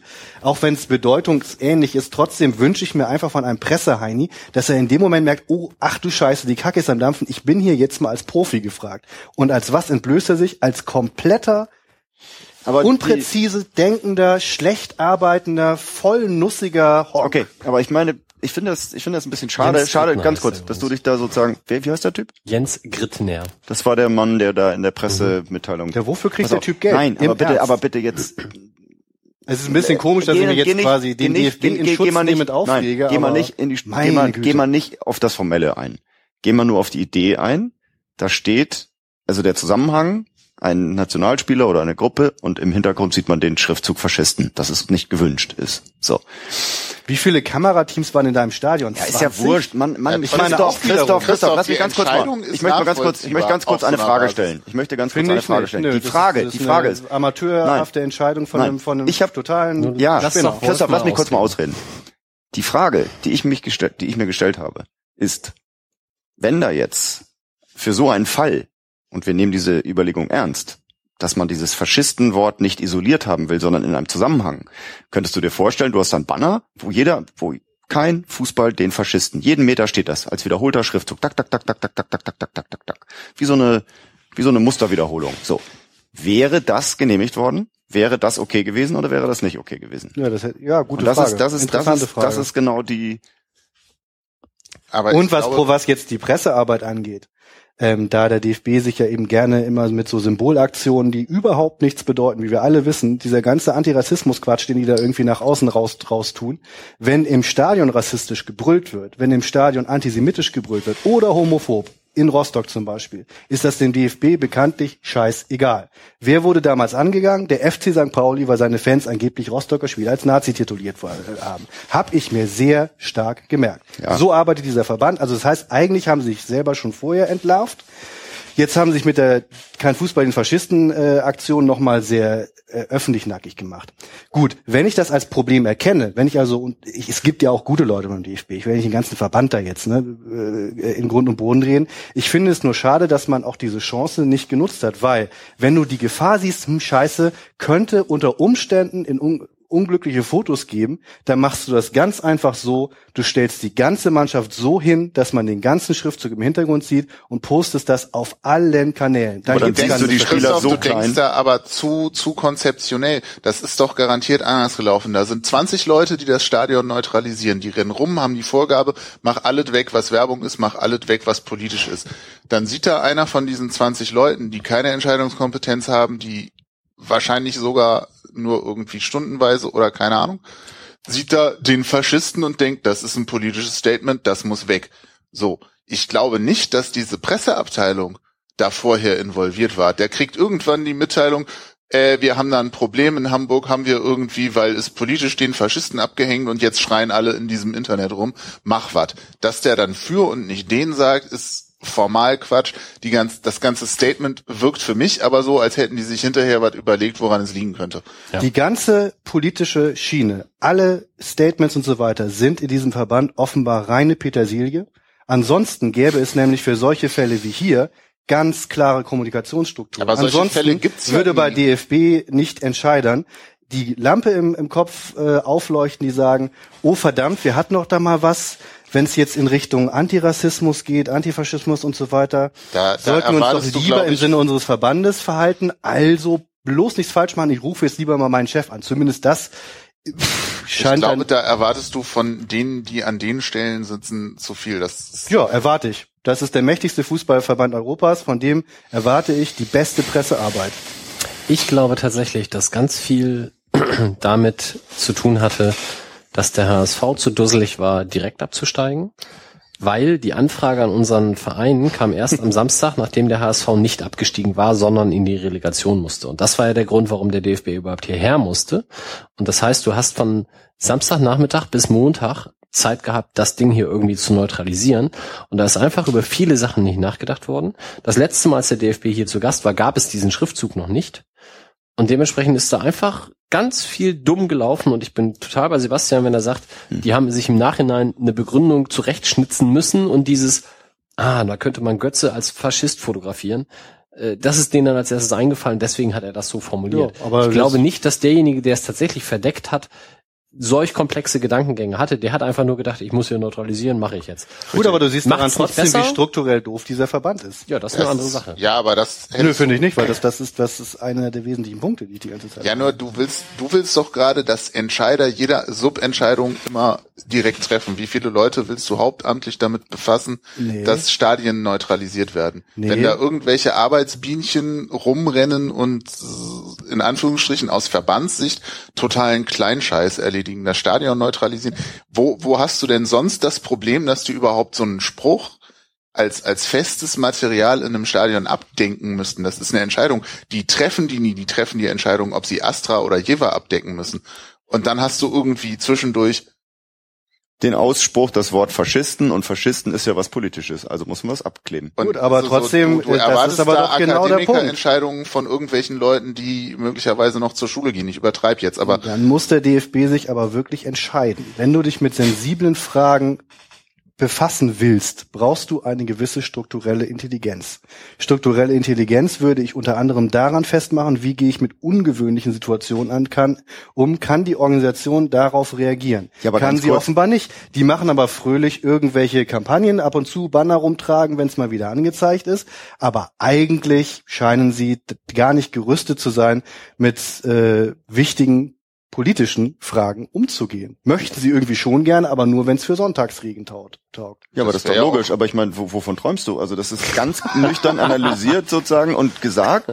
Und ich mich wundert deine dein Erstaunen darüber. Nein, gesagt. wieso mein Erstaunen darüber? Ich bin sauer darüber. Das ist was ganz anderes als Erstaunen. Mich wundert das vom DFB kein bisschen.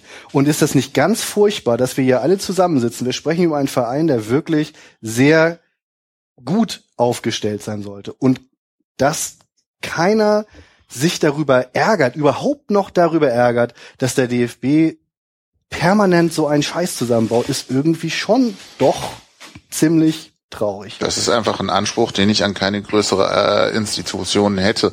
Das ist halte ich für unrealistisch. Du hast da Arbeitsbienchen, die nicht mitdenken. Aber das ist so zwei- ähnlich, das ist so ähnlich, wie wenn du vom Deutschen Turnerbund erwartest, dass er sozusagen äh, in Genderfragen irgendwie eine moderne Rolle entwickelt, sozusagen. Das ist schon mal auch nicht schlecht. Warum ja, nicht? super, das sind tolle Ich, Ideen. ich aber kann den ist bloß so- nicht gut beurteilen. Ich weiß nicht, inwiefern sich der Turnerbund eben auch damit schmücken möchte, sich damit zu befassen. Ich würde zum Beispiel dann es auch ehrlicher finden, wenn der DFB sich konsequent überhaupt gar nicht äußert zu irgendwelchen Antidiskriminierungsfragen, weil er dafür zu bescheuert ist. Also unglaubwürdig, meinst du? Ja, ich finde das komplett unglaubwürdig. Und äh, dann wäre es eigentlich glaubwürdiger, wenn die einmal sagen würden, wisst ihr was, wir sind hier einfach eine, eine, eine ziemlich altbacksche äh, Ansammlung von Stammtisch-Opis, auch die 20-Jährigen, und deswegen lassen wir es. Das würden wir Ich möchte aber auch dazu, nicht dazu sagen. könnte ich eine schöne, schöne Steilvorlage liefern, weil nämlich äh, die Sepp Herberger Stiftung beziehungsweise die Freunde der Nationalmannschaft hatten am Montag ihr Jahrestreffen. Und da der Blindenfußball ein Teil ist, der auch über die Sepp Herberger Stiftung sozusagen mit veranstaltet wird, also die Blindenfußball-Bundesliga, waren wir eingeladen, um mit einem unserer Jugendspieler, die letztes Jahr ausgezeichnet wurden, dort anwesend zu sein und sozusagen erlebbar zu machen, was die Arbeit der Sepp Herberger Stiftung ist. Und dieses ganze, diese ganze Veranstaltung fand statt im vier Jahreszeiten im Herlin.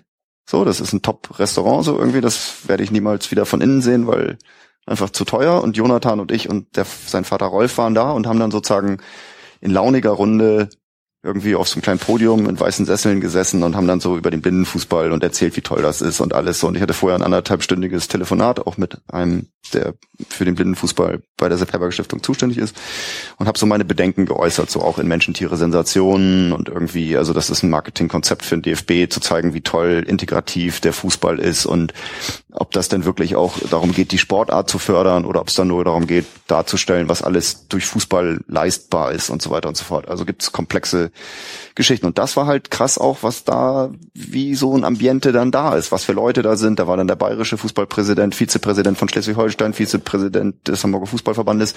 Nette Leute. Es war auf alle Fälle nicht irgendwie jetzt eine eman- emanzipatorische Gruppe, die sich so in so einem Bootcamp zusammenfindet, um irgendwie sich selbstkritisch zu hinterfragen, sondern das waren gestandene Leute, die viel Geld haben und für Randgruppen in der Gesellschaft gerne Gutes tun. Toll. Wir sind in dem Fall die Randgruppe gewesen. Für mich war es sehr merkwürdig, weil da gab es dann die Idee sogar, dass Rasselbälle versteigert werden von einem sehr netten Westfalen, der dann kam, Mensch, ihr seid klasse, super und so. Und der hat dann gesagt, komm, versteigert doch diese Bälle, diese zwei Rasselbälle. Und so wirst du dann zu so einem, ja, also es war eine Perspektive, die vielleicht mit dem DFB so ein bisschen vereinbar ist, weil diese Freunde der Nationalmannschaft halt sozusagen wirklich auch ein Förderverein sind, die Geld in diese Sepp Herberger Stiftung reintun und da sind und Wohltäter sind. Und ich glaube, das ist beim DFB so ein bisschen die Sache, dass das in dieser ganzen Verbandsstruktur so zugespitzt ist, dass es da eben keine wirklichen demokratischen Umwälzungen gibt oder sowas. Oder dass es da wirklich äh, Auseinandersetzungen, Reflexionen gibt, sondern das ist ein Verband, der größte Sportverband der Welt und der ist träge. Der ist nicht modern. Das Krasse ist sogar, jetzt gibt's die Gegenrede noch, mittlerweile beschäftigt sich der DFB mit anderen Fußballstrukturen. Also dass das Ligasport mit Gleichaltrigen im Kinder-Jugendbereich oder Herrenfußballbereich oder Frauenfußballbereich sozusagen, dass es da auch andere Modelle geben könnte. Da fängt, fängt der DFB jetzt mit an. So, Wie jetzt andere Modelle? Ich habe mal ein Erlebnis gehabt zur Frauenfußball-WM, wo ich auf so einem Podium eingeladen war, wo so eine brasilianische Profifußballerin, eine amerikanische war und noch eine, eine feministische Theoretikerin aus Berlin, auch eine ähm, Spielerin. Und diese Brasilianerin, die Profi war bei Santos, die hat dann gefragt, so, äh, das war beim SC Sternschanze oben im, im Saal, hatte die Heinrich Böll Stiftung, glaube ich, äh, also Umdenken, das Umdenken von der Heinrich Böll Stiftung, ich glaube ja. Die hatten das veranstaltet und dann wollte diese äh, brasilianische Profifußballerin, die hat gesucht, die hat gefragt, ey, wo kann ich kicken, wo kann ich Fußball spielen und so. Ich, ach du Scheiße da kommt jetzt hier so eine Profitante, ja, HSV hat irgendwie eine, eine, eine Bundesligamannschaft, ich weiß, die haben auch eine Zweitligamannschaft, ja, da könnte es vielleicht gehen. Sternschanze Frauen, St. Pauli Frauen, nee, das, die sind alle nicht gut genug für dich so. Und im Endeffekt stellte sich raus, die hat sozusagen arbeitet in Brasilien in so einem Projekt, wo die halt einfach kicken. Die kicken mit jungen, alt, Männer, Frauen gemischt und die hatte einfach Bock, Fußball zu spielen, zu kicken. Und ich habe gedacht, scheiße, wieso habe ich hier meine, meine, meine, meine Trainerscheuklappen auf und denkt so, ich muss der jetzt sozusagen für ihr Niveau eine Trainingsgruppe bilden, weil die hat Bock auf ihrem Niveau jetzt irgendwo ihren Sport zu treiben. So, die hat einfach nur Bock, Fußball zu spielen. So. Und da ist der DFB noch meilenweit von entfernt, sozusagen äh, ja, bunte Ligen irgendwie waren gegründet. Spaß am Spiel. Spaß am Spiel und in welchen Formen gibt's das? Und das macht der DFB ja modern, also es geht ja dann durchaus auch weiter, aber das ist dann auch immer so konzeptuell, dass du quasi dir vorstellen kannst, dass es irgendwann äh, es gibt so im, im Sportbereich so äh, äh Bausteine, wo du unebenes Gelände nachbaust. Das ist total super für die Koordination. Kannst beim Sportkatalog, Sportteam kannst du dann kaufen, so Platten oder dass du wieder anfängst, so den selbstgemachten Ball, da hast du so, so eine Strumpf, bisschen Kordel, vielleicht eine alte Blechdose und daraus kannst du dann sagen, so, wir bauen uns jetzt mal wieder einen Ball wie früher. Also so würde der DFB das dann machen. Also altbacken sozusagen die, die, die, die organischen, lebendigen Strukturen so nacharbeiten, so, ohne da wirklich ein Bestandteil von zu sein. So, das ist, glaube ich, der. Ich glaube, ergänzend dazu, mhm. Fußball ist deren Thema und selbst da hinken die teilweise hinterher und neue Konzepte in so einem Ligastruktur bla unterbringen ist total komplex. Antifaschismus ist für die im besten Fall ein Statement, das sie unterschreiben und unterstützen, aber nichts, wo, wo da jetzt irgendwie großartig Brainpower investiert wird, glaube ich, im normalen Alltag und von daher. Wobei du die ja nicht mal brauchst. Das ist ja eben das Traurige an der Geschichte, dass du da relativ einfach sehr konsequent sein kannst, weil ja, nur, das du, eben du gehst, du gehst von unserem Frage ohne hier aus, Christoph. Guck dir an, wer hier im Stadion steht. Guck dir die Diskussion an, als rauskam, dass da kein Fußball den Faschisten stehen wird oder als es dann raufgemalt wurde, wo zumindest im Forum dann auch Hupen waren, die irgendwie so, kann da nicht was stehen, was die Mannschaft anfeuert, was irgendwie relevant Stimmt, ist. Ja, ja, never walk also so, hat. Aber so, das waren nur das, wirklich verschwindend wenige, die dann. Ja, ich fand es nicht so wenig und das ist Optische unser Anfeuerung hatten wir damals ja auch schon sehr erfolgreich mit den SMS-Botschaften. Da steht ja auch keiner davor. Ähm, nee, aber weißt du, wenn du in unserem Mikrokosmos, wo dieses Thema die ganze Zeit präsent ist, so viele Nasen hast, die sich entweder nicht dafür interessieren oder nicht in der Lage sind, sich damit auseinanderzusetzen, dann finde ich, ist zumindest nicht überraschend, dass, und das ist jetzt kein, kein Freispruch, aber dass in so einer Struktur wie der, dem DFB, wo dann irgendwelche Leute hier das Stadion neutralisieren in fünf Stunden, die das immer mal machen oder so, äh, dass da sowas passiert, finde ich nicht überraschend. Dazu steht in zu wenigen Stadien in Deutschland kein Fußball den Faschisten an der Mauer. Ja, das also, steht nur in einem und äh, insofern muss man auch eine schöne Pointe aus dem ganzen davon auch nicht ganz übersehen, dass, dass die Rollrasenverleger, Versager aus, aus Stellingen mal wieder letzten Endes über eine Rasenfrage es geschafft haben, dem FC St. Pauli einen massiven Propagandagewinn zu verschaffen. War nicht beabsichtigt, war aber so. Stark, stark. Wenn beim HSV der Rasen nicht, nicht, nicht läuft und äh, dann passiert kurz darauf was Tolles auf St. Pauli, kann man fast schon eine historische äh, Konstante draus machen. Nur das letzte Mal, dass es so war, bekanntlich, wurde zwar ein Stelling gewonnen, aber man hat sich hier ja auch sehr, sehr darüber gefreut. Ja, also ich bin da ganz bei Sebastian. Ich äh, unterstelle denen da keine Absicht. Ich glaube, da hat einfach jemand nicht nachgedacht und dumm gehandelt. Macht's null besser.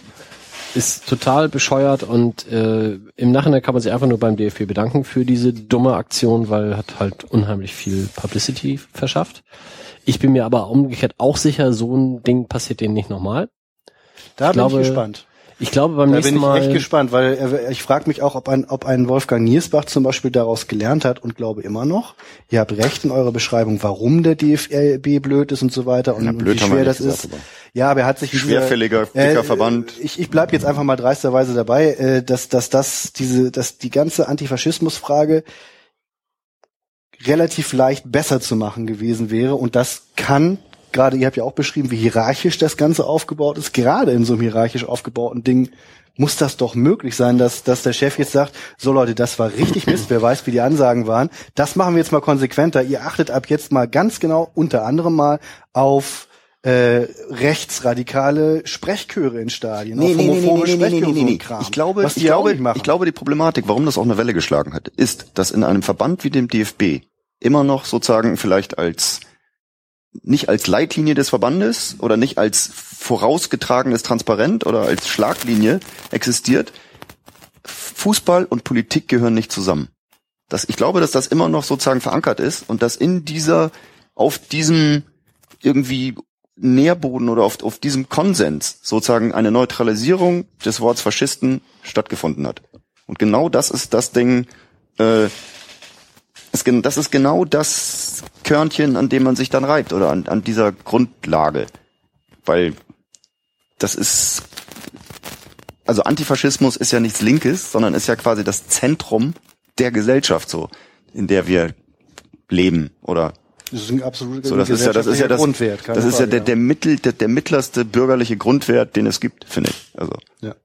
und das ist ja nichts Linkes. Das ist ja das ist ja ein Konsens. Das ist ja ein eine Selbstverständlichkeit. Eine Selbstverständlichkeit. Aus genau. dem eben viel, viel anderes eben auch folgt. Mal gespannt, ob die das jetzt kapieren und wie sie danach handeln. Ich würde nicht unbedingt darauf hoffen.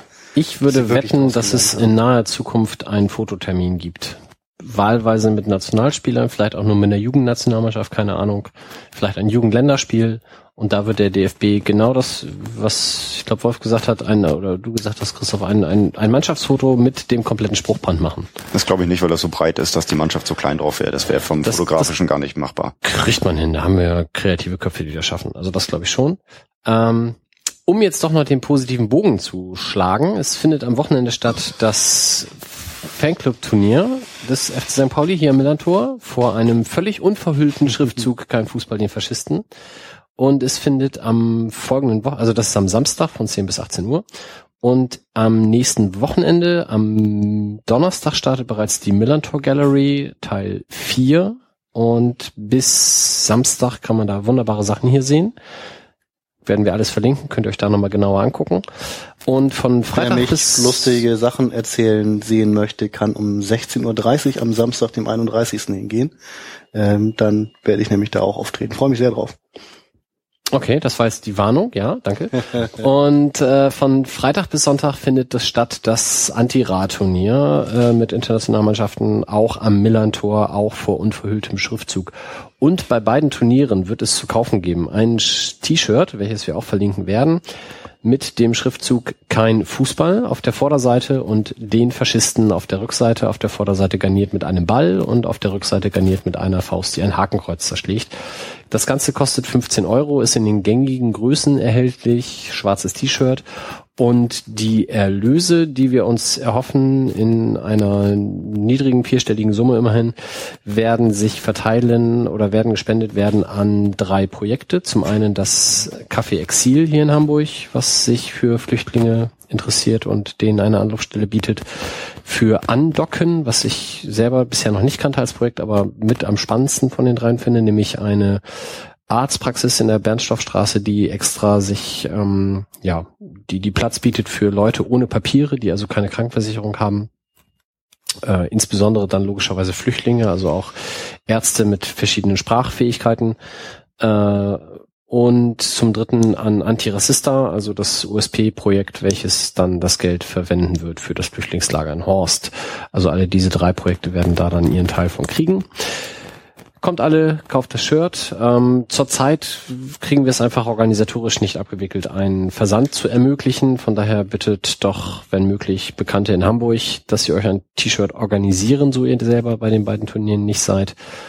Ähm, sollte es nach den Turnieren noch T-Shirts geben, werden wir das dann ganz normal über den Fanladen verkaufen und dann ab Saisonbeginn sicherlich auch einen Versand bewerkstelligen können. Wer das alles gar nicht hinkriegt, der sei noch an Pink Macabre verwiesen. Die haben auch ein T-Shirt und da kann man das auch bestellen, ähm, schriftlich, beziehungsweise über der Website pinkmacabre.de. Und die haben auch noch den Vorteil, dass sie verschiedene Farben des T-Shirts leisten können. Also da kann man dann auch für seinen Verein in der entsprechenden Vereinsfarbe so ein T-Shirt erstellen. Wollen wir zusammenlegen und Jens Grüttner ein, ein, äh, eins schicken? Reicht, das wäre lustig. Reicht auch die T-Shirt-Rückseite, damit er den Spruch einmal richtig lernt? Das sollten wir tun, ja. Ich finde ich, finde ich eine gute Idee. Machen wir. Mit Fototermin. Mit Fototermin. Mal sehen, vielleicht ist der DFB jetzt dermaßen verängstigt, dass er dann auch äh, gleich den ganzen Übersteiger irgendwie nach Frankfurt einladet und ihr könnt auch mal lecker essen gehen. Schweigen. Ja. ähm, Gönnt euch keiner. Konstruktion da, die nicht richtig stimmt. Nee, stimmt, das war natürlich Quatsch, aber, aber äh, grundsätzlich das T-Shirt nach Frankfurt zu schicken, finde ich. Ist eine gute Idee, ja, sollten wir machen. Und wir sind wirklich einfach gespannt. Was machen die daraus? Reagieren die überhaupt? Genau, reagieren die überhaupt? Trauen sie sich jetzt gar nicht mehr zu reagieren? Macht er ein reagieren Selfie? Reagieren sie sogar so, dass ich sage, okay, ich bin überrascht, die haben echt was geschnallt. Er macht ein Selfie ja. und veröffentlicht auf Twitter. Das wäre super. Das, das hätte mit kein Fußball drauf. Dann, das ist eben die Frage, mit kein Fußball oder mit, äh, oh, ja. Ein, ein Rückenselfie, wie geht das? Krass. Okay. Rückenselfie. Wir werden albern. Da haben wir jetzt, auch, eine, genau. haben wir jetzt auch eine, einen Titel für die Folge. Rückenselfie. Ja, gute Idee. Nach knapp drei Stunden. Ja, wir gehen in die Sommerpause. Gewesen, ja. Fast. Ähm, ich höre schon wieder draußen die Vögel zwitschern. Wir werden keine Saisonprognose an dieser Stelle machen. Wir werden auch noch nicht sagen, wann wir uns wieder treffen, weil wir noch nicht drüber gesprochen haben. Aber wir werden sicherlich die nächste Folge vor Saisonbeginn planen. Ich gucke mal in die Runde. Eifriges Nicken wo wir uns dann darüber unterhalten werden, wen wir neben Bubala und Görlitz noch so alles verpflichtet haben und ob Hakan Shalanulu denn auch zu uns kommt. Ähm, ja, alles weitere dann in der Sommerpause. In diesem Sinne möchte noch jemand ein, ein Fazit nach einem, nach einer Saison Millanton loswerden. Es war sehr schön, es hat mich sehr gefreut. Die 90 Minuten, die wir uns mal vorgenommen haben, haben wir krass eingehalten. Stimmt, der Ball ist rund und ein Podcast dauert 800 Minuten. Ich glaube, das Ding ist, das Problem ist nämlich, dass nach 90 Minuten das Spiel immer noch unentschieden ist und wir die Verlängerung brauchen und Elfmeterschießen und äh, keiner von uns das, das K.O.-System noch nicht sozusagen richtig ja. verinnerlicht haben. Außerdem müssen alte Diesel erst warm laufen. Ein Podcast ist wie eine Relegation. Gut. Nur nicht so spannend und länger. Schöne naja, Sommerpause. Und Fußball kommt eigentlich auch nur relativ selten drin vor. Das ist der Moment, wo wir Christoph leise auskennen. ja, und Hey Jude wurde auch ausgefädelt. Ich glaube, wir brauchen neue Kopfhörer, weil die vom HSV, die knistern immer. Also ich glaube, da ist irgendwie so eine kleine astrale Kurzschlussreaktion ja, eingekoppelt. Gut. Ich werde Sven darauf hinweisen. Beziehungsweise er hört das ja sicherlich. Alles klar. Schöne Sommerpause. Schöne Tschö. Sommerpause. Tschüss. Tschüss, tschüss.